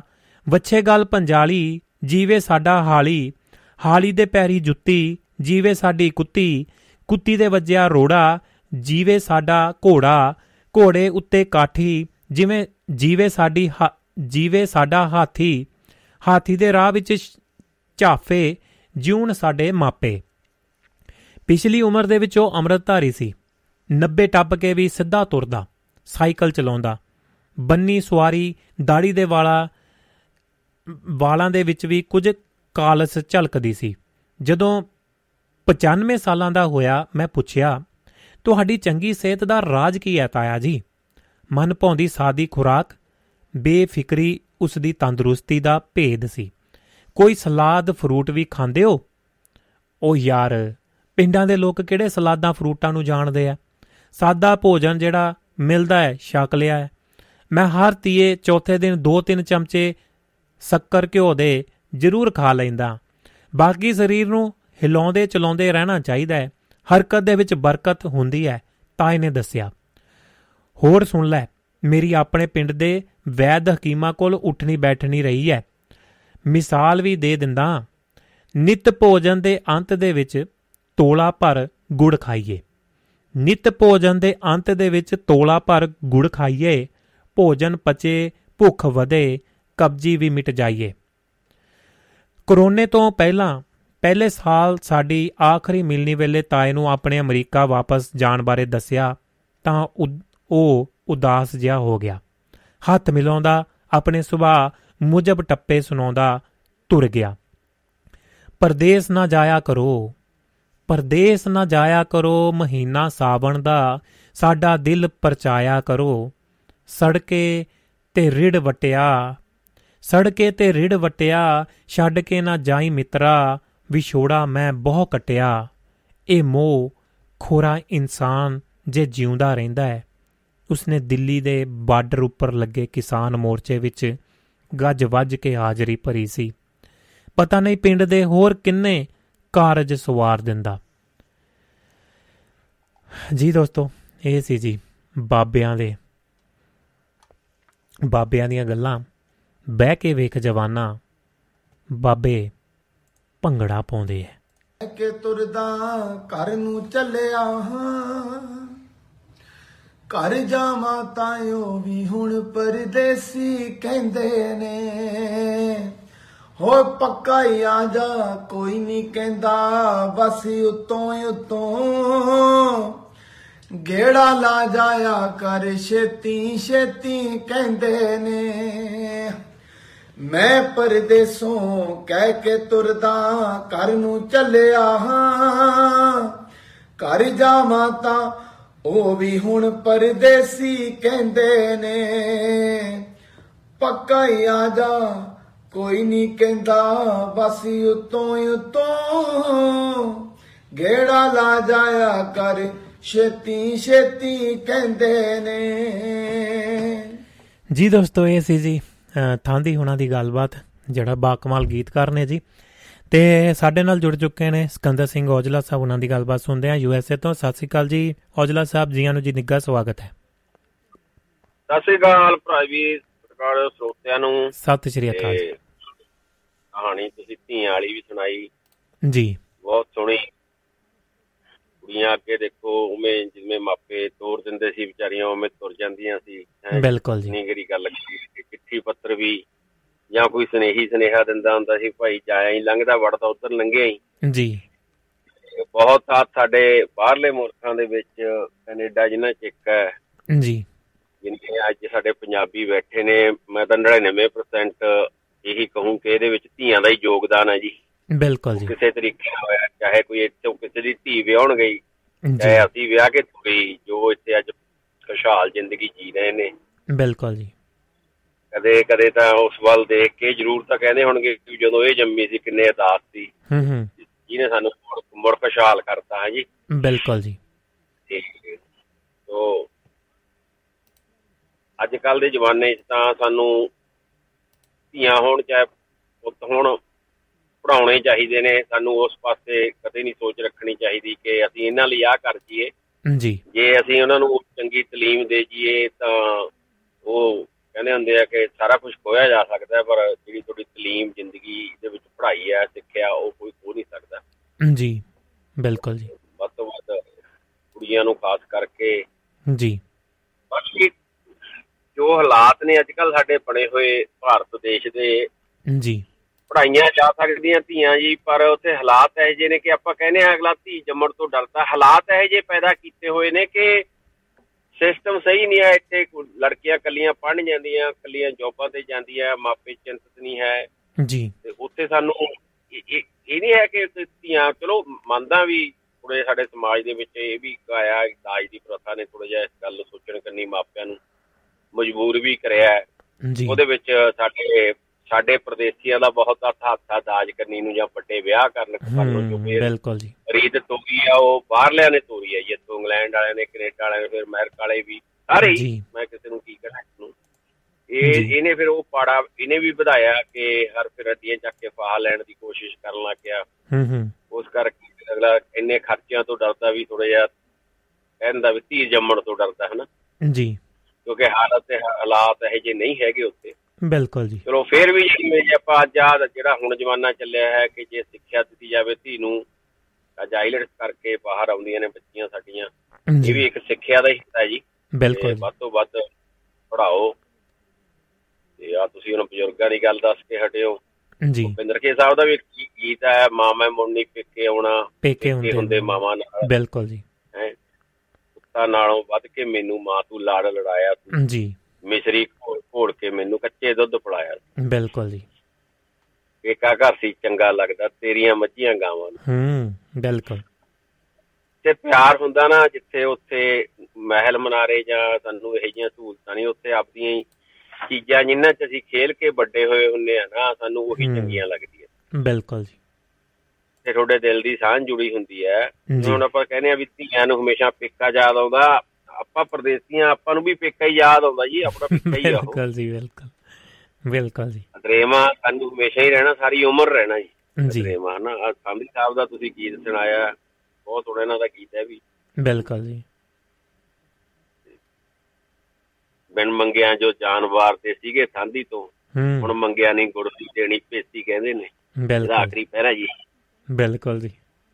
ਬਸ ਤਾਂ ਜੀ ਇਹ ਪ੍ਰਦੇਸ਼ ਚਾਅ ਹੁੰਦਾ ਸਾਨੂੰ ਪਰ ਉੱਥੇ ਜਿਹੜਾ ਮੋਹ ਕੱਟੀ ਜਾਂਦਾ ਫਿਰ ਉਸ ਦਰੇਵੇ ਨੂੰ ਬਿਆਨ ਕਰਦੇ ਤਾਂ ਇਹਨਾਂ ਦਾ ਇਹ ਗੀਤ ਹੈ ਜੀ ਇਹ। ਹੂੰ ਬਿਲਕੁਲ ਜੀ। ਮੈਂ ਵੀ ਇੱਕ ਲਿਖਣ ਦੀ ਕੋਸ਼ਿਸ਼ ਕਰ ਰਿਹਾ ਗੀਤ ਜੇ ਦੋ ਪੈਰੇ ਉਹਦੇ ਲਿਖੇ ਨੇ ਕਈ ਲਿ- ਉਹ ਦੋ ਪੈਰੇ ਮੈਂ 2 ਮਿੰਟ 'ਚ ਲਿਖਦੇ ਤੇ ਜੇ ਦੋ ਅਜੇ ਮੇਰੇ ਤੋਂ ਬਣ ਰਹੇ ਬਹੁਤ ਗਏ ਹੈ ਪਰਸੋਂ ਦਾ ਮੈਂ। ਹਾਂਜੀ ਦੋ ਸਾਂਝੇ ਕਰ ਲਓ ਜਿਹੜੇ ਲਿਖ ਲਏ ਫਿਰ ਅਗਲੇ ਅਗਲੀ ਵਾਰੀ ਕਰ ਮੈਂ ਕੁਦਰਤੀ ਪਤਾ ਨਹੀਂ ਕੀ ਗੱਲ ਭਰਾ ਸਾਹਿਬ ਕੀ ਹਿੱਸਾ ਹੈ ਕਿ ਚੀਜ਼ ਬਣ ਜਵੇ 2 ਮਿੰਟ 'ਚ ਬਣ ਜਾਂਦੀ ਹੈ। ਮੈਂ ਉਹ ਬਾਕੀ। ਦੋ ਪੈਰੇ ਨੂੰ ਇੰਨਾ ਮਤਲਬ ਕੋਸ਼ਿਸ਼ ਕਰੀ ਨਾ ਲਿਖਣ ਦੀ ਦੁਬਾਰਾ ਉਹ ਬਣਦੇ ਨੇ ਪਰ ਮੈਨੂੰ ਮੈਨੂੰ ਨਹੀਂ ਚੰਗੇ ਲੱਗ ਰਹੇ। ਪਤਾ ਨਹੀਂ ਕੀ ਗੱਲ। ਉਹ ਨਹੀਂ ਉਹ ਮੂਡ ਹੁੰਦਾ ਜਾਂ ਉਸ ਤਰ੍ਹਾਂ ਦੀ ਲਹਿ ਬਣ ਜਾਂਦੀ ਫਿਰ ਬੰਦਾ ਲਿਖਦਾ ਨਾਲ ਦੀ ਨਾਲ ਲਿਖਦਾ ਰਹਿੰਦਾ ਹੈ ਨਾ ਹਾਂਜੀ ਮੈਂ ਨਾ ਉਹ ਜਿਹੜੇ ਵਿਚਾਰਲੇ ਦੋ ਵਾਰ ਮੈਂ ਦੋ ਦੋ ਗੇਰ ਲਿਖ ਲਏ ਉਹ ਪਰ ਫੇਰ ਵੀ ਮੈਨੂੰ ਆਪਦੇ ਆਪ ਨੂੰ ਚੰਗੇ ਹੀ ਲੱਗੇ ਮੈਂ ਫੇਰ ਮਤਲਬ। ਕੀਤੇ ਨਾ ਬੱਚੇ ਬਿਲਕੁਲ। ਇਹ ਦਿਲ 'ਚ ਨੇ ਲਿਖ ਤਾਂ ਕਿਤੇ ਵੀ ਹੈ ਨਹੀਂ। ਅਜੇ ਦਿਲ 'ਚ ਚੱਲ ਰਹੇ ਨੇ ਮਨ 'ਚ ਚੱਲ ਰਹੇ ਨੇ। ਜੀ। ਇਹਦੇ ਨਾਲ ਰਿਲੇਟਡ ਆ ਜਿਵੇਂ ਤੁਸੀਂ ਕਹਿੰਦੇ ਆ ਵੀ ਨਾ ਜਾਇਓ ਪ੍ਰਦੇਸ਼ ਵੀ ਬਜ਼ੁਰਗ ਕਹਿੰਦਾ ਭਾਈ ਨਾ ਜਾਇਓ ਹਨਾ। ਹੂੰ ਹੂੰ। ਕਿਉਂਕਿ ਜਿਨ੍ਹਾਂ ਦੇ ਬਜ਼ੁਰਗ ਪਿੱਛੇ ਬੈਠੇ ਨੇ ਉਹਨਾਂ ਨੂੰ ਪੁੱਛ ਕੇ ਦੇਖੋ ਪ੍ਰਦੇਸ਼ ਚੰਗਾ ਕਮਾੜਾ ਜਿਨ੍ਹਾਂ ਦਾ ਜੇ ਕੋਈ। ਆਇਆ ਨਹੀਂ ਉਹ ਕਹਿੰਦਾ ਪ੍ਰਦੇਸ਼ ਚੰਗਾ ਹੀ ਬਹੁਤ ਚੀਜ਼ ਹੈ। ਬਿਲਕੁਲ ਜੀ ਕਿਉਂਕਿ ਦੂਏ ਅਸੀਂ ਦੂਜੇ ਕੰਨੀ ਦੇਖ ਕੇ ਜਿਉਂਦੇ ਆ ਨਾ ਉਹਨਾਂ ਦੇ ਹੌਕਿਆਂ ਨੂੰ ਨਹੀਂ ਅਸੀਂ ਦੇਖਦੇ। ਅੱਜ ਮੈਂ ਹਾਸੇ ਵਾਲੀ ਚੀਜ਼ ਦੇਖਦਾ ਸੀ ਤੇ ਉਹਦੇ ਵਿੱਚ ਦੋ ਜਾਣੇ ਬੈਠੇ ਤੇ ਹਿਸਾਬ ਕਿਤਾਬ ਲੱਗੇ ਕਰਨ ਕਹਿੰਦਾ ਪਤਾ ਨਹੀਂ ਹੋਈ ਕੀ ਜਾਂਦਾ ਹਨਾ? ਤੇ ਜਿਹੜੇ ਦੁਬਈ ਵਾਲੇ ਆ ਉਹ ਕਹਿੰਦੇ ਜੀ ਯੂਰਪ ਚਲ ਜਾਈਏ। ਯੂਰਪ ਵਾਲੇ ਨਹੀਂ ਜਿਹੜੇ ਇੰਡੀਆ ਵਾਲੇ ਆ ਪੰਜਾਬ ਵਾਲੇ ਆ ਉਹ ਕਹਿੰਦੇ ਦੁਬਈ ਚਲ ਜਾਈਏ। ਦੁਬਈ ਵਾਲੇ ਕਹਿੰਦੇ ਯੂਰਪ ਚਲ ਜਾਈਏ। ਯੂਰਪ ਵਾਲੇ ਕਹਿੰਦੇ ਹੁਣ ਕੈਨੇਡਾ ਅਮਰੀਕਾ ਚਲ ਜਾਈਏ ਤੇ ਕੈਨੇਡਾ ਅਮਰੀਕਾ ਵਾਲੇ ਜਿਹੜੇ ਪਹਿਲਾਂ ਆਇਆ ਕਹਿੰਦਾ ਉਹ ਕਹਿੰਦਾ ਪੰਜਾਬ ਚਲ ਜਾਈਏ। ਪਿੰਡ ਨੂੰ ਚਲੇ ਜਾਇਆ ਕਹਿੰਦਾ ਮੈਨੂੰ ਸਮਝ ਨਹੀਂ ਆਉਂਦੀ ਵੀ ਹੋ ਕੀ ਰਿਹਾ ਯਾਰ ਹੋ ਬੰਦਾ ਕੀ ਕਰੇ ਕੀ ਇਹ ਜਿਹੜਾ ਇਹ ਜਿਹੜਾ ਗੀਤ ਦੀ ਮੈਂ ਲੈਣਾ ਵੀ ਲਿਖਿਆ ਉਹ ਇਸੇ ਤਰ੍ਹਾਂ ਹੋਈਆਂ। ਸੰਡੇ ਨਾ ਗੁਰਦਾ ਸਾਹਿਬ ਬੈਠੇ ਸਾਡੇ ਇੱਕ ਬ੍ਰਦਰ ਹੈ ਆਪਣਾ ਉਹ ਮਕਾਨ ਬਣਾਉਣ ਲੱਗ ਗਿਆ ਪਿੰਡ। ਪਹਿਲਾਂ ਉਹਨੇ ਬਣਾਇਆ ਹੀ ਨਾ। ਹੂੰ ਹੂੰ। ਉਹ ਕਹਿੰਦਾ ਯਾਰ ਥੋੜਾ ਜਿਹਾ ਪੋਲੀਟੀਕਲ ਲਿੰਕ ਨੇ ਉਹਨਾਂ ਦੇ ਕਜਨ ਵੀ ਐਮਐਲਏ ਰਹੇ ਨੇ ਉੱਥੇ ਰੌਣਕ ਨੂੰ ਜੀ ਲੱਗੀ ਰਹਿੰਦੀ ਹੈ ਉਹਨੂੰ ਥੋੜਾ ਜਿਹਾ 24 ਹੁੰਦਾ ਵੀ ਜਾ ਕੇ ਉੱਥੇ ਜਾ ਬਹਿੰਦਾ ਉਹ ਤੇ ਉਹ। ਆਈ ਆਈ ਅੰਦਰ ਇਹਦਾ ਪੋਲੀਟੀਕਲ ਬੰਦੇ ਦੇ ਘਰੇ ਉਹਨੂੰ ਵੀ ਹੈ ਉਹਨੇ ਘਰ ਬਣਾਉਣ ਲੱਗ ਗਿਆ ਤੇ ਗੁਰਦੁਆਰੇ ਤੁਰਨ ਲੱਗੇ। ਉਹ ਇੱਕ ਜਣੇ ਸਾਰੇ ਗੱਡੀ 'ਚ ਬਹਿ ਕੇ ਮੈਨੂੰ ਕਹਿੰਦੇ ਤੂੰ ਇਕੱਲਾ ਹੀ ਚੱਲ। ਮੈਂ ਕਿਹਾ ਆਜੋ ਯਾਰ ਇੱਕ ਜਣਾ। ਕਹਿੰਦੇ ਨਹੀਂ। ਉਹ ਮੈਂ ਉਹਦੀ ਵਾਲੇ ਘਰ ਦੀਆਂ ਗੱਲਾਂ ਸੋਚ ਸੋਚ ਕੇ ਨਾ ਮੈਂ ਰਾਤੇ 'ਚ ਲਿਖਤਾ ਜਦ ਇਕੱਠੇ ਹੋਏ ਮਾਲਾ ਵਿੱਚ ਚੱਕ ਫਿਰ। ਮੈਂ ਜੀ। ਇਕੱਲਾ ਛੱਡਿਆ ਤੇ ਇਹਦੇ ਦੀ ਲਿਖਤਾ ਮੈਂ ਜੀ। ਇਹੀ ਜਿਵੇਂ ਆ ਬਜ਼ੁਰਗ ਦੀ ਵਾਲੀ ਗੱਲ ਨਾਲ ਜੁੜ ਗਿਆ ਜੀ। ਉਹ ਕਹਿੰਦਾ ਰੌਣਕਾਂ ਵਾਲੇ ਘਰ ਹੁੰਦੇ ਸੀ ਹੁਣ ਵੇ ਰੌਣਕੇ ਹੋ ਗਏ ਨੇ। ਦਿਨ ਬਹਾਰਾਂ ਵਾਲੇ ਚੰਦਰੇ ਖੌਰੇ ਕਿਧਰੇ ਹੋ ਗਏ ਵਾਹ ਜੀ। ਵੇਂਦਿਆਂ ਵੇਂਦਿਆਂ ਮੁੱਕ ਜਾਣਾ ਏ। ਵੇਂਦਿਆਂ ਵੇਂਦਿਆਂ ਮੁੱਕ ਜਾਣਾ ਏ ਨਾ ਹੁਣ ਪਿੰਡ ਚੋਂ ਲਾਣੇ ਦਾ। ਹੂੰ ਹੂੰ। ਹੁਣ ਤਾਂ ਜਾ ਕੇ ਦੱਸਣਾ ਪੈਣਾ ਮੈਂ ਪੋਤਾ ਸਿੰਘ ਫਲਾਣੇ ਦਾ। ਕੀ ਬਾਤ ਜਾ ਕੇ ਦੱਸਣਾ ਪੈਣਾ ਮੈਂ ਪੋਤਾ ਸਿੰਘ ਫਲਾਣੇ ਦਾ। ਜੀ। ਹੁੰਦੇ ਹੁੰਦੇ ਇਸ ਪ੍ਰਵਾਸ ਨੂੰ ਜੇ ਨਾ ਬਹਿ ਸੋਚਿਆ ਸਿਕੰਦਰਾ ਸਰਕਾਰਾਂ ਨੇ। ਹੂੰ ਹੂੰ। ਹੁੰਦੇ ਇਸ ਪ੍ਰਵਾਸ ਨੂੰ ਬਹਿ ਕੇ ਕੰਦਰਾ ਜੇ ਸੋਚਿਆ ਨਾ ਸਰਕਾਰਾਂ ਨੇ। ਖਾਲੀ ਹੁੰਦੇ ਪਿੰਡਾਂ ਦੀਆਂ ਫਿਰ ਔਖੀਆਂ ਭਰਨੀਆਂ ਹੋ ਜਾਣੀਆਂ ਥਾਵਾਂ ਨੇ। ਵਾਹ ਜੀ। ਡਿੱਗੇ ਘਰ ਦੀ ਛੱਤ ਵੱਲ ਵੇਖ ਕੇ ਕਹਿਣਗੇ ਹੁੰਦਾ ਸੀ ਘਰ ਫਲਾਣੇ ਦਾ। ਵੇਂਦਿਆਂ ਵੇਂਦਿਆਂ ਮੁੱਕ ਜਾਣਾ ਇਹ ਨਾ ਹੁਣ ਪਿੰਡ ਚੋਂ ਲਾਣੇ ਦਾ। ਵਾਹ ਜੀ ਹੁਣ ਤਾਂ ਜਾ ਕੇ ਦੱਸਣਾ ਪੈਣਾ ਮੈਂ ਪੋਤਾ ਸਿੰਘ ਫਲਾਣੇ ਦਾ। ਵਾਹ ਜੀ ਬਾ ਕਮਾਲ। ਉਹ ਬਜ਼ੁਰਗ ਵੀ ਆ ਜਿਵੇਂ ਉਹ ਕਹਿੰਦਾ ਵੀ ਭਾਈ ਨਾ ਜਾਇਓ ਤਾਇਆ ਉਹਨਾਂ ਨੂੰ ਕਹਿ ਰਿਹਾ ਕਿ ਉਹ ਇੱਕ ਚੀਜ਼ ਹੁੰਦੀ ਹੈ ਨੇਚਰਲੀ ਜੀ ਹੰਡਾਉਂਦਾ ਹੈ ਉਹ ਪੀੜ ਨੂੰ ਉਹੀ ਅਹਿਸਾਸ ਕਰਦਾ ਹੈ। ਪ੍ਰਦੇਸ਼ ਚੰਗਾ ਹੈ, ਬਹੁਤ ਚੰਗਾ ਹੈ, ਪਰ ਪਰ ਪਰਦੇਸ਼ ਹੂੰ। ਇਹਨੂੰ ਜੇ ਅਸੀਂ ਵੰਡ ਕੇ ਦੇਖੀਏ ਇਹ ਪਰਦੇਸ਼ ਹੈ। ਇਹ 'ਚ ਦਰਦ ਵੀ ਬਹੁਤ ਨੇ ਇਹ 'ਚ ਬਹੁਤ ਕੁਝ ਇਨਸਾਨ ਖੋਂਦਾ ਵੀ ਹੈ। ਹੂੰ। ਹਾਂ ਠੀਕ ਹੈ ਪਾਉਂਦੇ ਬਹੁਤ ਕੁਛ ਆ ਖੋਂਦਾ ਵੀ ਬਹੁਤ ਕੁਛ ਆ ਜੀ। ਬਿਲਕੁਲ। ਪਰ ਉਸੇ ਪੀੜ੍ਹੀ ਤੱਕ ਕੀਮਤ ਹੈ ਜਿਹੜਾ ਘਰ ਛੱਡ ਕੇ ਆਉਂਦਾ ਕਹਾਣੀਆਂ ਪੀੜ੍ਹੀਆਂ ਤਾਂ ਫਿਰ ਉਸੇ ਸਿਸਟਮ ਤੇ ਢਲੀਆਂ ਹੁੰਦੀਆਂ ਜੀ। ਜਿਵੇਂ ਅਸੀਂ ਜਿੱਥੇ ਜਿਹੜਾ ਬੰਦਾ ਜਿੱਥੇ 20 ਸਾਲ ਗੁਜ਼ਾਰ ਕੇ ਆਇਆ ਸਾਰੀ ਜ਼ਿੰਦਗੀ ਉਹਦੇ ਚੋਂ ਨਿਕਲਦੀ ਨਹੀਂ। ਜਿਵੇਂ ਉਹ ਕਹਾਣੀ ਉਹਦਨ ਚਾਲ ਸਾਹਿਬ ਦੀ ਸੀਗੀ ਜਿਹੜੀ ਸੁਣਾਈ ਸੀ ਤੁਸੀਂ। ਜੀ। ਤੇ ਉਹ। ਬੰਦਾ ਸਾਰੀ ਉਮਰ ਪਿਓ ਨਾਲ- ਲੜਦਾ ਰਿਹਾ। ਹਾਂਜੀ। ਜੀ। ਤੇ ਬਸ ਇੱਕ ਗੁੱਸੇ 'ਚ ਨਹੀਂ ਗਿਆ ਤੇ ਐਂਡ ਤੇ ਜਾ ਕੇ ਫਿਰ ਜਦ ਕੋਈ ਰਿਹਾ ਨਾ ਫਿਰ ਰੋਂਦਾ ਸੀ। ਹੂੰ ਹੂੰ। ਚਲੋ ਇਹ ਇਹੀ ਹੈ ਜੀ ਵੀ ਚੀਜ਼ ਜੋ ਅਸੀਂ ਹੰਢਾ ਰਹੇ ਹਾਂ ਜੇ ਇਹਨੂੰ ਮਹਿਸੂਸ ਕਰੀਏ। ਜੀ। ਪਰ ਹੁਣ ਹਾਲਾਤ ਥੋੜੇ ਜਿਹੇ ਚੇਂਜ ਹੋ ਗਏ ਅੱਗੇ ਪਰਦੇਸੀ ਨੂੰ ਵੀ ਪਿਆਰ ਕਰਦੇ ਸੀ ਗਏ ਨੂੰ ਜਿਵੇਂ ਹੁਣ ਠਾਂਦੀ ਕਹਿੰਦਾ ਵੀ ਹੁਣ ਤਾਂ ਭਾਈ ਜੀ। ਸਾਨੂੰ ਗਿਆ ਨੂੰ ਪਰਦੇਸੀ ਕਹਿੰਦੇ ਨੇ ਹਨ ਪਿੰਡ ਵਾਲੇ ਹੀ। ਹੂੰ ਤਾਂ ਘਰ ਘਰ ਪ੍ਰਦੇਸ਼ ਹੋ ਗਿਆ ਜੀ ਗੱਲ ਤਾਂ ਇਹ ਵੀ ਹੋ ਗਈ ਨਾ ਇੱਕ। ਬਿਲਕੁਲ ਜੀ। ਠੀਕ ਹੈ ਵੀਰ ਜੀ ਅੱਜ ਥੋੜਾ ਸਿਸਟਮ ਵਿੱਚ ਥੋੜੇ ਪ੍ਰੋਬਲਮ ਆ ਰਹੀ ਸੀ ਹੈ ਨਾ ਹਾਂਜੀ ਵੀਡੀਓ ਦੇ ਵਿੱਚ ਬਸ ਬਾਕੀ ਤਾਂ ਆਡੀਓ ਵਗੈਰਾ ਤਾਂ ਸਭ ਕੁਝ ਠੀਕ ਚੱਲ ਰਿਹਾ ਪਰ ਉਹ ਵੀਡੀਓ ਕਈ ਵਾਰੀ ਵਿੱਚ ਜਿਹੜਾ ਥੋੜਾ ਜਿਹਾ ਧੋਖਾ ਦੇ ਜਾਂਦੀ ਹੈ ਤੇ ਤਾਂ ਕਰਕੇ ਥੋੜਾ ਜਿਹਾ ਹਾਂ ਤੇ ਮੈਂ ਜੀ। ਠੀਕ ਹੈ ਕੋਈ ਨਹੀਂ ਕਿਸੇ ਹੋਰ ਨੂੰ ਕਹਿ ਦਿਓ ਜੀ। ਸਾਰੇ. ਪ੍ਰਦੇਸੀ ਸੁਣਦੇ ਨੇ ਸਵਾਲ ਗੱਲਾਂ ਕਰਨੀਆਂ ਚਾਹੀਦੀਆਂ ਨੇ। ਜੀ ਜੀ ਜੀ ਬਿਲਕੁਲ ਜੀ ਬਿਲਕੁਲ। ਮੈਂ ਤਾਂ ਵੈਸੇ ਟਾਂਚ ਵੀ ਕੀਤੀ ਸੀ ਮੈਂ ਕਿਹਾ ਮਤਲਬ ਕਿ ਕਿਤੇ ਮੁੜ ਕੇ ਕਿ ਮੈਨੂੰ ਗਾਲਾਂ ਹੀ ਨਾ ਕੱਢਣ। ਮੈਂ ਛੇੜਿਆ ਸੀ ਮੈਂ ਕਿਹਾ। ਚਲੋ। ਮੈਂ ਸ਼ੁਰੂ ਸ਼ੁਰੂ ਚ ਛੇੜਿਆ ਸੀ ਮੈਂ ਕਿਹਾ ਚਲੋ ਚੁੰਡੀ ਵੱਢਦੇ ਆ ਥੋੜੀ ਜਿਹੀ ਕਿਸੇ ਦੇ। ਅੱਛਾ ਅੱਛਾ। ਕਿਸੇ ਦੇ ਵੱਢਣੀ ਆ ਚਲੋ। ਸਟਾਰਟਿੰਗ ਚ ਸੁਣ ਲਾ ਮੈਂ ਕਿਹਾ ਕਿਸੇ ਦੇ ਕੀ ਆ, ਸ਼ੁਰੂ ਆਪਣੀ ਵੱਢਦੇ ਆ ਨਾ ਪਰਦੇਸੀਆਂ ਦੇ। ਹਾਂਜੀ ਹਾਂਜੀ ਆਪਦੀ ਵੱਟਿਆ ਉਹ ਚੀਕ ਵੀ ਉਹੀ ਮਾਰੂ ਜਿਹਨੂੰ ਦੁੱਖ ਹੋਊਗਾ ਜੀ ਦੂਏ ਨੂੰ ਕੀ ਪਤਾ ਲੱਗਦਾ ਹੈ। ਬਿਲਕੁਲ ਕੌਣ ਬਿਲਕੁਲ ਜਾਣਦਾ ਦਰਦ? ਕੌਣ ਜਾਣੇ ਦਰਦ ਪਰਾਇਆ?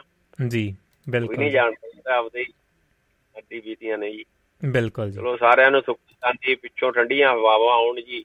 ਜੀ। ਇਹੀ ਪ੍ਰਦੇਸ਼ ਤੋਂ ਫੇਰ ਬੰਦਾ ਯਾਦ ਨਹੀਂ ਕਰਦਾ ਪ੍ਰਦੇਸ਼ ਨੂੰ ਦੁੱਖ ਨੂੰ ਮਹਿਸੂਸ ਨਹੀਂ ਕਰਦਾ ਜਦੋਂ ਪਿੱਛੇ ਸਭ ਠੀਕ ਠਾਕ ਰਹੇ। ਬਿਲਕੁਲ ਜੀ। ਚੜਦੀਆਂ ਗੱਲਾਂ ਬਿਲਕੁਲ ਨਾਮ ਵਾਪਰੇ ਜੋ ਅਸੀਂ ਹਮੇਸ਼ਾ ਗੱਲਾਂ ਕਰਦੇ ਹਾਂ ਜ਼ਿਕਰ ਕਰਦੇ ਹਾਂ। ਜੀ। ਠੀਕ ਹੈ ਭਰਾ ਸਾਹਿਬ? ਥੈਂਕ ਯੂ ਜੀ ਬਹੁਤ ਬਹੁਤ ਧੰਨਵਾਦ ਹੌਜਲਾ ਸਾਹਿਬ ਬਹੁਤ ਬਹੁਤ ਧੰਨਵਾਦ ਜੀ।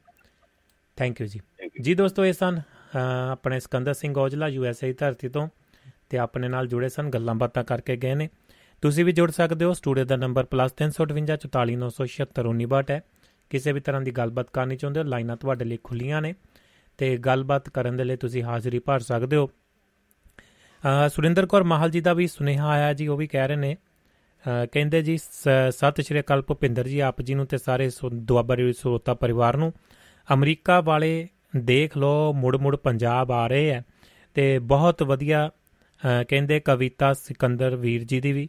ਤੇ ਹੁਣ ਆਪਣਾ ਇੰਡੀਆ ਹੀ ਸਾਡੇ ਲਈ ਅ, ਜਿਹੜਾ ਪ੍ਰਦੇਸ਼ ਹੋ ਗਿਆ ਅ, ਵੀਜ਼ਾ ਲੈ ਕੇ ਆਉਣਾ ਪੈਂਦਾ ਹੈ ਜੀ। ਬਿਲਕੁਲ ਜੀ ਸਹਿਮਤ ਆ ਤੁਹਾਡੇ ਨਾਲ। ਵੀਜ਼ਾ ਤਾਂ ਲੈ ਕੇ ਆਉਣਾ ਪੈਂਦਾ ਹੈ ਜੀ। ਅ, ਇਹਨਾਂ ਮੁਲਕਾਂ ਦੇ ਵਿੱਚੋਂ ਆਪਣੇ ਮੁਲਕ ਦੇ ਲਈ ਵੀਜ਼ਾ ਲੈ ਕੇ ਜਿਹੜਾ ਜਾਣਾ ਪੈਂਦਾ ਹੈ ਸਹਿਮਤ ਆ ਤੁਹਾਡੇ ਨਾਲ ਜੀ। ਤੇ ਪਹਿਲਾਂ ਆਪਾਂ ਕਹਿ ਲਈ ਕਿ ਕਹਿੰਦੇ ਆ ਇੱਧਰ ਆ ਕੇ ਸਿਟੀਜ਼ਨ ਹੋ ਜਾਈਏ। ਜਦੋਂ ਸਿਟੀਜ਼ਨ ਹੋ ਜਾਂਦੇ ਆ ਤਾਂ ਫਿਰ ਆਪਣੇ ਮੁਲਕ ਨੂੰ ਆਪ ਹੀ ਵੀਜ਼ਾ ਲੈ ਕੇ ਵੀ ਜਾਣਾ ਪੈਂਦਾ ਹੈ। ਇਹੋ ਜੀਆਂ ਗੱਲਾਂ ਬਾਤਾਂ ਨੇ ਜੀ ਤੇ ਚੀਜ਼ਾਂ ਬਦਲਦੀਆਂ ਨੇ ਪਰ ਬਹੁਤ ਕੁਝ ਚੀਜ਼ਾਂ ਪਾਉਣ ਦੇ ਲਈ ਬਹੁਤ ਕੁਝ ਜਿਵੇਂ ਔਜਲਾ ਸਾਹਿਬ ਵੀ ਕਹਿ ਕੇ ਗਏ ਨੇ ਕਿ ਬਹੁਤ ਸਾਰੀਆਂ ਚੀਜ਼ਾਂ ਪਾਉਣ ਦੇ ਲਈ ਬਹੁਤ ਸਾਰੀਆਂ ਚੀਜ਼ਾਂ ਗਵਾਉਣੀਆਂ ਪੈ ਜਾਂਦੀਆਂ ਨੇ। ਇਹੋ ਜਿਹੀਆਂ ਚੀਜ਼ਾਂ ਵੀ ਉਦੋਂ ਹੀ ਮਹਿਸੂਸ ਹੁੰਦੀਆਂ ਨੇ ਜਦੋਂ ਉੱਥੇ ਬੈਠਿਆਂ ਨੂੰ ਅਜੇ ਚੰਗਾ ਲੱਗਦਾ ਹੈ ਪਰ ਜਦੋਂ ਇੱਥੇ ਆ ਕੇ ਦੇਖਦੇ ਆ ਤਾਂ ਇੱਥੇ ਜਿਹੜੇ ਮਸਲੇ ਅ, ਸਾਹਮਣੇ ਕੁਝ ਹੋਰ ਨਜ਼ਰ ਆਉਂਦੇ ਨੇ ਜੀ। ਲਓ ਜੀ ਦੋਸਤੋ ਇਹ ਸਨ ਗੱਲਾਂ ਬਾਤਾਂ ਤੇ ਨਾਲ ਦੀ ਨਾਲ ਤੁਸੀਂ ਕਾਲ ਕਰ ਸਕਦੇ ਹੋ ਗੱਲਬਾਤ ਕੋਈ ਵੀ ਰੱਖਣੀ ਚਾਹੁੰਦੇ ਹੋ ਤਾਂ ਨਿੱਘਾ ਸਵਾਗਤ ਹੈ। ਮੈਂ ਤੁਹਾਡਾ ਦੋਸਤ ਭੁਪਿੰਦਰ ਭਾਰਜ ਤੇ ਤੁਹਾਡੇ ਨਾਲ ਜੁੜਿਆ ਹੋਇਆ ਹਾਂ ਜੀ। ਤੇ ਵੈਸੇ ਤਾਂ ਸੁਰਿੰਦਰ ਕੌਰ ਮਾਲ ਭੈਣ ਜੀ ਵੀ ਅ, ਹੋ ਸਕਦਾ ਕਿ ਇੰਡੀਆ ਬਾਕੀ ਪਤਾ ਨਹੀਂ ਜੀ ਮੈਨੂੰ ਕਿ ਅਮਰੀਕਾ ਵਾਪਸ ਆ ਗਏ ਨੇ ਪਰ ਉਹਨਾਂ ਦਾ ਸੁਨੇਹਾ ਇਸ ਵਕਤ ਆਇਆ ਹੈ। ਸ਼ਾਇਦ ਪ੍ਰੋਗਰਾਮ ਸੁਣਦੇ ਹੋਣਗੇ ਜੀ। ਹਾਂਜੀ ਅਨੂ ਜੀ ਨਿੱਘਾ ਸਵਾਗਤ ਹੈ। ਤੁਹਾਡਾ ਵੀ ਕਾਲ ਕਰਕੇ ਵੀ ਆਪਣੇ ਵਿਚਾਰ ਸਾਂਝੇ ਕਰ ਸਕਦੇ ਹੋ। ਤੇ ਇਸ ਦੇ ਨਾਲ ਹੀ ਅਗਲੀ ਗੱਲਬਾਤ ਤੁਹਾਡੇ ਨਾਲ ਸਾਂਝੀ ਕਰਦੇ ਹਾਂ। ਅ, ਤੁਹਾਡੇ ਸੁਨੇਹਾ ਵੱਲ ਵੀ ਥੋੜੀ ਜਿਹੀ ਝਾਤ ਮਾਰ ਲਈਏ ਕਿਸੇ ਦੋਸਤ ਦਾ ਕੋਈ ਸੁਨੇਹਾ ਰਹਿ ਨਾ ਜਾਵੇ। ਅ, ਤੇ ਨਾਲ ਦੀ ਨਾਲ ਅ, ਸਾਰੇ ਹੀ ਸੁਨੇਹੇ ਤਕਰੀਬਨ ਆਪਣੇ ਨਾਲ ਜੁੜੇ ਹੋਣੇ ਖੁਸ਼ਪਾਲ ਸਿੰਘ ਮਹਿਤਾ ਸਾਹਿਬ ਗੁਰਮੇਲ ਦਾਦੂ ਜੀ ਸੁਰਿੰਦਰ ਕੌਰ ਮਹਾਲ ਜੀ ਜਗਤਾਰ ਸਿੰਘ ਰਾਏ ਸਾਹਿਬ ਸਰਬਜੀਤ ਕੌਰ ਜੀ ਸਿਕੰਦਰ ਸਿੰਘ ਔਜਲਾ ਹਰਵਿੰਦਰ ਜੌਲ ਭੈਣ ਜੀ ਅਮਰਜੀਤ ਕੌਰ ਜੀ ਗੁਰਨੇਕ ਜੀ ਅ, ਤੇ ਇਸੇ ਤਰ੍ਹਾਂ WhatsApp ਦੇ ਉੱਤੇ ਬਲਵਿੰਦਰ ਸਿੰਘ ਜੀ ਮਨੋਜ ਜੀ ਲੁਧਿਆਣੇ ਵਾਲੇ ਤੇ ਹੋਰ ਸਾਰੇ ਦੋਸਤ ਜਿਹੜੇ ਪਸੰਦ ਕਰ ਰਹੇ ਨੇ ਜੀ ਪ੍ਰੋਗਰਾਮ ਨੂੰ ਬਹੁਤ-ਬਹੁਤ ਧੰਨਵਾਦ। ਇੰਡੀਆ ਹੀ ਨੇ ਜੀ ਅਜੇ, ਵਾਪਸੀਆਂ ਨਹੀਂ ਹੋਈਆਂ ਤੇ ਲੋ ਤੁਹਾਡੇ ਲਈ ਲਾਈਨਾਂ ਖੁੱਲੀਆਂ ਨੇ, ਕਿਸੇ ਵੀ ਤਰ੍ਹਾਂ ਦੀ ਗੱਲਬਾਤ ਕਰ ਸਕਦੇ ਆ। ਅਗਲੀ ਗੱਲਬਾਤ ਕਰਦੇ ਆ ਤੁਹਾਡੇ ਨਾਲ ਜਿਹੜੀ ਜੀ ਗੁੜ ਖਾਦ ਗੁੜ ਖਾਂਦੀ ਗੰਨੇ ਚੂਪ ਦੀ ਗੁੜ ਖਾਂਦੀ ਗੰਨੇ ਚੂਪ ਦੀ ਮੌਸਮੀ ਨਿਯਮਤਾ ਦੀ ਗੱਲ ਕਰਦੇ ਆ ਅੱਜ ਤੁਹਾਡੇ ਨਾਲ ਥੋੜੀ ਜੀ ਕਿਉਂਕਿ ਗੁੜ ਦੀ ਵੀ ਗੱਲ ਆਈ ਹੈ ਪ੍ਰੋਗਰਾਮ ਦੇ ਵਿੱਚ ਵੀ 2-4 ਵਾਰੀ ਜਦੋਂ ਦਾ ਆਪਾਂ ਸ਼ੁਰੂ ਕੀਤਾ ਹੈ। ਆਪਣੇ ਕੋਲ ਸਮਾਂ ਤਕਰੀਬਨ ਹੋਰ ਜਿਹੜਾ 20 ਮਿੰਟ ਦਾ ਬਾਕੀ ਹੈ, ਸਟੂਡੀਓ ਦਾ ਨੰਬਰ +358 ਲਾਈਨਾਂ ਖੁੱਲੀਆਂ ਨੇ ਜੀ। ਦੋ ਕਾਲਰ ਆਪਣੇ ਨਾਲ ਜੁੜ ਚੁੱਕੇ ਨੇ, ਉਹਨਾਂ ਦਾ ਕਰਦੇ ਆ ਸਵਾਗਤ।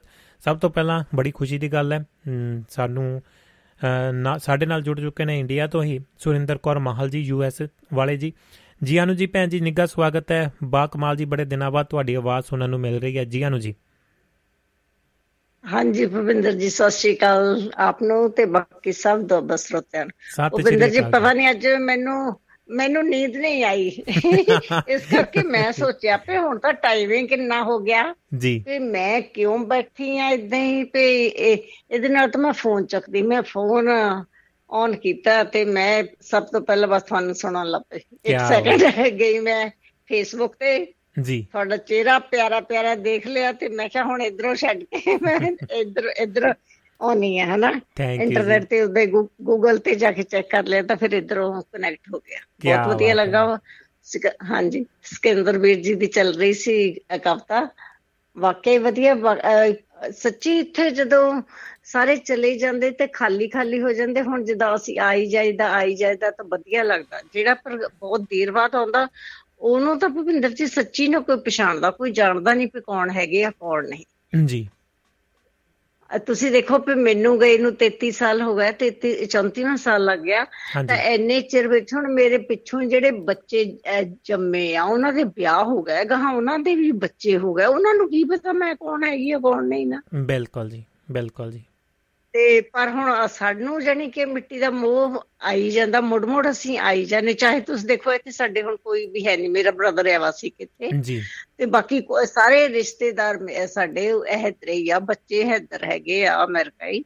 ਬਾਕੀ ਰਿਸ਼ਤੇਦਾਰ ਵੀ ਬਾਹਰ ਹੀ ਆ ਇੱਥੇ ਕੋਈ ਹੈ ਨਹੀਂ ਪਰ ਫਿਰ ਵੀ ਪਤਾ ਨਹੀਂ ਕਿਉਂ ਆਉਣ ਨੂੰ ਦਿਲ ਕਰਦਾ। ਹੁਣ ਜਦੋਂ ਮੈਂ ਦਿਨ ਥੋੜੇ ਹੀ ਰਹਿੰਦੇ ਮੇਰੇ ਇੱਧਰ ਵਾਪਸ ਆਉਣ ਨੂੰ ਪਰ ਜਦੋਂ ਥੋੜੇ ਦਿਨ ਰਹਿੰਦੇ ਹੁੰਦੇ ਇੱਕ ਚੀਜ਼ ਹੁੰਦੀ ਆ ਚਾਹੇ ਮੈਂ ਆਪਣੇ ਘਰੇ ਹੈ ਕਿ ਆਪਣੇ ਘਰੇ ਆਉਣਾ ਬੱਚਿਆਂ ਕੋਲ ਆਉਣਾ ਪਰ ਪਤਾ ਨਹੀਂ ਕਿਉਂ ਜਦੋਂ ਇੱਥੋਂ ਤੁਰਨਾ ਹੁੰਦਾ ਇੱਕ ਵਾਰ ਤਾਂ ਅੱਖਾਂ ਸੇਜਲ ਹੋ ਜਾਂਦੀਆਂ ਆਪਣੇ ਆਪੇ ਅੱਖਾਂ ਚ ਹੰਝੂ ਆਉਂਦੇ ਆ ਹਨਾ? ਤੇ ਹੁਣ ਛੱਡ ਕੇ ਫਿਰ ਚੱਲੇ ਆ। ਬਿਲਕੁਲ ਜੀ।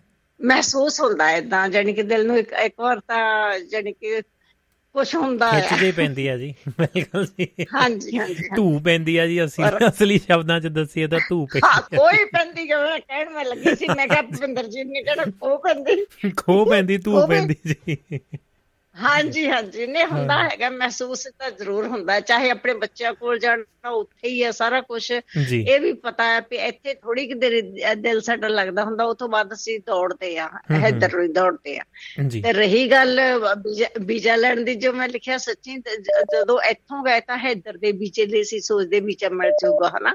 ਜੀ। ਤਾਂ ਦੇਖੋ ਜਿਨ੍ਹਾਂ ਨੇ ਜਿਹੜੇ ਤਾਂ ਸੱਚੀ ਵਾਰ ਜਾਣ ਨੂੰ ਸੋਚਦੇ ਸੀ ਉਹਨਾਂ ਨੂੰ ਵੀਜ਼ਾ ਮਿਲਿਆ ਉਹਨਾਂ ਲਈ ਤਾਂ ਬਹੁਤ ਖੁਸ਼ੀ ਦੀ ਗੱਲ ਹੈ। ਮੈਂ ਤਾਂ ਜਿਹੜੀ ਕਿ ਵੀਜ਼ਾ ਲੈਣ ਗਈ ਉਹ ਵੀ ਲੈਣ ਨਹੀਂ ਸੀ ਜਾਣਾ ਚਾਹੁੰਦੀ ਪਰ ਸ਼ਾਇਦ ਮੇਰੀ ਕਿਸਮਤ ਸਗਾਈ ਸਾਰਾ ਕੁਛ ਨਾ ਤਾਂ ਮੈਨੂੰ ਮਿਲ ਗਿਆ ਵਾਹਿਗੁਰੂ ਨੇ ਆਪਣੇ ਆਪ ਹੀ ਜਾਨੀ ਕਿ ਦੌਲਤਾਂ ਸਾਰਾ ਕੁਝ ਦਿੱਤੀਆਂ ਹੈ ਸਭ ਕੁਝ ਮਿਲ ਗਿਆ।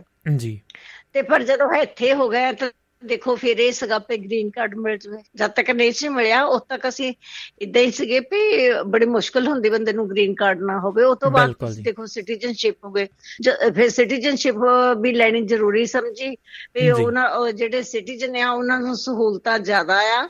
ਉਹਨਾਂ ਨੂੰ ਜ਼ਿਆਦਾ ਬੈਨੀਫਿਟ ਮਿਲਦੇ ਆ ਤਾਂ ਚਲੋ ਸਿਟੀਜ਼ਨ ਵੀ ਹੋ ਗਏ ਸਾਰੇ ਸਾਰੇ ਪੂਰੀ ਫੈਮਿਲੀ ਸਾਰੇ ਆਲੇ ਦੁਆਲੇ ਸਭ ਰਿਸ਼ਤੇਦਾਰ ਸਿਟੀਜ਼ਨ ਹੋਇਓ ਤਾਂ ਪਰ ਜਦ ਫਿਰ ਇੱਧਰ ਨੂੰ ਆਉਣਾ ਹੁੰਦਾ ਮੈਨੂੰ ਹੁਣ ਇੱਕ ਗੱਲ ਦਾ ਦੁੱਖ ਲੱਗਦਾ ਹੁੰਦਾ ਜਦੋਂ ਇੱਥੇ ਨੂੰ ਆਉਣਾ ਨਾ ਮੇਰਾ ਜੀ ਕਰਦਾ ਹੁੰਦਾ ਵੀ ਪਾਕਿਸਤਾਨ ਜਾਣ ਨੂੰ ਮੈਂ ਉੱਥੇ ਜਾ ਨਹੀਂ ਸਕਦੀ ਕਰਤਾਰ ਸਾਹਿਬ ਪੁਰ ਸਾਹਿਬ ਕਿਤੇ ਜਾ ਨਹੀਂ ਸਕਦੀ ਕਾਤੇ ਕਿਉਂਕਿ ਸਿਟੀਜ਼ਨ ਹੋਏ ਆ ਸਾਨੂੰ ਨਹੀਂ ਵੀਜ਼ਾ ਮਿਲਦਾ ਇੱਥੋਂ ਇੱਥੋਂ ਹੀ ਲੈ ਕੇ ਆਉਣਾ ਪਊਗਾ। ਜੀ ਜਦੋਂ ਇੱਥੋਂ ਆਉਣਾ ਹੁੰਦਾ ਹਾਂਜੀ ਹਾਂਜੀ ਇੱਥੇ ਇੱਥੇ ਆ ਕੇ ਅਸੀਂ ਜਾ ਨਹੀਂ ਸਕਦੇ ਹਨਾ ਵੀ ਅਸੀਂ ਗ੍ਰੀਨ ਕਾਰਡ ਹੋਲਡਰ ਹੋਈਏ ਤਾਂ ਵੀ ਜਾ ਸਕਦੇ ਆ ਪਰ ਇੰਡੀਅਨ ਇੰਡੀਅਨ ਹੋਈਏ ਤਾਂ ਇਹ ਪਰ ਇੱਥੋਂ ਆ ਕੇ ਜਾ ਨਹੀਂ ਹੁੰਦਾ। ਜੀ। ਫਿਰ ਮੇਰੀ ਰੂਹ ਥੋੜੀ ਜਿਹੀ ਤੜਫਦੀ ਰਹਿੰਦੀ ਆ ਵੀ ਆ ਬੜੀ ਮਾੜੀ ਗੱਲ ਹੈ। ਪਰ ਜਦੋਂ ਇਧਰੋਂ ਆਣਾ ਇਦਾਂ ਹੀ ਸਾਡਾ ਟਾਈਮ ਹੁੰਦਾ ਵੀ ਮਤਲਬ ਸਾਡਾ ਕੋਈ ਪਲਾਨ ਹੁੰਦਾ ਵੀ 2 ਮਹੀਨੇ ਪਹਿਲਾਂ ਜਾਂ 3 ਮਹੀਨੇ ਪਹਿਲਾਂ ਵੀ ਅਸੀਂ ਆਉਣਾ ਇੰਡੀਆ ਨੂੰ ਤਾਂ ਚਲੋ ਵੀਜ਼ਾ ਆਪਣੇ ਇੰਤਜ਼ਾਮ ਕਰੀਏ ਹਨਾ ਮਤਲਬ ਉੱਥੇ ਦਾ ਵੀਜ਼ਾ ਲੈਣ ਦੀ। ਤਾਂ ਸਾਡਾ ਤਾਂ ਪ੍ਰੋਗਰਾਮ ਅ, ਭੁਪਿੰਦਰ ਚ ਪਤਾ ਨਹੀਂ ਲੱਗਦਾ ਕਈ ਵਾਰ ਇੱਕ। ਦੋ ਦਿਨਾਂ ਵਿੱਚ ਉੱਤੇ ਬਣ ਜਾਂਦਾ ਬਸ। ਬਿਲਕੁਲ ਜੀ। ਗੱਲ ਹੋਈ ਨਹੀਂ ਮਨ ਬੜਿਆ ਨਹੀਂ ਤਾਂ ਉਸੇ ਵੇਲੇ ਟਿਕਟ ਲੈ ਲਈਦੀ ਤੇ ਤੁਰ ਪਈਦਾ ਹਨਾ। ਬਿਲਕੁਲ ਜੀ ਬਿਲਕੁਲ ਜੀ। ਤੇ ਹੋਰ ਸੁਣਾਓ ਤੁਸੀਂ ਕਿਦਾਂ? ਬੱਚੇ ਕਿਦਾਂ ਠੀਕ? ਬਹੁਤ ਵਧੀਆ ਸਭ ਠੀਕ? ਠਾਕ ਆ ਜੀ। ਸਭ ਵਧੀਆ ਹੈ ਜੀ। ਚਲੋ ਹੁਣ ਮੈਂ ਤਾਂ ਹਾਜ਼ਰੀ ਲਾ ਲਈ ਹੈ ਕਿਉਂਕਿ ਮੈਨੂੰ ਹੁਣ ਨੀਂਦ ਨਹੀਂ ਸੀ ਆਉਂਦੀ ਬੜਾ ਵਧੀਆ ਲੱਗਿਆ ਸਰੋਤੇ ਜੀ ਸਤਿ ਸ਼੍ਰੀ ਅਕਾਲ ਭੇਜੇ ਨੇ ਸਾਰੇ ਜੀ ਮਿਸ ਵੀ ਕਰਦੇ ਨੇ।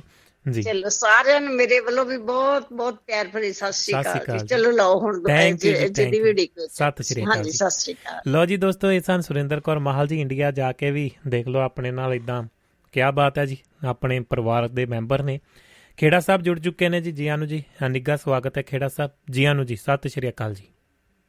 ਭਾਜੀ ਸਤਿ ਸ੍ਰੀ ਅਕਾਲ ਜੀ। ਸਤਿ ਸ਼੍ਰੀ ਅਕਾਲ ਜੀ। ਸਾਰਿਆਂ ਸਰੋਤਿਆਂ ਨੂੰ ਵੀ। ਜੀ। ਹਾਂਜੀ। ਭਾਜੀ ਧੀਆਂ ਤੇ ਆਣੀਆਂ ਦੀ ਗੱਲ ਹੋ ਰਹੀ ਹੈ। ਜੀ। ਹੈ ਨਾ ਜੀ? ਤਾਂ ਮੈਂ ਵੀ ਆਪਣੇ ਕੋਈ ਵਿਚਾਰ ਪੇਸ਼ ਕਰਾਂਗੀ। ਜਰੂਰ ਜੀ ਜਰੂਰ। ਮੰਦਾ ਨਾ ਆਖੋ ਕਦੇ ਵੀ ਜੀ। ਮਾਮਾ ਦੀਆਂ ਜਾਈਆਂ ਨੂੰ। ਹੂੰ ਹੂੰ। ਇੱਜ਼ਤ ਤੇ ਮਾਣ ਦਿਓ ਨਣਦਾ ਤੇ ਭਰਜਾਈਆਂ ਨੂੰ। ਵਾਹ ਜੀ। ਮੰਦਾ ਨਾ ਆਖੋ ਕਦੇ ਵੀ ਮਾਮਾ ਦੀਆਂ ਜਾਈਆਂ ਨੂੰ। ਜੀ। ਸਹੁਰੇ ਘਰ ਵਾਸੀਆਂ ਦੀ ਖਬਰ ਸਾਰ ਲੈਂਦੇ ਰਹੋ ਜੀ। ਹੂੰ ਹੂੰ। ਵਾਹ ਜੀ। ਪਿਆਰ ਨਾਲ ਸੁਣਦੇ ਤੇ ਹਲੀਮੀ ਨਾਲ ਕਹਿੰਦੇ ਰਹੋ ਜੀ। ਵਾਹ ਜੀ। ਸਹੁਰੇ ਘਰ ਵਾਸੀਆਂ ਦੀ ਖਬਰ ਸਾਰ ਲੈਂਦੇ ਰਹੋ ਜੀ। ਜੀ। ਪਿਆਰ ਨਾਲ ਸੁਣਦੇ ਤੇ ਹਲੀਮੀ ਨਾਲ ਕਹਿੰਦੇ ਰਹੋ ਜੀ। ਵਾਹ ਜੀ। ਮੱਥਾ ਟੇਕਦੇ ਰਹੋ ਆਂਦੇ ਜਾਂਦੇ ਚਾਚੀਆਂ ਤੇ ਤਾਈਆਂ ਨੂੰ। ਹੂੰ ਹੂੰ ਕੀ ਬਾਤ ਹੈ। ਇੱਜ਼ਤ ਤੇ ਮਾਣ ਦਿਓ ਨਣਦਾ ਤੇ ਭਰਜਾਈਆਂ ਨੂੰ। ਵਾਹ ਜੀ। ਮੰਦਾ ਨਾ ਆਖੋ ਕਦੇ ਵੀ ਮਾਮਾ ਦੀਆਂ ਜਾਈਆਂ ਨੂੰ। ਜੀ। ਬੱਸੋ ਬਾਹਰ ਮੰਗ ਕੋਈ ਵੀ ਪੂਰੀ ਨਾ ਕਰੋ ਭੁੱਲ ਕੇ ਵੀ। ਹੂੰ ਹੂੰ। ਸਥਿਤੀ ਨੂੰ ਬਿਆਨ ਕਰੋ ਤੇ ਚਰਚਾ ਕਰੋ ਖੁੱਲ ਕੇ ਵੀ। ਵਾਹ ਜੀ।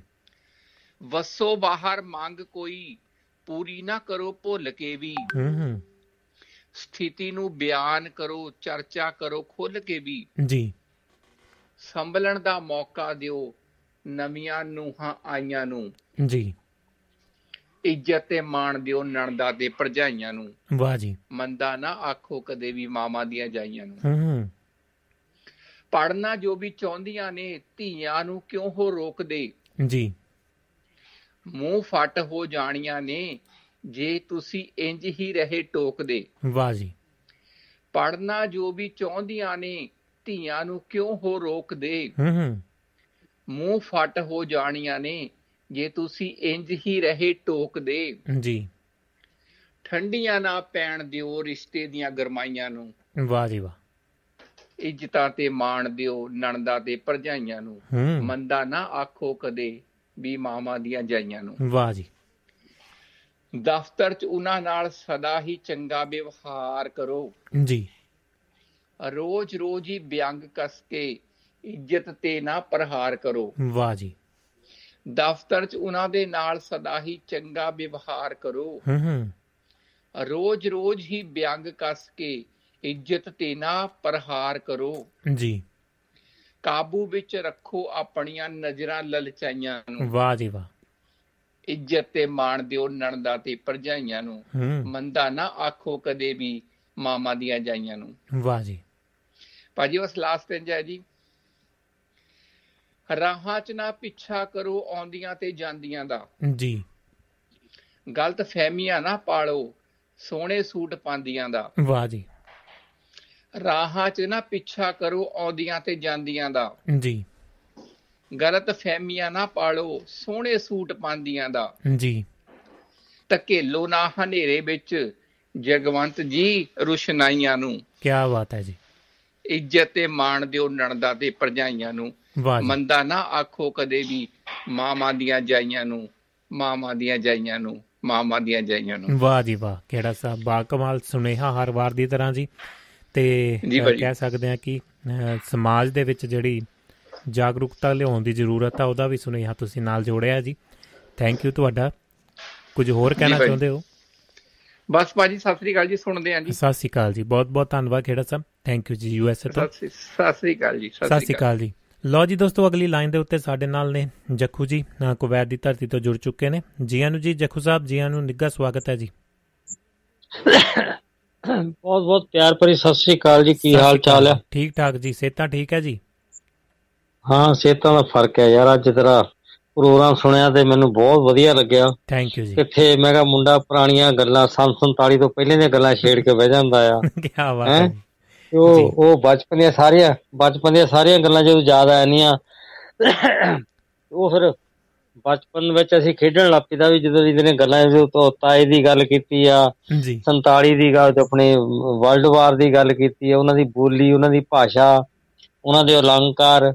ਜੀ। ਤੇ ਬਹੁਤ ਸੋਹਣਾ ਜਾਨੀ ਕਿ ਬਹੁਤ ਵਧੀਆ ਲੱਗਾ ਕੁੜੀਆਂ ਬਾਰੇ ਵੀ ਜਿਹੜਾ ਤੇਰਾ ਲੇਖ ਸੀ ਉਹ ਵੀ ਬਹੁਤ ਵਧੀਆ ਲੱਗਾ। ਥੈਂਕ ਯੂ ਜੀ। ਸਭ ਤੋਂ ਵੱਡੀ ਮੈਂ ਵਧਾਈ ਵੱਡੀ ਵਧਾਈ ਇਸ ਗੱਲ ਦੀ ਦਿੰਦਾ ਕਿ ਖੇੜਾ ਸਾਹਿਬ ਨੇ ਨਾ ਮੌਕੇ ਦੇ ਲਿਹਾਜ਼ ਨਾਲ ਜਿਹੜੀ ਰਚਨਾ ਕੋਈ ਵੀ ਪੇਸ਼ ਕਰਦੇ ਬਹੁਤ ਸੋਹਣਾ ਸੁਨੇਹਾ ਇਹਨਾਂ ਦਾ ਜਾਂਦਾ ਆ। ਬਿਲਕੁਲ ਜੀ। ਤੇ ਜਿਹੜਾ ਆਪਣੇ ਔਜਲਾ ਸਾਹਿਬ ਹੁਣੀ ਆ ਜਿਹੜਾ ਅੱਜ ਉਹਨਾਂ ਨੇ ਗੱਲ ਕਹੀ ਆ ਕਿ ਕੁੜੀਆਂ ਜਿਹੜੀਆਂ ਇੰਗਲੈਂਡ ਅਮਰੀਕਾ ਕੈਨੇਡਾ ਜਿੱਦਾਂ ਵੀ ਪੁੱਤ ਬਣਾਉਣ ਜ਼ਮੀਨਾਂ ਧੀਆਂ ਦੁੱਖ ਬਣਾਉਂਦੀਆਂ ਨੇ। ਜੀ। ਮੇਰੇ ਖਿਆਲ 50% ਜਿਹੜਾ ਉੱਪਰਲਾ ਪਰਿਵਾਰ ਹੈਗਾ ਅਸੀਂ ਕਹਿੰਦੇ ਕਿ ਇਹਨਾਂ ਦੀ ਬਦੌਲਤ ਧੀਆਂ ਭੈਣਾਂ ਦੀ ਬਦੌਲਤ ਇਹਦੇ ਉੱਪਰ ਜਣ ਕੇ ਇਹਨਾਂ ਮੁਲਕਾਂ ਦੇ ਵਿੱਚ ਸਾਨੂੰ ਕਿੱਥੋਂ ਕਿੱਥੋਂ ਤੱਕ ਪਹੁੰਚਾਤਾ ਹੈਗਾ ਬਿਲਕੁਲ ਜੀ ਬਿਲਕੁਲ ਜੀ। ਬਾਕੀ ਜਿਹੜੀ ਜਿਹੜੀ ਪ੍ਰਦੇਸ਼ ਦੀ ਗੱਲ ਕਰਦੇ ਤੁਸੀਂ ਵੀ ਪ੍ਰਦੇਸ਼ ਦੇ ਵਿੱਚ ਆ। ਜੀ। ਕਿੱਦਾਂ ਆਪਣੇ ਬਜ਼ੁਰਗਾਂ ਦੀ ਵੱਡਿਆਂ ਵਡੇਰਿਆਂ ਦੀ ਮਾਪੇ ਦੀ ਕਿੱਦਾਂ ਯਾਦ ਆਉਂਦੀ ਆ। ਬਿਲਕੁਲ ਜੀ। ਮੈਂ ਪ੍ਰਦੇਸ਼ ਤੇ ਥੋੜੇ ਜਿਹਾ ਦੋ ਬੋਲ ਬੋਲੂੰਗਾ। ਜ਼ਰੂਰ ਕਿ ਜਿੱਦਾਂ ਆਪਾਂ ਪ੍ਰਦੇਸ਼ ਦੇ ਵਿੱਚ ਆਪਾਂ ਸੰਤਾਪ ਭੋਗਦੇ ਨਾ। ਜੀ। ਉਹ ਕਿ ਜਦੋਂ ਔਜਲਾ ਸਾਹਿਬ ਨੇ ਕਹਿਤਾ ਸੀ ਤੂੰ ਕਪੱਤਾ ਖੱਖਾ ਤੂੰ ਜਾ ਚੱਲ ਜਾ ਬਾਹਰ ਨੂੰ। ਐ ਸੁੱਖ ਸੁੱਖ ਦੀ ਮੇਰਾ ਮੁੰਡਾ ਚੱਲ ਜਾਵੇ ਚੱਲ ਜਾਵੇ ਤੇ ਹੁਣ ਉਸੇ ਮੁੰਡੇ ਨੂੰ ਸੁੱਖਾਂ ਸੋਖਣ ਮੇਰੇ ਪੁੱਤ ਨੇ ਕਦੋਂ ਆਉਣਾ? ਬਿਲਕੁਲ ਜੀ। ਜਿਹੜੇ ਤੁਸੀਂ ਹੁਣ ਇੰਡੀਆ ਵਾਲੀ ਦੁਬਈ ਦੀ ਗੱਲ ਕਰੇ ਦੁਬਈ ਵਾਲੀ ਯੂਰਪ ਦੀ ਗੱਲ ਕਰੇ ਯੂਰਪ ਵਾਲੇ ਇੰਗਲੈਂਡ ਅਮਰੀਕਾ ਦੀ ਗੱਲ ਕਰਦੇ ਆ। ਇੰਗਲੈਂਡ ਅਮਰੀਕਾ ਵਾਲੇ ਕਹਿੰਦੇ ਪੈਸਾ ਕਮਾ ਕੇ ਮੁੜ ਕੇ ਫਿਰ ਪੰਜਾਬ ਚੱਲੀਏ। ਜੀ ਬਿਲਕੁਲ ਇਹ ਇਹ ਇਹ ਦੁਨੀਆਦਾਰੀ ਦਾ ਕੀ ਨਿਜ਼ਾਮ ਆ? ਬਿਲਕੁਲ ਜੀ। ਕਿਉਂਕਿ ਨਾ ਕਿਉਂਕਿ ਇੱਕ ਸਾਡੇ ਨਾ ਸ਼ਾਇਦ ਤੁਸੀਂ ਜਾਣਦੇ ਹੋਣੇ ਆ ਬਹੁਤ ਸੋਹਣਾ ਰਾਈਟਰ ਆ। ਜੀ। ਅਮਰੀਕ ਸਿੰਘ ਤਲਵੰਡੀ ਅਮਰੀਕ ਸਿੰਘ ਤਲਵੰਡੀ ਮੇਰਾ ਕਰੋ। ਸੁਣਿਆ ਹਾਂ ਜਾਣਦੇ ਆ। ਜੀ। ਹਾਂ ਉਹ ਹਾਂ ਡੀਡੀ ਪੰਜਾਬੀ ਤੇ ਕਾਫੀ ਹੁੰਦਾ ਜਾਨੀ ਉੱਥੇ ਦਾ ਨਾ ਅਮਰੀਕਾ ਦਾ ਜਿਹੜਾ ਗ੍ਰੀਨ ਕਾਰਡ ਛੱਡ ਕੇ ਆ ਗਿਆ। ਜੀ ਜੀ ਜੀ। ਟੀਚਰ ਸੀਗਾ ਗਿਆਨੀ ਟੀਚਰ ਸੀਗਾ।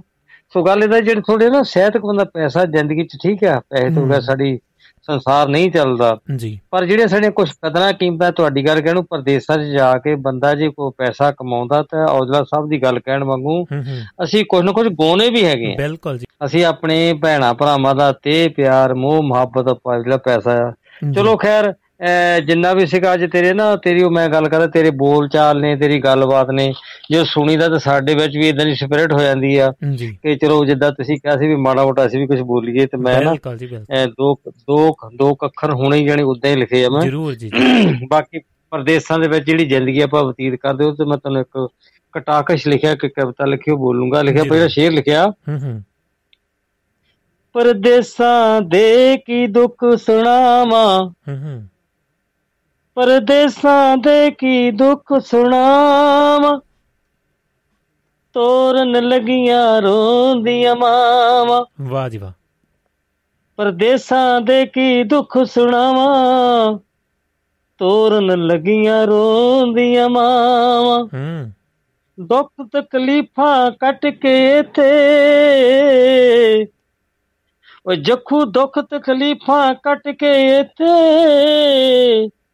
ਕਰ ਨੂੰ ਮੈਂ ਹਰ ਸੁਖ ਪਹਿਚਾਵਾਂ। ਹੂੰ ਵਾਹ ਜੀ। ਕਰ ਨੂੰ ਹਰ ਮੈਂ ਸੁਖ ਪਹਿਚਾਵਾਂ। 40 42 ਸਾਲ ਹੋ ਗਏ ਮੈਂ ਆਪਣੀ ਗੱਲ ਕਰਦਾ ਚਲੋ ਵੱਖ-ਵੱਖ ਕੰਟਰੀ ਦੇਖਿਆ ਤੇ ਜਿਹੜਾ ਸੰਤਾਪ ਹੋ ਗਿਆ ਜਿੱਦਾਂ ਹੁਣ ਕਹਿੰਦਾ ਕਿ ਨਕਮਾ ਇਹਨੂੰ ਬਾਹਰ ਭੇਜ ਦਿਓ ਬਾਹਰ ਜਾ ਕੇ ਕੰਮ ਕਰੂ ਬਾਹਰ ਤਾਂ ਫੇ ਕੰਮ ਕਰਨਾ ਆਪਣਾ have to do the work ਬਿਲਕੁਲ ਜੀ। ਹੈਵ ਟੂ ਡੂ ਦੀ ਕੋਈ ਨਾ ਕਰੂੰਗਾ ਇੱਥੇ ਪਹਾੜਾ ਕਿਰਾਇਆ ਰੋਟੀ ਪਾਣੀ ਖਾਣ ਪੀਣ ਉੱਥੇ ਤੇ ਚਲੋ ਘਰ ਰੋਟੀ ਮਾਂ ਪੇ ਦੇ ਹੀ ਦਿੰਦੇ ਸੀ। ਇੱਥੇ ਮੈਂ ਤੁਹਾਨੂੰ ਪਰਦੇਸਾਂ ਦੀ ਗੱਲ ਕਹਿਣਗਾ। ਵਿੱਚ ਪਰਦੇਸਾਂ ਮੈਂ ਮਜ਼ਦੂਰੀ ਕੀਤੀ ਵੇ ਲੋਕਾ।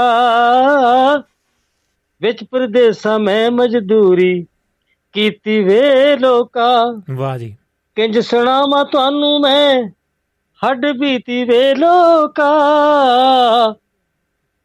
ਕਿੰਜ ਸੁਣਾਵਾਂ ਤੁਹਾਨੂੰ ਮੈਂ ਹੱਡ ਬੀਤੀ ਵੇ ਲੋਕਾ। ਵਿੱਚ ਪਰਦੇਸਾਂ ਮੈਂ ਮਜ਼ਦੂਰੀ ਕੀਤੀ ਵੇ ਲੋਕਾ। ਵਾਹ ਜੀ ਵਾਹ।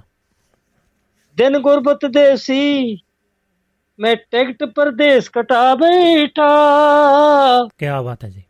ਦਿਨ ਗੁਰਬਤ ਦੇ ਸੀ ਮੈਂ ਟਿਕਟ ਪਰਦੇਸ ਕਟਾ ਬੈਠਾ। ਹੂੰ। ਜਾਂ ਤੋਂ ਪਿਆਰੇ ਜੀਆਂ ਤੋਂ ਵਿਛੋੜਾ ਪਾ ਬੈਠਾ। ਵਾਹ ਜੀ। ਜਾਂ ਤੋਂ ਪਿਆਰੇ ਜੀਆਂ ਤੋਂ ਵਿਛੋੜਾ ਪਾ ਬੈਠਾ। ਦੇਖ ਲੋ ਨਸੀਬਾਂ ਦੀ ਬਦਨੀਤੀ ਵੇ ਲੋਕਾ। ਦੇਖ ਲੋ ਨਸੀਬਾਂ ਦੀ ਬਦਨੀਤੀ ਵੇ ਲੋਕਾ। ਵਿੱਚ ਪਰਦੇਸਾਂ ਮੈਂ ਮਜ਼ਦੂਰੀ ਕੀਤੀ ਵੇ ਲੋਕਾ। ਵਾਹ ਜੀ ਵਾਹ। ਬਹੁਤ ਖੂਬ। ਅਰਬ ਕੰਟਰੀ ਦੀ ਮੈਂ ਗੱਲ ਕਰਨ ਲੱਗਾ ਗਰਮੀ ਬਹੁਤ ਪੈਂਦੀ ਆ। ਜੀ। ਜਾਨ ਲੈ ਬਾ ਧੁੱਪਾਂ ਚਲੀਆਂ ਅੱਗ ਵਰਗੇ ਪਾਣੀ ਪੀਤੇ। ਹੂੰ ਵਾਹ ਜੀ। ਜਾਨ ਲੈ ਬਾ ਧੁੱਪਾਂ ਚਲੀਆਂ ਅੱਗ ਵਰਗੇ ਪਾਣੀ ਪੀਤੇ। ਦਿਨ ਰਾਤ ਨਾ ਦੇਖਿਆ ਕੰਮ ਹੱਦੋਂ ਵੱਧ ਮੈਂ ਕੀਤੇ। ਵਾਹ ਜੀ ਵਾਹ। ਹਾਂ ਦਿਨ ਰਾਤ ਨਾ ਦੇਖਿਆ। ਕੰਮ ਹੱਦੋਂ ਵੱਧ ਮੈਂ ਕੀਤੇ। ਦੋ ਦਿਨ ਦੀ ਪੱਕੀ ਖਾਦੀ ਦੋ ਦਿਨ ਦੀ ਪੱਕੀ ਖਾਦੀ ਚਾਹ ਕਾਲੀ ਪੀਤੀ ਵੇ ਲੋਕਾ। ਵਾਹ ਜੀ ਵਾਹ। ਦੋ ਦਿਨ ਦੀ ਖਾ ਦੋ ਦਿਨ ਦੀ ਪੱਕੀ ਖਾਦੀ ਚਾਹ ਕਾਲੀ ਪੀਤੀ ਵੇ ਲੋਕਾ। ਕੰਜ ਸੁਣਾਵਾਂ ਤੁਹਾਨੂੰ ਮੈਂ ਹੱਡ ਬੀਤੀ ਵੇ ਲੋਕਾ। ਕਾਲੀ। ਚਾਹ ਨਹੀਂ ਤੇ ਸੁਲੇਮਾਨੀ ਚਾਹ ਕਹਿੰਦੇ ਦੁੱਧ ਤੋਂ ਬਗੈਰ ਪੀਂਦੇ ਜਿਹੜੇ ਕਵੇਤੀ ਲੋਕ ਆ। ਅਗਲਾ ਪੈਰਾ ਆਪਣੀ ਜੇਬ 'ਚ ਤੇਲਾ ਨਾ ਮੈਂ ਕਰ ਪੈਸੇ ਭੇਜੇ ਸਾਰੇ। ਆਪਣੀ ਜੇਬ 'ਚ ਤੇਲਾ ਨਾ ਮੈਂ ਕਰ ਪੈਸੇ ਭੇਜੇ ਸਾਰੇ। ਵਾਹ ਜੀ। ਬਾਪੂ ਦੇ ਸਿਰ ਉੱਤੇ ਲੈ ਪੁੱਤਾਂ ਨੇ ਬੜੇ ਨਜ਼ਾਰੇ। ਕੀ ਬਾਤ ਹੈ ਜੀ। ਬਾਪੂ ਦੇ ਸਿਰ ਤੇ ਉੱਤੇ ਲੈ ਪੁੱਤਾਂ ਨੇ ਬੜੇ ਨਜ਼ਾਰੇ। ਮੈਨੂੰ ਕਰ ਗਏ ਨੂੰ ਓਏ ਮੈਨੂੰ ਕਰ ਗਏ ਨੂੰ ਕੀ ਲੱਗ ਜੂ ਫੀਤੀ ਵੇ ਲੋਕਾ। ਵਾਹ ਜੀ। ਮੈਨੂੰ ਕਰ ਗਏ ਨੂੰ ਕੀ ਲੱਗ ਜੂ ਫੀਤੀ ਵੇ ਲੋਕਾ।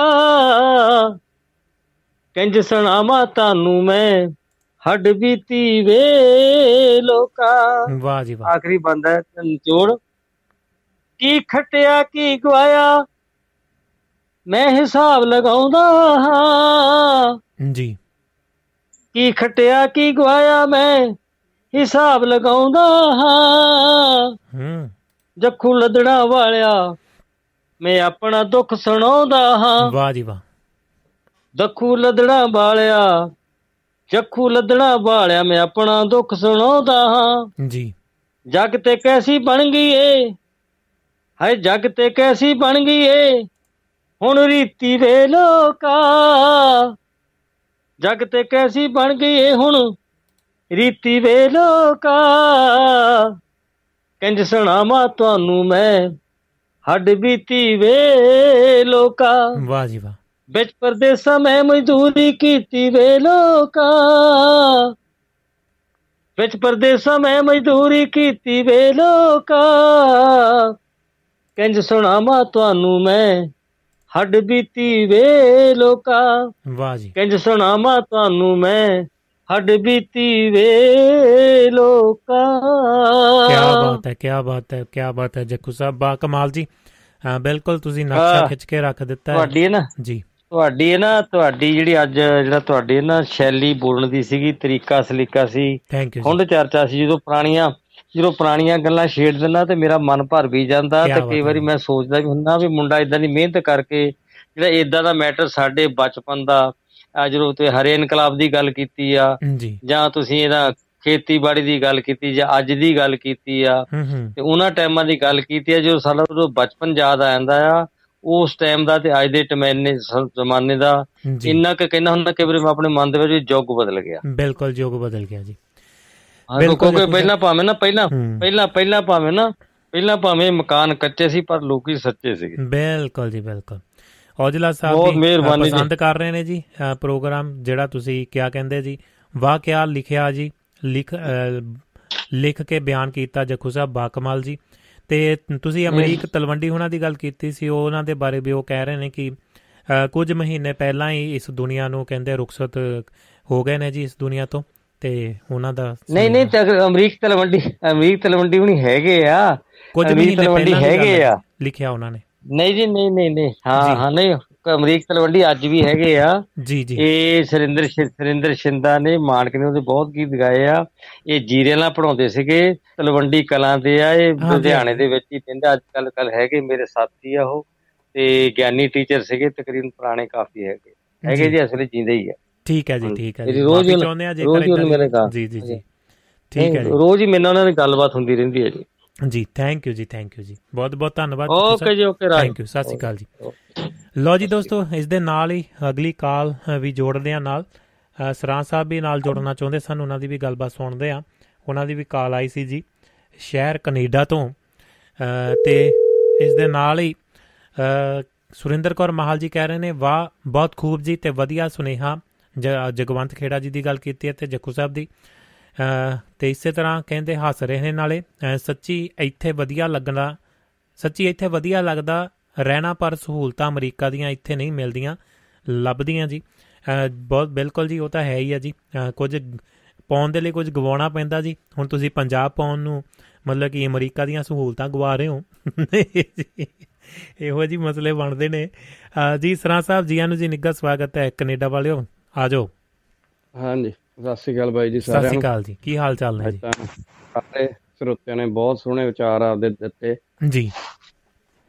ਇਹ ਜਿਹੜਾ ਤੁਸੀਂ ਪ੍ਰਦੇਸੀਆਂ ਵਾਲਾ ਮਸਲਾ ਚੱਕ ਕੇ ਨਾ ਤੁਸੀਂ ਜ਼ਖਮਾਂ ਤੇ ਨੂਨ ਨਾਲ ਛਿੜਕਦੇ ਆ। ਮੈਂ ਤਾਂ ਪਹਿਲਾਂ ਕਿਹਾ ਜੀ ਮੈਂ ਲੂਣ ਛਿੜਕਣ ਲੱਗਾ। ਨਾ ਆਪਣੇ ਆਪਣੇ ਜ਼ਖਮ ਸੰਭਾਲ ਲਓ। ਜੀ ਯਾਨੀ ਬੰਦਾ ਫਿਰ ਚੇਤੀ ਸੋਚਣ ਲੱਗ ਪੈਂਦਾ ਵੀ ਯਾਰ ਇਦੋਂ ਛੱਡੋ ਸਾਰਾ ਕੁਝ ਚਲੋ ਪਿੰਡ ਨੂੰ ਹੀ ਚੱਲਦੇ ਆ। ਮੈਂ ਵੀ ਤਾਂ ਤੁਹਾਡੇ ਵਿੱਚ ਹੀ ਆ ਜੀ। ਨਹੀਂ ਕੁਦਰਤੀ ਹੁੰਦਾ ਹੁੰਦਾ ਜੀ ਕਈਆਂ ਨੂੰ ਤਾਂ ਸ਼ੌਂਕ ਸੀ ਵੀ ਹਾਂ ਆਪਾਂ ਬਾਹਰ ਹੀ ਜਾਣਾ ਜਾਂ ਉਹਨਾਂ ਨੂੰ ਵਧੀਆ ਵੀ ਲੱਗਦਾ ਵਾ। ਜੀ। ਤੇ ਮੈਨੂੰ ਤਾਂ ਇਹਨੂੰ ਵੀ 2-3 ਸਾਲ ਹੀ ਹੋਏ ਉਹਦੇ ਚੋਂ ਵੀ ਮੈਂ ਸਾਲ ਅਜੇ ਪੰਜਾਬ ਹੀ ਲਾ ਕੇ ਆਇਆ ਜਦੋਂ ਕਰੋਨਾ ਸੀਗਾ। ਜੀ ਜੀ। ਕਈਆਂ ਨੇ ਮੈਨੂੰ ਕਹਿਣਾ ਇੱਥੇ ਕੀ ਕਰਦਾ ਜਾ ਵੜਾ ਮੈਂ ਕਿਹਾ ਉੱਥੇ ਕਿਹੜਾ ਕੰਮ ਹੈਗੇ ਇੰਨਾ ਦਿਨਾਂ ਜਾਂ ਹੋਰ ਆ ਵੀ ਕਹਿਣ ਵੀ ਤੂੰ ਛੇਤੀ ਮੁਲਕ ਛੱਡ ਕੇ ਜਾ ਇੱਥੇ ਕੀ ਕਰਦਾ? ਜੀ। ਆਹੀ ਗੱਲ ਆ ਵੀ ਇਹ ਸਾਰੇ ਚੱਕਰ ਵੀ ਉਹ ਚ ਫਸੇ ਹੋਏ ਆ ਵੀ ਇੱਥੇ ਨਹੀਂ ਤਾਂ ਉੱਥੇ ਚੱਲ ਗਏ। ਹੁਣ ਕਈ ਪਰਿਵਾਰ ਇੱਥੇ ਇੰਗਲੈਂਡ ਤੋਂ ਇੱਥੇ ਮੂਵ ਹੋ ਗਏ ਕੈਨੇਡਾ। ਉਹ ਕਹਿੰਦੇ ਵੀ ਇੱਥੇ ਸਾਨੂੰ ਖੁੱਲਾ ਡੁੱਲਾ ਵਾ ਉੱਥੇ ਭੀੜਾ ਬਹੁਤ ਆ ਵੀ ਗਾਂ ਸਾਡੇ ਬੱਚੇ ਕਿੱਥੇ ਰਹਿਣਗੇ ਜਾਂ ਹੋਰ। ਵੀ ਇੱਕ ਸਰਕਲ ਹੀ ਬਣ ਗਿਆ ਵੀ ਸੰਤੁਸ਼ਟੀ ਨਾਲੋਂ ਵੀ ਮੰਨਦੀ ਜਾਂ ਵੈਸੇ ਹੀ ਵੀ ਗਾਂ ਦੀ ਗਾਂ ਆਪਾਂ ਤੁਰੇ ਜਾਂਦੇ ਆ। ਬਿਲਕੁਲ ਇੱਥੇ ਨਹੀਂ ਤਾਂ ਉੱਥੇ ਹੁਣ ਇੱਥੇ ਕੋਈ ਸ਼ਹਿਰ ਛੱਡ ਕੇ ਅਗਲਾ ਕਹਿੰਦਾ ਫਾਰਮ 'ਚ ਜਾ ਵੜੋ। ਫਾਰਮ ਵਾਲੇ ਕਹਿੰਦੇ ਅੱਗੇ ਚਲੇ ਜਾਓ। ਜੀ। ਇਹ ਹੋਰ ਹੀ ਚੱਕਰ ਵੀ ਹੋਆ ਵੀ ਅਖੀਰ ਤਾਂ ਮਨ ਖੜਾਉਣਾ ਹੀ ਪੈਣਾ ਕਿਤੇ ਨਾ ਕਿਤੇ। ਬਿਲਕੁਲ ਜੀ ਬਿਲਕੁਲ। ਇਹੀ ਬਸ ਸਚਾਈ ਹੈ ਲਾਈਫ ਦੀ ਜਿਹੜਾ ਲਾਈਫ ਸਾਈਕਲ ਆ। ਤੇ ਜਿਵੇਂ ਹੁਣ ਆਪਣੇ ਇੱਥੇ ਸੈਲਮਨ ਮੱਛੀਆਂ ਉਹ ਜਿੱਥੇ ਉਹਨਾਂ ਦਾ ਜਨਮ ਹੁੰਦਾ ਫੇਰ ਉਹ ਜਦੋਂ ਕਹ ਲੋ ਆਪਦੀ ਉਮਰ ਤੋਂ ਗਾਂ ਫੇਰ ਵਾਪਸ ਉੱਥੇ ਜਾਂਦੀਆਂ ਜਿੱਥੇ ਉਹਨਾਂ ਦੀ ਪਦਾਇਸ਼ ਹੁੰਦੀ ਹੈ। ਐਵੇਂ ਜਿਹੜਾ ਬਰਫੀਲਾ ਰਿਛ ਉਹ 3-400 ਕਿਲੋਮੀਟਰ ਵਾਪਸ ਜਾਂਦਾ ਜਿੱਥੇ ਉਹਦਾ ਬਚਪਨ ਬੀਤਿਆ ਜਾਂ ਜਨਮ। ਜਨਮ ਹੋਇਆ। ਉਵੇਂ ਹੀ ਮਨੁੱਖ ਦਾ ਵਾ ਬਜ਼ੁਰਗ ਜਾਂ ਆਪ ਦਾ ਵੀ ਮਨ ਕਰਦਾ ਵਾ ਕਈ ਵਾਰ ਤਾਂ ਸੋਚੀਦਾ ਵੀ ਚਲੋ ਆਪ ਦਾ ਜੀ ਕਰਦਾ ਵੀ ਜਾਣਾ ਵਾ ਤੇ ਜਿਹੜੇ ਬਜ਼ੁਰਗ ਉਹਨਾਂ ਦਾ ਵਿਚਾਰਿਆਂ ਦਾ ਤਾਂ ਮਨ ਪੁੱਛਾਂ ਜਾਣਦਾ ਹੋਣਾ ਵਾ। ਕੱਛੂ ਕੰਮਾ ਵੀ ਉੱਥੇ ਹੀ ਆਪਣੇ ਬੱਚਿਆਂ ਨੂੰ ਅਗਲਾ ਜਨਮ ਦਿੰਦਾ ਜਿੱਥੇ ਉਹ ਜੰਮਿਆ ਹੁੰਦਾ ਜੀ ਹਾਂਜੀ ਹਾਂਜੀ। ਹੂੰ। ਇੱਕ ਭੁਪਿੰਦਰ ਜੀ ਵੀ ਇਦਾਂ ਹੀ ਹੈ ਸਹੂਲਤਾਂ ਵਾ ਪਰ ਮੇਰੇ ਹਿਸਾਬ ਨਾਲ ਇੱਡੀਆਂ ਵੀ ਹੈ ਨਹੀਂਆਂ ਕਿਉਂਕਿ ਬਹੁਤ ਸਖਤ ਮੌਸਮ 'ਚ ਤੁਹਾਨੂੰ ਰਹਿਣਾ ਪੈਂਦਾ। ਉਹਦੇ ਕਰਕੇ ਸਹੂਲਤਾਂ ਸਹੂਲਤ ਇੱਥੇ ਇਕੱਲੀ ਗਰਮ ਪਾਣੀ ਦੀ ਤੇ ਹੀਟ ਦੀ ਆ ਹੋਰ ਤਾਂ ਕੁਝ ਬਿਲਕੁਲ ਜੀ ਬਿਲਕੁਲ। ਜਾਂ ਆਪਾਂ ਜੇ ਦੁਪਹਿਰੀਏ ਉੱਥੇ ਏਸੀ ਵਗੈਰਾ ਵਾ ਵੀ ਉਹ ਗਰਮੀ 'ਚ ਉਹਨਾਂ ਨੂੰ ਉਹੋ ਜੀਆਂ ਸਹੂਲਤਾਂ ਤੇ ਕੋਈ ਹੋਰ ਬਾਹਲਾ ਫ਼ਰਕ ਤਾਂ ਹੈ ਨਹੀਂ। ਹਸਪਤਾਲਾਂ 'ਚ ਚਲੇ ਜਾਓ 7-7 8-8 ਘੰਟੇ ਤੁਹਾਨੂੰ ਡੀਕਣਾ ਪੈਂਦਾ ਵਾ। ਜੀ। ਨਹੀਂ ਹੁਣ ਦੁਬਈ ਦੇਖ ਲਓ ਜਾਂ ਸਾਊਦੀ ਦੀ ਗੱਲ ਆਈ ਆ ਜੱਖੂ ਸਾਹਿਬ ਵੀ ਕਹਿੰਦੇ ਗਰਮ ਪਾਣੀ ਵੀ ਪੀਣੇ ਪਏ ਸਾਰਾ ਕੁਝ ਕੀਤਾ। ਤੇ ਉੱਥੇ ਚਲੋ ਮਤਲਬ ਕਿ ਕੰਮ ਵੀ ਕਾਫੀ ਲੈਂਦੇ ਨੇ ਮਤਲਬ ਕਿ ਪਰ ਬਹੁਤ ਸਖਤ ਮਿਹਨਤ ਆ ਬਹੁਤ ਦੁਬਈ ਦੀ ਤਾਂ ਬਹੁਤ ਸਖਤ ਮਿਹਨਤ ਹੈ ਉੱਥੇ ਬਿਲਕੁਲ ਨਾਲ ਗਰਮੀ ਝੱਲਣੀ ਨਾਲ ਦੀ ਨਾਲ 45 50 ਡਿਗਰੀ ਤੋਂ ਥੱਲੇ ਤਾਂ ਹੁੰਦਾ ਹੀ ਨਹੀਂ ਉੱਥੇ ਤਕਰੀਬਨ। ਤੇ ਉਹ ਝੱਲਣਾ ਨਾਲ ਕੰਮ ਕਰਨਾ ਫਿਰ ਚਲੋ ਸ਼ਾਮ ਨੂੰ ਜਿਹੜਾ ਆਰਾਮ ਹੋ ਗਿਆ ਬੰਦੇ ਦੀ એનર્ਜੀ ਕਿੰਨੀ ਖਤਮ ਹੁੰਦੀ ਆ ਵੇਸਟ ਹੁੰਦੀ ਕਿੰਨੀ ਜਲਦੀ ਜਿਹੜਾ 4 ਘੰਟੇ 'ਚ એનર્ਜੀ ਖਤਮ ਕਰਨੀ ਉਹ 2 ਘੰਟਿਆਂ 'ਚ ਖਤਮ ਹੋ ਜਾਣੀ ਤੇ ਉਹ ਵਰਕ ਲੋਡ ਵੀ ਹੋਰ ਸਾਰੀਆਂ ਚੀਜ਼ਾਂ ਬਹੁਤ ਔਖਾ ਹੁੰਦਾ ਜੀ ਬਿਲਕੁਲ। ਚਲੋ ਇੱਥੇ ਆਪਾਂ ਕਹਿੰਦੇ ਕੋਈ ਫੈਕਟਰੀਆਂ 'ਚ ਕੰਮ ਕਰਦੇ ਜਾਂ ਅੰਦਰ ਕੰਮ ਕਰਦੇ ਕੁਝ ਸਹੂਲਤਾਂ ਜਿਵੇਂ ਕੋਈ ਐਮਾਜ਼ਨ ਦੇ ਵੇਅਰ ਹਾਊਸ 'ਚ ਕਰਦਾ ਜਾਂ ਹੋਰ ਜਿਹੜੇ ਉਹਨਾਂ ਇਹੋ ਜਿਹੇ ਸਖਤ ਮੌਸਮ 'ਚ ਕੰਮ ਕਰਨਾ ਜਾਂ ਬਾਹਲੀ ਠੰਡ 'ਚ ਹੁਣ ਇੱਥੇ ਕਈ ਸ਼ਹਿਰਾਂ 'ਚ ਬਹੁਤ ਔਖਾ ਹੈ ਉਸ ਗਰਮੀਆਂ 'ਚ ਹੀ ਉਹਨਾਂ ਦੇ ਅੰਦਰ ਕੰਮ ਹੁੰਦੇ ਆ ਸਿਆਲਾਂ ਵਾਲੇ ਬਾਹਰ ਕੰਮ ਹੀ ਨਹੀਂ ਕਰ ਸਕਦੇ। ਬਿਲਕੁਲ। ਹੁਣ ਇੱਥੇ ਆਪਣੇ ਠੰਡੇ ਮੁਲਕਾਂ ਦੀ ਗੱਲ ਕਰ ਲਈਏ ਤਾਂ ਇੱਥੇ ਜਦੋਂ ਦਰਖਤ ਵੱਢਿਆ ਜਾਂਦਾ ਜ਼ਿਆਦਾਤਰ ਮਤਲਬ ਕਿ ਵਿంటర్ ਦੇ ਵਿੱਚ ਹੀ ਵੱਢਿਆ ਜਾਂਦਾ ਹੈ ਤੇ ਹਾਂਜੀ। ਉਹ ਉਦੋਂ ਉਦੋਂ ਕਹਿ ਲਓ ਵੀ ਟੈਂਪਰੇਚਰ -35 40 ਦੇ ਲਾਗੇ ਛਾਗੇ ਮਤਲਬ ਕਿ ਹੁੰਦਾ 20 ਦੇ ਲਾਗੇ ਛਾਗੇ। ਮਸੀ 3-4 ਘੰਟੇ ਬਾਹਰ ਰਹਿ ਹੁੰਦਾ ਚਲੋ ਜੇ ਕੰਮ ਕਰੀ ਜਾਂਦੇ ਆ ਤਾਂ ਸਰੀਰ ਗਰਮ ਰਹਿੰਦਾ ਇੰਨਾ ਮਹਿਸੂਸ ਨਹੀਂ ਹੁੰਦਾ। ਪਰ ਫਿਰ ਵੀ ਆਪਣੇ ਆਪ ਨੂੰ ਮਤਲਬ ਕਿ ਰੱਖਣਾ ਪੈਂਦਾ એનર્ਜੀ ਵੀ ਕਾਫੀ ਲੱਗਦੀ ਆ ਉਹਦੇ ਵਿੱਚ ਠੰਡ ਹੋਵੇ ਚਾਹੇ ਗਰਮੀ। ਮਤਲਬ ਕਿ ਦੋਵੇਂ ਪਾਸੇ ਨੇ ਜੀ। ਭਿੰਦਰ ਜੀ ਸਰਦੀ 'ਚ ਹੁਣ ਦਸਤਾਨੇ ਵੀ ਪਾਏ ਹੁੰਦੇ ਆ ਪਰ ਜਦੋਂ ਤੁਸੀਂ ਕੋਈ ਠੰਡਾ ਸਰੀਆ ਜਾਂ ਤਾਰਾਂ ਨੂੰ ਚੱਕਦੇ ਕੋਈ ਨਾ ਕੋਈ ਚੀਜ਼ ਉਹ ਜੀ ਮੈਟਲ ਵਾਲੀ ਚੱਕਦੇ ਉਹ ਹੋਰ ਠਰੀ ਪਈ ਹੁੰਦੀ ਆ ਤੇ ਤੁਹਾਡੇ ਹੱਥ ਨਾਲ ਜੁੜਦੇ ਆ। ਠੰਡ ਨਾਲ ਸੜ ਜਾਂਦਾ ਵੈਸੇ ਚਲੋ ਸਾਡਾ ਕਿਚਨ ਦਾ ਕੰਮ ਆ ਇੱਕ ਵਾਰੀ ਮੇਰੇ ਨਾਲ ਇਦਾਂ ਹੀ ਹੋਈ। ਐਲੂਮੀਨੀਅਮ ਦੀਆਂ ਜਿਹੜੀਆਂ ਮਤਲਬ ਕਿ ਉਹ ਸ਼ੀਟਾਂ ਸੀਗੀਆਂ ਜਿਨ੍ਹਾਂ ਦੇ ਉੱਤੇ ਫੂਡ ਵਗੈਰਾ ਰੱਖਿਆ ਸੀਗਾ। ਤੇ ਉਹ ਮੈਂ ਇਦਾਂ ਹੀ ਹਨਾ ਨੰਗੇ ਹੱਥੀ ਮਤਲਬ ਕਿ ਫੜ ਲਈਆਂ ਜਾਂ ਜੈਕਟ ਪਾ ਕੇ ਜਾਈਦਾ ਜਾਂ ਗਲਵਜ਼ ਪਾ ਕੇ ਜਾਈਦਾ ਸਪੈਸ਼ਲ ਫਰੀਜ਼ਰ ਦੇ ਅੰਦਰ ਤਾਂ। ਪਰ ਉਹ ਉਦੋਂ ਪਤਾ ਨਹੀਂ ਸੀ ਨਵੇਂ ਨਵੇਂ ਸੀ ਇੱਥੇ ਨਾ। ਤੇ ਮਤਲਬ ਕਿ ਠੰਡ ਦੇ ਨਾਲ ਹੀ ਹੱਥ ਕਹਿ ਲੋ ਕਿ ਜਿੱਦਾਂ ਸੜ ਜਾਂਦੇ ਆਪਣੇ ਸੇਕ ਦੇ ਨਾਲ ਨਾ ਅੱਗ ਦੇ ਨਾਲ। ਤੇ ਐਦਾਂ ਹੀ ਉਹ ਨਾ ਮਤਲਬ ਕਿ ਸੇਕ ਨਿਕਲੇ ਹੱਥਾਂ ਦੇ ਵਿੱਚੋਂ ਇਹੋ ਜੇ ਮਤਲਬ ਕਿ ਬਰਫ਼ ਦੇ ਨਾਲ ਵੀ ਬੰਦਾ ਸੜ ਜਾਂਦਾ ਜੀ। ਕਈ ਸ਼ਹਿਰਾਂ 'ਚ ਭਵਿੰਦਰ ਜੀ ਇੱਥੇ ਕਹਿੰਦੇ ਆ ਵੀ ਉਹ ਵਾਰਨਿੰਗ ਸਿਹਤ ਵਾਲੇ ਦਿੰਦੇ ਵੀ ਬੱਚਿਆਂ ਤੋਂ ਚਾਬੀਆਂ ਜਾਂ ਕੋਈ ਬਾਹਰ ਖੇਡਣ ਵਾਲੇ ਪੋਲ ਨੂੰ ਹੱਥ ਲਾ ਲੈਣ। ਵੀ ਉਹ ਹੱਥੀ ਨਾਲ ਜੁੜ ਜਾਂਦਾ ਇੰਨਾ ਜਾਨੀ ਟੈਂਪਰੇਚਰ ਡਾਊਨ ਹੁੰਦਾ ਵਾ। ਜੀ। ਤੇ ਉਹ ਤੁਹਾਡੇ ਵਾਲੀ ਗੱਲ ਆ ਵੀ ਬਰਫ਼ ਨਾਲ ਵੀ ਜਿਹੜਾ ਮਾਸ ਆਪਣਾ ਮੱਚ ਜਾਂਦਾ। ਉਹ ਕਈ ਜੀਬ ਲਾ ਲੈਂਦੇ ਨਾ ਨਿਆਣੇ ਮੁੜ ਕੇ ਫਿਰ ਜੀਬ ਲਾਉਣੀ ਪੈਂਦੀ ਨਾਲ। ਹਾਂਜੀ ਹਾਂਜੀ ਬਹੁਤ ਇਹੋ ਜਿਹੇ ਕੇਸ ਵੀ ਇੱਕ ਥੋੜਾ ਜਿਹਾ ਭਵਿੰਦਰ ਜੀ ਇੱਥੇ ਆ ਚਲੋ ਸਾਰਿਆਂ ਨੂੰ ਬੇਨਤੀ ਵੀ ਜੇ ਤਾਂ ਤੁਸੀਂ ਪਹਿਲਾਂ ਤਾਂ ਬਜ਼ੁਰਗਾਂ ਨੂੰ ਸਾਥਦੇ ਆ ਤਾਂ ਕਮ ਸੇ ਕਮ ਉਹਨਾਂ ਨੂੰ ਗਰਮੀਆਂ 'ਚ ਹੀ ਸੱਦੋ ਸਰਦੀਆਂ 'ਚ ਨਾ ਸੱਦੋ। ਇੱਥੇ ਵਿਚਾਰੇ ਅੰਦਰ ਬੇਸਮੈਂਟਾਂ 'ਚ ਰੋਲਦੇ ਆ ਉਹਨਾਂ ਤੇ ਬਹੁਤ ਤਰਸ ਆਉਂਦਾ ਹੂੰ ਬਿਲਕੁਲ ਜੀ ਬਿਲਕੁਲ ਬਿਲਕੁਲ ਸਹਿਮਤ ਆ ਜੀ। ਵੀ ਕਈ ਵਾਰੀ ਗੱਲ ਕਰ ਲਈਦੀ ਆ ਤੇ ਉਹ ਵਿਚਾਰੇ ਬਸ ਇਕੱਲੇ ਰੋਂਦੇ ਹੀ ਨਹੀਂ ਉਹ ਸਿੱਧਾ ਹੀ ਐਂ ਕਹਿਣਗੇ ਪੁੱਤ ਤੁਹਾਨੂੰ ਪਤਾ ਹੀ ਆ ਵੀ ਕੀ ਇੱਥੇ ਕਹਾਣੀ ਆ ਕੀ ਨਹੀਂ। ਹੂੰ ਹੂੰ ਹੂੰ ਬਿਲਕੁਲ ਜੀ। ਕਈ ਤੇ ਸਾਂਭਣ ਨੂੰ ਸੱਦ ਲੈਂਦੇ ਆ ਜਾਂ ਫਿਰ ਇਤੋਂ ਤੱਕ ਇਹ ਆ ਵੀ ਜੇ ਤੁਹਾਡਾ ਬਜ਼ੁਰਗ ਪਹਿਲਾਂ ਸਾਰੀ ਉਮਰ ਉੱਥੇ ਖਾਂਦਾ ਪੀਂਦਾ ਆਇਆ ਤੇ ਇੱਥੇ ਵੀ ਜੇ ਖਾ ਪੀ ਲਊਗਾ ਕੀ ਇਹ ਫ਼ਰਕ ਪੈਂਦਾ? ਉਹ ਫਿਰ ਬੰਦੇ ਡਿਪਰੈਸ਼ਨ ਦਾ ਸ਼ਿਕਾਰ ਹੁੰਦੇ ਆ ਜਾਂ ਅੰਦਰ ਅੰਦਰ ਬੈਠੇ ਰਹਿੰਦੇ ਆ ਤੇ ਉਹਦੇ ਨਾਲ ਬਹੁਤ ਸਮੱਸਿਆਵਾਂ ਆਉਂਦੀਆਂ। ਵੀ ਕਮ ਸੇ ਕਮ ਬਜ਼ੁਰਗਾਂ ਦਾ ਸਤਿਕਾਰ ਜ਼ਰੂਰ ਕਰੋ। ਜਿਹੜਾ ਕੁਝ ਉਹ ਖਾਂਦੇ ਪੀਂਦੇ ਸੀ ਉਹਨਾਂ ਨੂੰ ਉਵੇਂ ਹੀ ਰੱਖੋ। ਜੀ। ਤੇ ਇਹ ਨਾ ਹੁਣ ਉਹ ਵਿਚਾਰੇ ਪਾਰਕਾਂ 'ਚ ਰੋਲਦੇ ਫਿਰਨ ਫੇਰ ਉਹ ਵਿਚਾਰੇ ਬਾਹਰ ਕੋਈ ਆਪਦਾ ਸੰਗੀ ਸਾਥੀ ਲੱਭਦੇ ਆ ਨਾਲੇ ਦੁੱਖ ਸੁੱਖ ਕਰਦੇ ਰਹਿੰਦੇ ਆ। ਜੀ। ਵੀ ਸੱਦਣਾ ਹੀ ਤਾਂ ਚਾਹੀਦਾ ਜੇ ਤੁਸੀਂ ਉਹਨਾਂ ਨੂੰ ਉਹੋ ਜਿਹਾ ਮਾਹੌਲ ਦਿੰਨੇ ਜੀ। ਨਹੀਂ ਇਦੋਂ ਨਾ ਹੀ ਸੱਦੋ ਉਦੋਂ ਪੰਜਾਬ ਸੌਖੇ ਆ। ਉੱਥੇ ਉਹ ਆਪਦੇ ਆਂਢ ਗੁਆਂਢ ਜਾਂ ਭਰਾ ਭਤੀਜਿਆਂ ਨਾਲ ਹੀ ਖੁਸ਼ ਰਹੇਗੇ ਆ। ਚਲੋ ਕੋਈ ਮੋੜ ਤੇ ਬਹਿ ਗਿਆ ਸੱਥ 'ਚ ਬਹਿ ਗਿਆ। ਜਿਹੜੀ ਅਸਲ ਲੋਕ ਸੱਥ ਤਾਂ ਇਹੀ ਜਿੱਥੇ ਤੁਹਾਡਾ ਮਨ ਖੋਇਆ ਤੁਸੀਂ ਬਹਿ ਕੇ ਗੱਲਬਾਤ ਕਰਦੇ ਆ ਆਦੇ ਹਾਵ ਭਾਵ ਬਿਆਨ ਕਰਦੇ ਆ। ਬਿਲਕੁਲ ਜੀ। ਬਿਲਕੁਲ ਸਹਿਮਤ ਆ ਜੀ ਇਹੋ ਜਿਹੀਆਂ ਚੀਜ਼ਾਂ ਨੇ ਜੀ ਪਰ ਲੋਕ ਆਪਣੇ ਫਾਇਦੇ ਲਈ ਵੀ ਕਈ ਸੱਦ ਲੈਂਦੇ ਨੇ ਨਾ ਭਈ ਚਲੋ ਸਾਡਾ ਹੀ ਫਾਇਦਾ ਹੋ ਜਾਵੇ। ਨਿਆਣੇ ਨਿੱਕੇ ਸਾਹਮਣੇ ਕਈ ਤੇ ਬਜ਼ੁਰਗਾਂ ਨੂੰ ਤਾਂ ਹੀ ਕੰਮ ਫਿਰਦੇ ਆ ਜੀ ਵੀ ਪੈਨਸ਼ਨ ਆਉਂਦੀ ਆ ਉਹਨਾਂ ਦੀ। ਪਰ ਉਹਨਾਂ ਦੇ ਹਾਲਤ ਕੋਈ ਉਹਨਾਂ ਦੀ ਰਹਿਣ ਵਾਲੀ ਜਾਂ ਹੋਰ ਆ ਉਹਨਾਂ ਨੂੰ ਫਿਰ ਪੈਨਸ਼ਨ ਲੈ ਕੇ ਵੀ ਉਹਨੀਆਂ ਸਹੂਲਤਾਂ ਨਹੀਂ ਦਿੱਤੀਆਂ ਜਾਂਦੀਆਂ। ਮੈਂ ਤਾਂ ਇਹ ਕਹਿੰਦਾ ਜਿਹੜੇ ਬਜ਼ੁਰਗ ਪੈਨਸ਼ਨ ਲੱਗੀ ਆ। ਉਹਨਾਂ ਨੇ ਜਦੋਂ ਪੰਜਾਬ ਜਾਣਾ ਉਹਨਾਂ ਨੂੰ ਬਿਜ਼ਨਸ ਕਲਾਸ ਲੈ ਕੇ ਦਿਓ। ਜੇ ਦੂਜੀ ਟਿਕਟ 1500 ਦੀ ਆ ਜੇ ਉਹ 3000 ਦੀ ਹੋਊਗੀ ਤੇ ਉਹਨਾਂ ਨੂੰ ਵਧੀਆ ਆਰਾਮ ਨਾਲ ਪੈ ਕੇ ਜਾਣਾ ਹੁੰਦਾ ਤੇ ਨਹੀਂ ਉਹਨਾਂ ਦੀ ਪੈਨਸ਼ਨ ਦਾ ਫਾਇਦਾ ਕੀ ਜੇ ਤੁਸੀਂ ਆਪ ਹੀ ਖਾਣੀ ਜੀ ਬਿਲਕੁਲ ਜੀ। ਪੈਨਸ਼ਨ ਤਾਂ ਗਵਰਨਮੈਂਟ ਆ ਦਿੰਦੀ ਹੈ ਨਾ ਵੀ ਇੱਥੇ ਵੀ ਬਜ਼ੁਰਗਾਂ ਦਾ ਛੁੱਟੀਆਂ ਵਧੀਆ ਕੱਟਣ ਹੁਣ ਉਹਨਾਂ ਨੇ ਸਾਰੀ ਉਮਰ ਕੰਮ ਕੀਤਾ ਹੁਣ ਆਪਦਾ ਆਰਾਮ ਦੀ ਜ਼ਿੰਦਗੀ ਕੱਟਣ। ਆਰਾਮ ਦੀ ਉਹਨਾਂ ਦੀ ਕਾਹਦੀ ਚਰਨਤੀ ਰਹਿ ਜਾਂਦੀ ਬਾਅਦ ਬਿਲਕੁਲ ਜੀ। ਇੱਕ ਚਲੋ ਸਮਾਂ ਵੀ ਹੋ ਚੱਲਿਆ ਸਟਾਰਟਿੰਗ 'ਚ ਤੁਸੀਂ ਗੱਲ ਕੀਤੀ ਸੀਗੀ ਫੋਨ ਦੀ। ਜੀ। ਜਦੋਂ ਫੋਨ ਆਇਆ ਕਿੰਨੀ ਰੈਵੋਲੂਸ਼ਨ ਬਦਲੀ ਆ ਨੋਕੀਆ ਨੇ ਬਦਲੀ। ਮੈਨੂੰ ਤਾਂ ਆਪ ਫੋਨਾਂ ਦਾ ਬਹੁਤ ਸ਼ੌਂਕ ਹੁੰਦਾ ਸੀ। ਮੈਂ ਪੈਸੇ ਇਕੱਠੇ ਕਰੀ ਜਾਣੇ ਬਾਅਦ ਫੋਨ ਲੈਣਾ ਹੁੰਦਾ ਸੀ ਬਸ ਇੱਥੋਂ ਤੱਕ ਹੀ। ਅੱਛਾ ਜੀ। ਕੀ ਬਾਤ ਹੈ। ਹਾਂਜੀ ਹਾਂਜੀ ਜੀ। ਲੋ ਜੀ ਆਪਣੇ ਨਾਲ ਔਜਲਾ ਸਾਹਿਬ ਜੁੜੇ ਨੇ। ਸ਼ਾਇਦ ਦੁਬਾਰਾ ਗੱਲਬਾਤ ਕਰਨੀ ਚਾਹੁੰਦੇ ਨੇ। ਔਜਲਾ ਸਾਹਿਬ ਜੀ ਆਨੂ ਜੀ ਸਵਾਗਤ ਹੈ। ਸਤਿ ਸ੍ਰੀ ਅਕਾਲ ਜੀ ਤੇ ਰਾਮ ਸਾਹਿਬ ਮੈਂ ਨਾ ਇੱਕ ਤੇ ਜੱਪੂ ਸਾਹਿਬ ਤੋਂ ਮਾਫੀ ਮੰਗਦਾ ਉਹ ਸੇਮਾ ਤਲਵੰਡੀ ਸੀਗਾ ਉਹਨਾਂ ਦੇ ਪਿੰਡੇ ਸੀ ਉਹ ਉਹ ਜਿਨ੍ਹਾਂ ਦੀ ਉਹ ਮਤਲਬ ਡੈਥ ਹੋਈ ਸੀ। ਗੱਲ ਕਰ ਅੱਛਾ ਜੀ। ਅੱਛਾ ਜੀ। ਮਰੀਕ ਤਲਵੰਡੀ ਹਾਂਜੀ। ਉਹ ਮੈਂ ਭਲੇਖਾ ਲੱਗ ਗਿਆ ਜੀ ਮੈਨੂੰ। ਜੀ ਜੀ ਜੀ। ਜੀ ਕੋਈ ਗੱਲ ਨਹੀਂ ਜੀ। ਇੱਕ ਨਾ ਜਿਵੇਂ ਜੱਪੂ ਸਾਹਿਬ ਦੱਸ ਕੇ ਹਟਨੇ ਵੀ ਗਰਮੀ ਮੈਂ ਜਦੋਂ ਇੱਥੇ 91 ਚ ਆਇਆ ਤੇ ਉਦੋਂ ਨਾ ਛੱਤਾਂ ਬਹੁਤ ਘੱਟ ਹੁੰਦੀਆਂ ਸੀ ਗੈਸ ਸਟੇਸ਼ਨਾਂ ਦੇ ਉਦੋਂ ਬਹੁਤ ਤਾਤ ਮੁੰਡਿਆਂ ਬਗੈਰ ਪੇਪਰਾਂ ਵਾਲੇ ਗੈਸ ਸਟੇਸ਼ਨ ਦਾ ਹੀ ਕੰਮ ਕਰਦੇ ਹੁੰਦੇ ਸੀ। ਜੀ। ਇੱਥੇ ਅਮਰੀਕਾ ਦੇ ਵਿੱਚ ਦੋ ਸਟੇਟਾਂ ਨੇ ਨਿਊ ਜਰਸੀ ਤੇ ਇੱਕ ਕਨੈਕਟੀਕਟ। ਬਾਕੀ ਜਗ੍ਹਾ ਚੁਆਇਸ ਹੈ ਵੀ ਤੁਸੀਂ ਫੁੱਲ ਸਰਵਿਸ ਲੈਣੀ ਹੈ ਜਾਂ ਆਪ ਗੈਸ ਪਾਉਣੀ ਹੈ ਬਹੁਤ। ਸਾਡੇ। ਤੇ ਮਿਸ਼ੀਗਨ ਚ ਆਪ ਆ ਸੈਲਫ ਸਰਵਿਸ ਔਰ ਨਿਊ ਜਰਸੀ ਤੇ ਉਹਦੇ ਵਿੱਚ ਉਹਨਾਂ ਨੇ ਲਾਏ ਆ ਜੀ ਉੱਥੇ। ਉੱਥੇ ਤੁਹਾਨੂੰ ਫੁੱਲ ਸਰਵਿਸ ਹੀ ਮਿਲੂਗੀ ਤੁਹਾਨੂੰ ਗੱਡੀ 'ਚ ਉਤਰਨ ਦੀ ਲੋੜ ਨਹੀਂ। ਜੀ। ਤੇ ਪੰਪਿੰਗ ਬੰਦੇ ਕਰਦੇ ਆ। ਤੇ ਉਹ ਨਾ ਉੱਥੇ ਹੀ ਬਹੁਤ ਆ, ਕਿਉਂਕਿ ਉਹ ਜੌਬਾਂ ਵੀ ਉੱਥੇ ਫਿਰ ਕ੍ਰੀਏਟ ਹੁੰਦੀਆਂ ਨੇ ਜਿੱਥੇ ਉਹ ਹੋਵੇ। ਇੱਕੋ New Jersey state America New York ਦੇ ਬਿਲਕੁਲ ਨਾਲ ਹੈ ਤੇ ਉੱਥੇ ਨਿਕਲਦੇ ਸਾਰ ਗੈਸ ਸਟੇਸ਼ਨ ਬਹੁਤ ਜ਼ਿਆਦਾ ਨੇ, ਕਿਉਂਕਿ ਨਿਊਯਾਰਕ ਜੇ ਗੈਸ 4 ਡਾਲਰ ਦੀ ਆ ਤਾਂ ਉੱਥੇ 2.5 ਦੀ ਹੁੰਦੀ ਹੈ ਜੋ। ਯਾਨੀ ਬਹੁਤ 1.5 2 ਡਾਲਰ ਦਾ ਫ਼ਰਕ ਹੁੰਦਾ ਨਾ ਸਿਟੀ ਮਹਿੰਗਾ ਬਹੁਤ ਹੈ ਜੀ। ਤੇ ਉਹ ਮੇਰੇ ਯਾਦ ਆ ਕਿ ਜੱਕੂ ਸਾਹਿਬ ਦੀਆਂ ਗੱਲਾਂ ਕਰਦੇ ਵੀ ਕਮਾਈ ਕਿਹੋ ਜੀ ਹੁੰਦੀ ਸੀ ਤੇ ਉਹ ਉਦੋਂ ਗੈਸ ਵੀ 99 ਸੈਂਟ ਦੀ ਹੁੰਦੀ ਸੀ। ਉਦੋਂ ਗੈਸ ਨੋਜ਼ਲ ਨੂੰ ਫੜ ਕੇ ਹੀ ਪਾਉਣੀ ਪੈਂਦੀ ਸੀ। ਅੱਜ ਵਾਲਾ ਸਿਸਟਮ ਨਹੀਂ ਸੀ ਵੀ 1 ਡਾਲਰ ਦੀ ਲੈਣੀ ਹੈ ਇੱਕ ਦੱਬ ਦੋ ਆਪੇ ਨੋਜ਼ਲ ਖੜ ਜੂ। ਜੀ। ਜਾਂ ਆਟੋ ਕੱਟ ਨਹੀਂ ਆਟੋ ਕੱਟ ਨਹੀਂ ਸੀ ਹੁੰਦੇ।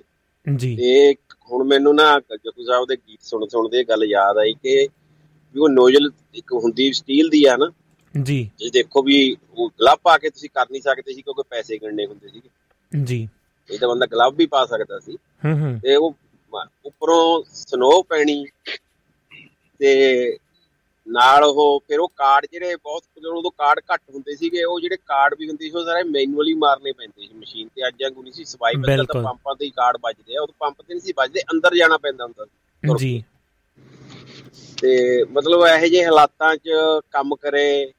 ਮੇਰੇ ਯਾਦ ਹੈ ਕਿਸੇ ਮੁੰਡੇ ਨੇ ਕਿਸੇ ਨੂੰ ਉਧਾਰੇ ਪੈਸੇ ਦੇਤੇ ਤੇ ਉਹ ਬੰਦਾ ਉਹਨੂੰ ਪੈਸੇ ਵਾਪਸ ਨਾ ਕਰੇ ਤੇ ਉਹ ਉਹਨੂੰ ਕਹਿੰਦਾ ਵੀ ਯਾਰ ਦੇ ਦੇ ਪੈਸੇ।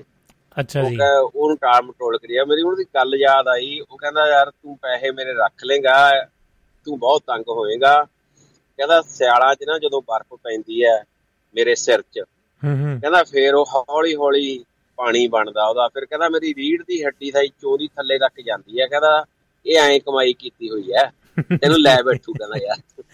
ਕੀ ਬਾਤ ਹੈ ਜੀ। ਕਦੇ ਮੈਂ ਅੱਜ ਹਾਲਾਂਕਿ ਹੁਣ ਮੇਰੇ ਯਾਦ ਨਹੀਂ ਆ ਰਿਹਾ ਵੀ ਕਿਵੇਂ ਉਹ ਕਿਵੇਂ ਅਸੀਂ ਕੰਮ ਕਰਦੇ ਹੁੰਦੇ ਸੀਗੇ। ਜੀ। ਮਤਲਬ ਤੇ ਆ ਕੇ ਨਾ ਦੋ ਦੋ ਗਲਾਸ 2% ਮਿਲਕ ਦੇ ਪੀ ਜਾਣੇ। ਉਹ ਫਿਰ ਸਾਨੂੰ ਇੱਕ ਬੰਦੇ ਨੇ ਦੱਸਿਆ ਕਿ ਜਿਹੜੀ ਗੈਸ ਦੇ ਵਿੱਚ ਕਾਰਬਨ ਉਹਨੂੰ ਮਾਰਦਾ ਅੰਦਰ ਉਹਨੂੰ ਜਾ ਕੇ। ਜੀ। ਮਤਲਬ ਆ ਕੇ ਜਿੰਨੇ ਵੀ ਅਸੀਂ ਉਹਨੂੰ ਵੀ ਕਿਉਂ ਯਾਰ ਦੁੱਧ ਪੀਣ ਨੂੰ ਜੀ ਕਰੀ ਜਾਂਦਾ ਕਿਉਂਕਿ ਤੁਹਾਨੂੰ ਜਿਹੜੀ ਚੀਜ਼ ਦੀ ਲੋੜ ਹੁੰਦੀ ਹੈ ਉਹੀ ਪੀਂਦੇ ਹੋ ਨਾ ਤੁਸੀਂ। ਬਿਲਕੁਲ ਜੀ। ਮਤਲਬ ਕਮਾਈਆਂ ਤਾਂ ਸੌਖੀਆਂ ਬਿਲਕੁਲ ਹੀ ਹੈ ਨਹੀਂ ਜੀ। ਹੁਣ ਅੱਜ ਚਲੋ ਸੈਟਾਂ ਵੈਲ ਸੈਟਣਾ ਪਰ ਕਮਾਈ ਤਾਂ ਅੱਜ ਵੀ ਮੈਂ ਅਸਰੋ ਪੈਂਦੀ ਆਈ ਮੇਰੀ ਬੇਟੀ ਨੂੰ ਮੈਂ ਯੂਨੀਵਰਸਿਟੀ ਲੈ ਕੇ ਆਇਆ। ਜੀ। ਪਿੱਛੋਂ ਘਰਦਿਆਂ ਨੂੰ ਲੱਗ ਗਿਆ ਵੀ ਇਹ ਸਾਡੇ ਇੱਥੇ ਇੰਡੀਅਨ ਗਰੋਸਰੀ ਸਟੋਰ ਤੇ ਨਾ ਫਰੈਸ਼ ਵੈਜੀਟੇਬਲ ਇੰਡੀਅਨ ਆਉਂਦੇ ਨੇ ਕਰੇਲੇ ਕਰੂਲੇ ਜੋ ਉਹਨਾਂ ਦਾ ਯਾਦ ਆ ਗਿਆ ਵੀ ਉਹ ਵੀ ਲੈ ਆਈ। ਮੈਂ ਤਿੰਨ ਗੇਰੀ ਗੱਡੀ ਚੋਂ ਨਿਕਲਿਆ। ਅੱਛਾ ਜੀ। ਕੀ ਬਾਤ ਹੈ। ਜੀ। ਥੋੜਾ ਜਿਹਾ ਨੈਟਵਰਕ ਕਮਾਈ ਦਾ ਤਾਂ ਇਦਾਂ ਵਾ ਬਈ ਅਮ, ਦੁਬਈ ਦਾ ਜਿਹੜੇ ਗਰਮ ਮੁਲਕਾਂ 'ਚ ਚਲੋ ਹੁਣ ਤਾਂ ਸੋਸ਼ਲ ਮੀਡੀਆ ਪਤਾ ਲੱਗ ਜਾਂਦਾ ਅਗਲਾ ਦੱਸ ਦਿੰਦਾ। ਹਾਂਜੀ। ਉਹ ਵਿਚਾਰਾ ਕੋਈ ਨਵਾਂ ਗਿਆ ਸੀਗਾ ਮੁੰਡਾ ਡਰਾਈਵਰ ਪਹਿਲੀ ਵਾਰੀ ਉਹ ਕਿਤੇ ਕੰਮ ਤੇ ਗਿਆ ਉਹਨੂੰ ਪਤਾ ਨਹੀਂ ਸੀਗਾ। ਨਹੀਂ ਤਾਂ ਆਮ ਜਿਵੇਂ ਵਾਸ਼ਰੂਮ ਵਗੈਰਾ ਵੀ ਜਾਂਦੇ ਪਾਣੀ ਆਪਦੇ ਟਰੱਕ 'ਚ ਰੱਖਦੇ ਆ। ਕਿਉਂਕਿ ਟੈਂਕੀਆਂ ਵਾਲਾ ਪਾਣੀ ਇੰਨਾ ਗਰਮ ਹੋ ਜਾਂਦਾ। ਹੂੰ ਬਿਲਕੁਲ ਜੀ ਚਲੋ ਜਿਹੜਾ ਨਵਾਂ ਬੰਦਾ ਉਹਨੂੰ ਤਾਂ ਦੱਸ ਦਿੰਦੇ ਭਾਈ ਧਿਆਨ ਨਾਲ ਜਾਈ ਵੀ ਜਾਣੀ ਤੁਹਾਨੂੰ ਜੇ ਵਾਸ਼ਰੂਮ ਵਗੈਰਾ ਜਾਣਾ ਤਾਂ ਵੀ ਪਾਣੀ ਆਪਦਾ ਲੈ ਕੇ ਜਾਣਾ ਪੈਂਦਾ ਇੰਨੀ ਗਰਮੀ। ਜੀ ਬਿਲਕੁਲ ਜੀ ਬਿਲਕੁਲ ਜੀ। ਜੀ। ਬਾਕੀ ਬਹੁਤ ਸੋਹਣਾ ਅੱਜ ਪ੍ਰੋਗਰਾਮ ਲੋਕ ਸਾਥ ਵਧੀਆ ਜੀ। ਬਿਲਕੁਲ ਜੀ। ਥੈਂਕ ਯੂ ਜੀ। ਥੈਂਕ ਯੂ ਸਰਾਂ ਸਾਹਿਬ ਜੀ ਔਜਲਾ ਸਾਹਿਬ ਆਗੇ ਜੀ ਆਵਾਜ਼ ਦੁਆਰਾ ਸੌਰੀ ਮੈਨੂੰ ਕਾਲ ਆ ਗਈ ਸੀ ਵਿੱਚ ਜੇ ਗਰੁੱਪ ਕਾਲ ਹੋਵੇ ਨਾ ਫਿਰ ਆਵਾਜ਼ ਉਹਨੂੰ ਹਟ ਜਾਂਦੀ ਹੈ ਕਰਤਾ ਜੀ, ਜੀ। ਜਾਂਦੀ ਹੈ ਤੇ ਉਹ ਮਤਲਬ ਚਾਹੇ ਅਸੀਂ ਅੱਜ ਸੈਟਲ ਵੀ ਆ ਪਰ ਫਿਰ ਵੀ ਇਹ ਜਿਹੜੀ ਭੱਜ ਨੱਠ ਦੀ ਦੁਨੀਆ 'ਚ ਪਏ ਹੋਏ ਆ ਮੇਰੇ ਕਹਿਣ ਦਾ ਮਤਲਬ ਹੈ ਇੰਨੀ ਠੰਡ ਹੈ ਕਿ ਬੰਦਾ ਇੱਕ ਵਾਰੀ ਗੱਡੀ 'ਚ ਵੜ ਕੇ ਨਿਕਲਣ ਨੂੰ ਜੀ ਨਹੀਂ ਕਰਦਾ। ਮੈਂ ਹੁਣ ਤਿੰਨ ਗੇਰੀ ਗੱਡੀ ਵੜਿਆ ਤਿੰਨ ਗੇਰ ਨਿਕਲਿਆ।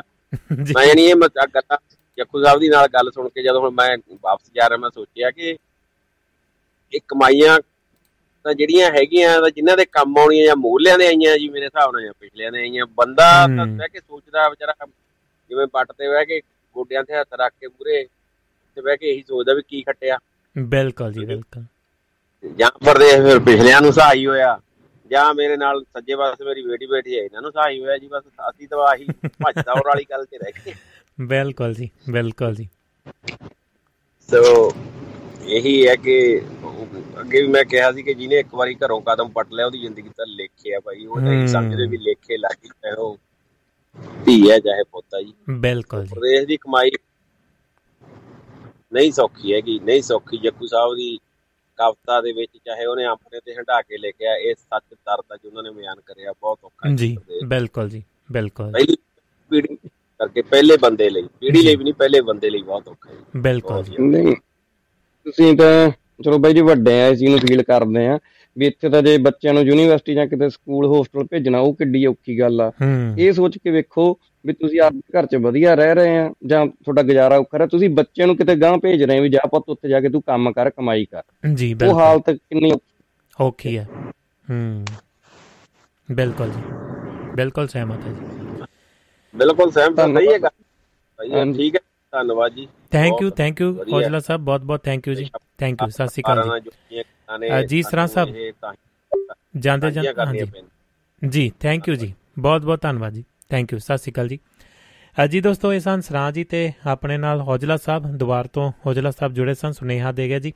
ਤੇ ਹਾਂਜੀ ਉਹ ਬਿਲਕੁਲ ਜੀ ਦੂਸਰੇ ਜਿਹੜੇ ਆਪਣੇ ਕਹਿ ਰਹੇ ਸਨ ਤਲਵੰਡੀ ਸਾਹਿਬ ਉਹਨਾਂ ਦੀ ਗੱਲ ਕਰਦੇ ਸਨ। ਜੱਕੂ ਸਾਹਿਬ ਬਹੁਤ ਬਹੁਤ ਧੰਨਵਾਦ ਤੁਸੀਂ ਵੀ ਦਰੁਸਤ ਕੀਤਾ ਤੇ ਮੱਖਣ ਪੁਰੇਵਾਲ ਸਾਹਿਬ ਜੁੜੇ ਹੋਏ ਨੇ ਜੀ। ਸਤਿ ਸ਼੍ਰੀ ਅਕਾਲ, ਉਹਨਾਂ ਦੀ ਆਈ ਹੈ। ਇਸੇ ਤਰ੍ਹਾਂ ਮਨਜੀਤ ਮਾਨ ਸਾਹਿਬ ਜੁੜੇ ਹੋਏ ਨੇ ਜੀ, ਆਪਣੇ ਸਤਿ ਸ਼੍ਰੀ ਅਕਾਲ ਭੇਜ ਰਹੇ ਨੇ। ਤੇ ਇਸ ਦੇ ਨਾਲ ਹੀ ਜਿਹੜੇ ਆਪਣੇ ਗੁਰਨੇਕ ਬਾਈ ਜੀ ਨੇ ਕਹਿੰਦੇ ਨੇ ਜੀ, ਸਲਾਮ ਹੈ ਲੇਕਿਨ ਅੱਲਾਹੂ ਅਕਬਰ ਕਹਿੰਦੇ ਨੇ ਜੱਕੂ ਸਾਹਿਬ। ਕਿ ਸਤਿ ਸ਼੍ਰੀ ਅਕਾਲ ਭੇਜਿਆ ਜੀ ਤੇ ਪਿਆਰ ਮੁਹੱਬਤ ਭੇਜਿਆ ਉਹਨਾਂ ਨੇ। ਤੇ ਗੁਰਨੇਕ ਬਾਈ ਜੀ ਨੇ ਤੇ ਪਸੰਦ ਕਰ ਰਹੇ ਨੇ ਪ੍ਰੋਗਰਾਮ ਨੂੰ, ਬਹੁਤ ਬਹੁਤ ਧੰਨਵਾਦ ਜੀ। ਸਕੰਦਰ ਸਿੰਘ ਔਜਲਾ ਸਾਹਿਬ ਕਹਿ ਰਹੇ ਨੇ ਸੌਰੀ ਉਹ ਸੇਮ ਤਲਵੰਡੀ ਜੀ ਨਹੀਂ ਸੀ, ਉਹ ਗੱਲਬਾਤ ਵੀ ਕਰ ਗਏ ਨੇ ਜੀ ਸਪਸ਼ਟ। ਥੈਂਕ ਯੂ ਜੀ ਸਾਰਾ ਕੁਝ ਕਲੀਅਰ ਕਰਨ ਲਈ। ਹਰਵਿੰਦਰ ਜੋਲ ਭੈਣ ਜੀ ਗੁਲ, ਫੁੱਲਾਂ ਦਾ ਗੁਲਦਸਤਾ ਭੇਜ ਦਿੱਤਾ ਜੀ, ਗੱਲਬਾਤ ਪਸੰਦ ਕੀਤੀ, ਪ੍ਰੋਗਰਾਮ ਨੂੰ ਪਸੰਦ ਕੀਤਾ ਹੈ। ਬਹੁਤ ਬਹੁਤ ਧੰਨਵਾਦ ਥੈਂਕ ਯੂ ਦੋਸਤੋ ਤੁਹਾਡਾ ਸਾਰਿਆਂ ਦਾ। ਤੇ ਲੋ ਲੈਨੇ ਫਿਰ ਆ ਗਿਆ ਇੱਥੇ ਹੀ ਇਜਾਜ਼ਤ ਨਹੀਂ ਦਿੰਦਾ ਜੀ ਹੋਰ ਸਮਾਂ। ਤੇ ਪਹਿਲਾਂ ਹੀ ਆਪਾਂ ਤਕਰੀਬਨ 25 ਮਿੰਟ ਉੱਪਰ ਲੈ ਚੁੱਕੇ ਹਾਂ। ਸਟੂਡੀਓ ਦਾ ਨੰਬਰ +354497619 ਬਟ ਕਿਸੇ ਵੀ ਤਰ੍ਹਾਂ ਦਾ ਤੁਸੀਂ ਸੁਨੇਹਾ ਲਿਖਤੀ ਭੇਜ ਸਕਦੇ ਹੋ ਜਾਂ ਸੁਨੇਹਾ ਦੇਣਾ ਚਾਹੁੰਦੇ ਹੋ, ਤੁਹਾਡਾ ਜਿਹੜਾ ਜੀ ਵੌਇਸ ਮੈਸੇਜ ਭੇਜ ਸਕਦੇ ਹੋ ਬਹੁਤ ਬਹੁਤ ਧੰਨਵਾਦ। ਤੁਸੀਂ ਜਿਨ੍ਹਾਂ ਦੋਸਤਾਂ ਨੇ ਚੁੱਪ ਚਪੀਤੇ ਪ੍ਰੋਗਰਾਮ ਨੂੰ ਸੁਣਿਆ ਇੰਜੋਏ ਕੀਤਾ ਹੈ। ਤੇ ਆਪਣੇ ਸੁਨੇਹੇ ਕੀਮਤੀ ਸਮੇਂ ਦੇ ਵਿੱਚੋਂ ਲਿਖ ਕੇ ਭੇਜੇ ਨੇ। ਸਾਰੇ ਹੀ ਸੁਨੇਹੇ ਭੇ ਆਪਾਂ ਸਾਂਝੇ ਕੀਤੇ ਨੇ ਜੀ। ਤੇ ਨਾਲ ਦੀ ਨਾਲ ਉਹਨਾਂ ਦੋਸਤਾਂ ਦਾ ਵੀ ਧੰਨਵਾਦ ਜਿਨ੍ਹਾਂ ਚੁੱਪ ਚਪੀਤੇ ਸੁਣਿਆ ਹੈ, ਜਿਨ੍ਹਾਂ ਨੇ ਫੋਨ ਕਾਲ ਕਰਕੇ ਆਪਣਾ ਹਾਜ਼ਰੀ ਭਰੀ ਹੈ ਜੀ। ਉਹਨਾਂ ਦਾ ਵੀ ਧੰਨਵਾਦ। ਆਪਣੀਆਂ ਗੱਲਾਂ ਨਾਲ ਸੁਣਾਈਆਂ ਨੇ, ਆਪਣੇ ਸ਼ਿਰਕਤ ਕੀਤੀ ਹੈ ਜੀ ਵਿੱਚ ਪ੍ਰੋਗਰਾਮ 'ਚ। ਫਿਰ ਇੱਕ ਵਾਰੀ ਤੁਸੀਂ ਸਫਲ ਪੂਰਵਕ ਜਿਹੜਾ ਪ੍ਰੋਗਰਾਮ ਬਣਾਇਆ ਹੈ, ਇੱਕ ਮੁਕਾਮ ਤੇ ਲਿਆ ਕੇ ਆਪਾਂ ਇਸ ਪ੍ਰੋਗਰਾਮ ਨੂੰ ਫਿਰ ਅੱਜ ਇੱਥੇ ਹੀ ਆਪਾਂ ਤੁਹਾਡੇ ਕੋਲ ਇਜਾਜ਼ਤ ਲੈਨੇ ਆ ਤੇ ਸਾਨੂੰ ਸਪੋਰਟ ਕੀਤਾ ਹੈ ਹਰਵਿੰਦਰ ਜੋਲ ਭੈਣ ਜੀ, ਸੁਮਿਤ ਜੋਹਲ ਜੀ, ਬਲਵੀਰ ਸਿੰਘ ਸੈਣੀ ਸਾਹਿਬ, ਸਕੰਦਰ ਸਿੰਘ ਔਜਲਾ, ਸੁਰਿੰਦਰ ਕੌਰ ਮਾਹਲ ਜੀ, ਨਾਰ ਸਿੰਘ ਸੋਈ ਸਾਹਿਬ, ਯਾਦਵੰਦਰ ਵਿਦੇਸ਼ਾ ਜੀ ਦਾ ਧੰਨਵਾਦ ਹੈ। ਤੇ ਮੈਨੂੰ ਦਿਓ ਇਜਾਜ਼ਤ ਦੋਸਤੋ ਤੇ ਰਿਪੀਟ ਪ੍ਰੋਗਰਾਮ ਤੁਸੀਂ 8 ਵਜੇ ਸਵੇਰ ਨੂੰ ਸ਼ੁਰੂ ਹੋ ਜਾਂਦੇ ਨੇ 9 ਵਜੇ ਪ੍ਰੋਗਰਾਮ ਦੀ ਜ਼ਿੰਦਗੀ ਨਾਮਾ ਦੀ ਬਾਰੇ ਆ ਜਾਂਦੀ ਹੈ। ਖਬਰਸਾਰ ਜ਼ਿੰਦਗੀ ਨਾਮਾ ਤੇ ਜਿਹੜਾ ਆਪਣਾ ਸਤਰੰਗੀ ਪਿੰਗ ਮਹਿਫਲ ਮਿੱਤਰਾਂ ਦੀ, ਦੇਸ਼ ਦੁਆਬਾ ਤੇ ਇਸ ਦੇ ਨਾਲ ਹੀ ਸਿਹਤ ਦੇ ਨਾਲ ਜਿਹੜਾ ਪ੍ਰੋਗਰਾਮ ਤਾਲੁਕ ਰੱਖਦਾ ਜੀ, ਉਹ ਚਲਾਇਆ ਜਾ ਰਿਹਾ ਤੁਹਾਡੇ ਲਈ। ਤੇ 6-7 ਪ੍ਰੋਗਰਾਮ ਜਿਹੜੇ ਲਗਾਤਾਰਤਾ ਦੇ ਵਿੱਚ ਚੱਲ ਰਹੇ ਨੇ। ਤੇ ਇਸੇ ਤਰ੍ਹਾਂ ਤੁਹਾਡਾ ਜਿਹੜਾ ਸਹਿਯੋਗ ਮਿਲ ਰਿਹਾ ਬਹੁਤ ਬਹੁਤ ਧੰਨਵਾਦ ਹੈ। ਇਸੇ ਤਰ੍ਹਾਂ ਬਰਕਰਾਰ ਰਹੇਗਾ। ਤੇ ਵੀਕਐਂਡ ਦੇ ਉੱਤੇ, ਵੀਕਐਂਡ ਆ ਗਿਆ ਜੀ, ਉਸ ਦੀ ਵੀ ਤਿਆਰੀ ਕਰੋ। ਤੇ ਮਹਿਫਲ ਮਿੱਤਰਾਂ ਦੀ ਵੀ ਹੋਵੇਗੀ। ਤੇ ਹੋਰ ਬਹੁਤ ਸਾਰੇ ਪ੍ਰੋਗਰਾਮ ਹੋਣਗੇ। ਤੇ ਕੱਲ ਦੇ ਲਈ ਇੱਕ ਸੂਚਨਾ ਜ਼ਰੂਰ ਦੇਣੀ ਚਾਹਾਂਗਾ ਕਿ ਹੋ ਸਕਦਾ ਹੈ ਕਿ ਕੱਲ ਥੋੜਾ ਜਿਹਾ ਮੈਂ ਬਿਜ਼ੀ ਆ ਜੀ। ਮਾਫੀ ਚਾਹਾਂਗਾ, ਕੋਸ਼ਿਸ਼ ਜ਼ਰੂਰ ਕਰਾਂਗਾ ਕਿ ਜਿਹੜਾ ਥੋੜਾ ਜਿਹਾ 1 ਘੰਟਾ ਜਾਂ ਅੱਧਾ ਘੰਟਾ ਪ੍ਰੋਗਰਾਮ ਪ੍ਰੋਗਰਾਮ ਜਿਹੜਾ ਲੇਟ ਹੋ ਸਕਦਾ ਹੈ, ਪਰ ਜੇ ਜ਼ਿਆਦਾ ਲੇਟ ਹੋਇਆ ਤਾਂ ਫਿਰ ਤੁਹਾਡੇ ਕੋਲ ਮਾਫੀ ਮੰਗਾਂਗਾ ਜੀ। ਬਾਕੀ ਸਾਰੀ ਅਪਡੇਟ ਜਿਹੜੀ ਹੈ ਕੱਲ ਨੂੰ ਤੁਹਾਡੇ ਲਈ ਫੇਸਬੁੱਕ ਪੇਜ ਦੇ ਉੱਤੇ, ਦੁਆਬਾ ਰੇਡੀਓ ਤੇ ਮੇਰੀ ਆਪਣੀ ਪ੍ਰੋਫਾਈਲ ਦੇ ਉੱਤੇ, ਭੁਪਿੰਦਰ ਭਾਰਜ ਦੀ ਦੇ ਉੱਤੇ ਜਰੂਰ ਅਪਲੋਡ ਅਪਡੇਟ ਕਰ ਦਵਾਂਗਾ ਜੀ। ਤੇ ਇਸ ਦੇ ਨਾਲ ਹੀ ਮੈਨੂੰ ਦਿਓ ਆ ਗਿਆ ਸਾਰਿਆਂ ਨੂੰ ਭੁਪਿੰਦਰ ਭਾਰਜ ਵੱਲੋਂ। ਪਿਆਰ ਭਰੀ ਤੇ ਨਿੱਗੀ ਸਤਿ ਸ਼੍ਰੀ ਅਕਾਲ। ਜਿਨ੍ਹਾਂ ਦੋਸਤਾਂ ਦਾ ਜੇ ਕੋਈ ਸੁਨੇਹਾ ਰਹਿ ਗਿਆ ਹੋਵੇ ਤਾਂ ਮਾਫੀ ਚਾਹੁੰਦਾ ਜੀ। ਤੇ ਪ੍ਰੋਗਰਾਮ ਨੂੰ ਪਸੰਦ ਵੀ ਕੀਤਾ ਹੈ। ਦੋਸਤਾਂ ਦਾ ਬਹੁਤ-ਬਹੁਤ ਧੰਨਵਾਦ ਹੈ। ਸਕੰਦਰ ਸਿੰਘ ਔਜਲਾ ਰਾਜੀਬ ਬਿਲਾਲ ਦੋਹਾ ਸਾਹਿਬ ਦਾਹਾ ਸਾਹਿਬ, ਸਰਬਜੀਤ ਕੌਰ, ਜਗਤਾਰ ਸਿੰਘ ਰਾਏ ਸਾਹਿਬ ਬਹੁਤ-ਬਹੁਤ ਥੈਂਕ ਯੂ ਧੰਨਵਾਦ ਜੀ। ਤੁਸੀਂ ਕਰੋ ਇਸ ਗੀਤ ਨੂੰ ਇੰਜੋਏ ਤੇ ਮੈਨੂੰ ਦਿਓ ਆ ਗਿਆ ਸਾਰਿਆਂ ਨੂੰ ਭੁਪਿੰਦਰ ਭਾਰਜ ਵੱਲੋਂ ਪਿਆਰ ਭਰੀ ਤੇ ਨਿੱਗੀ ਸਤਿ ਸ਼੍ਰੀ ਅਕਾਲ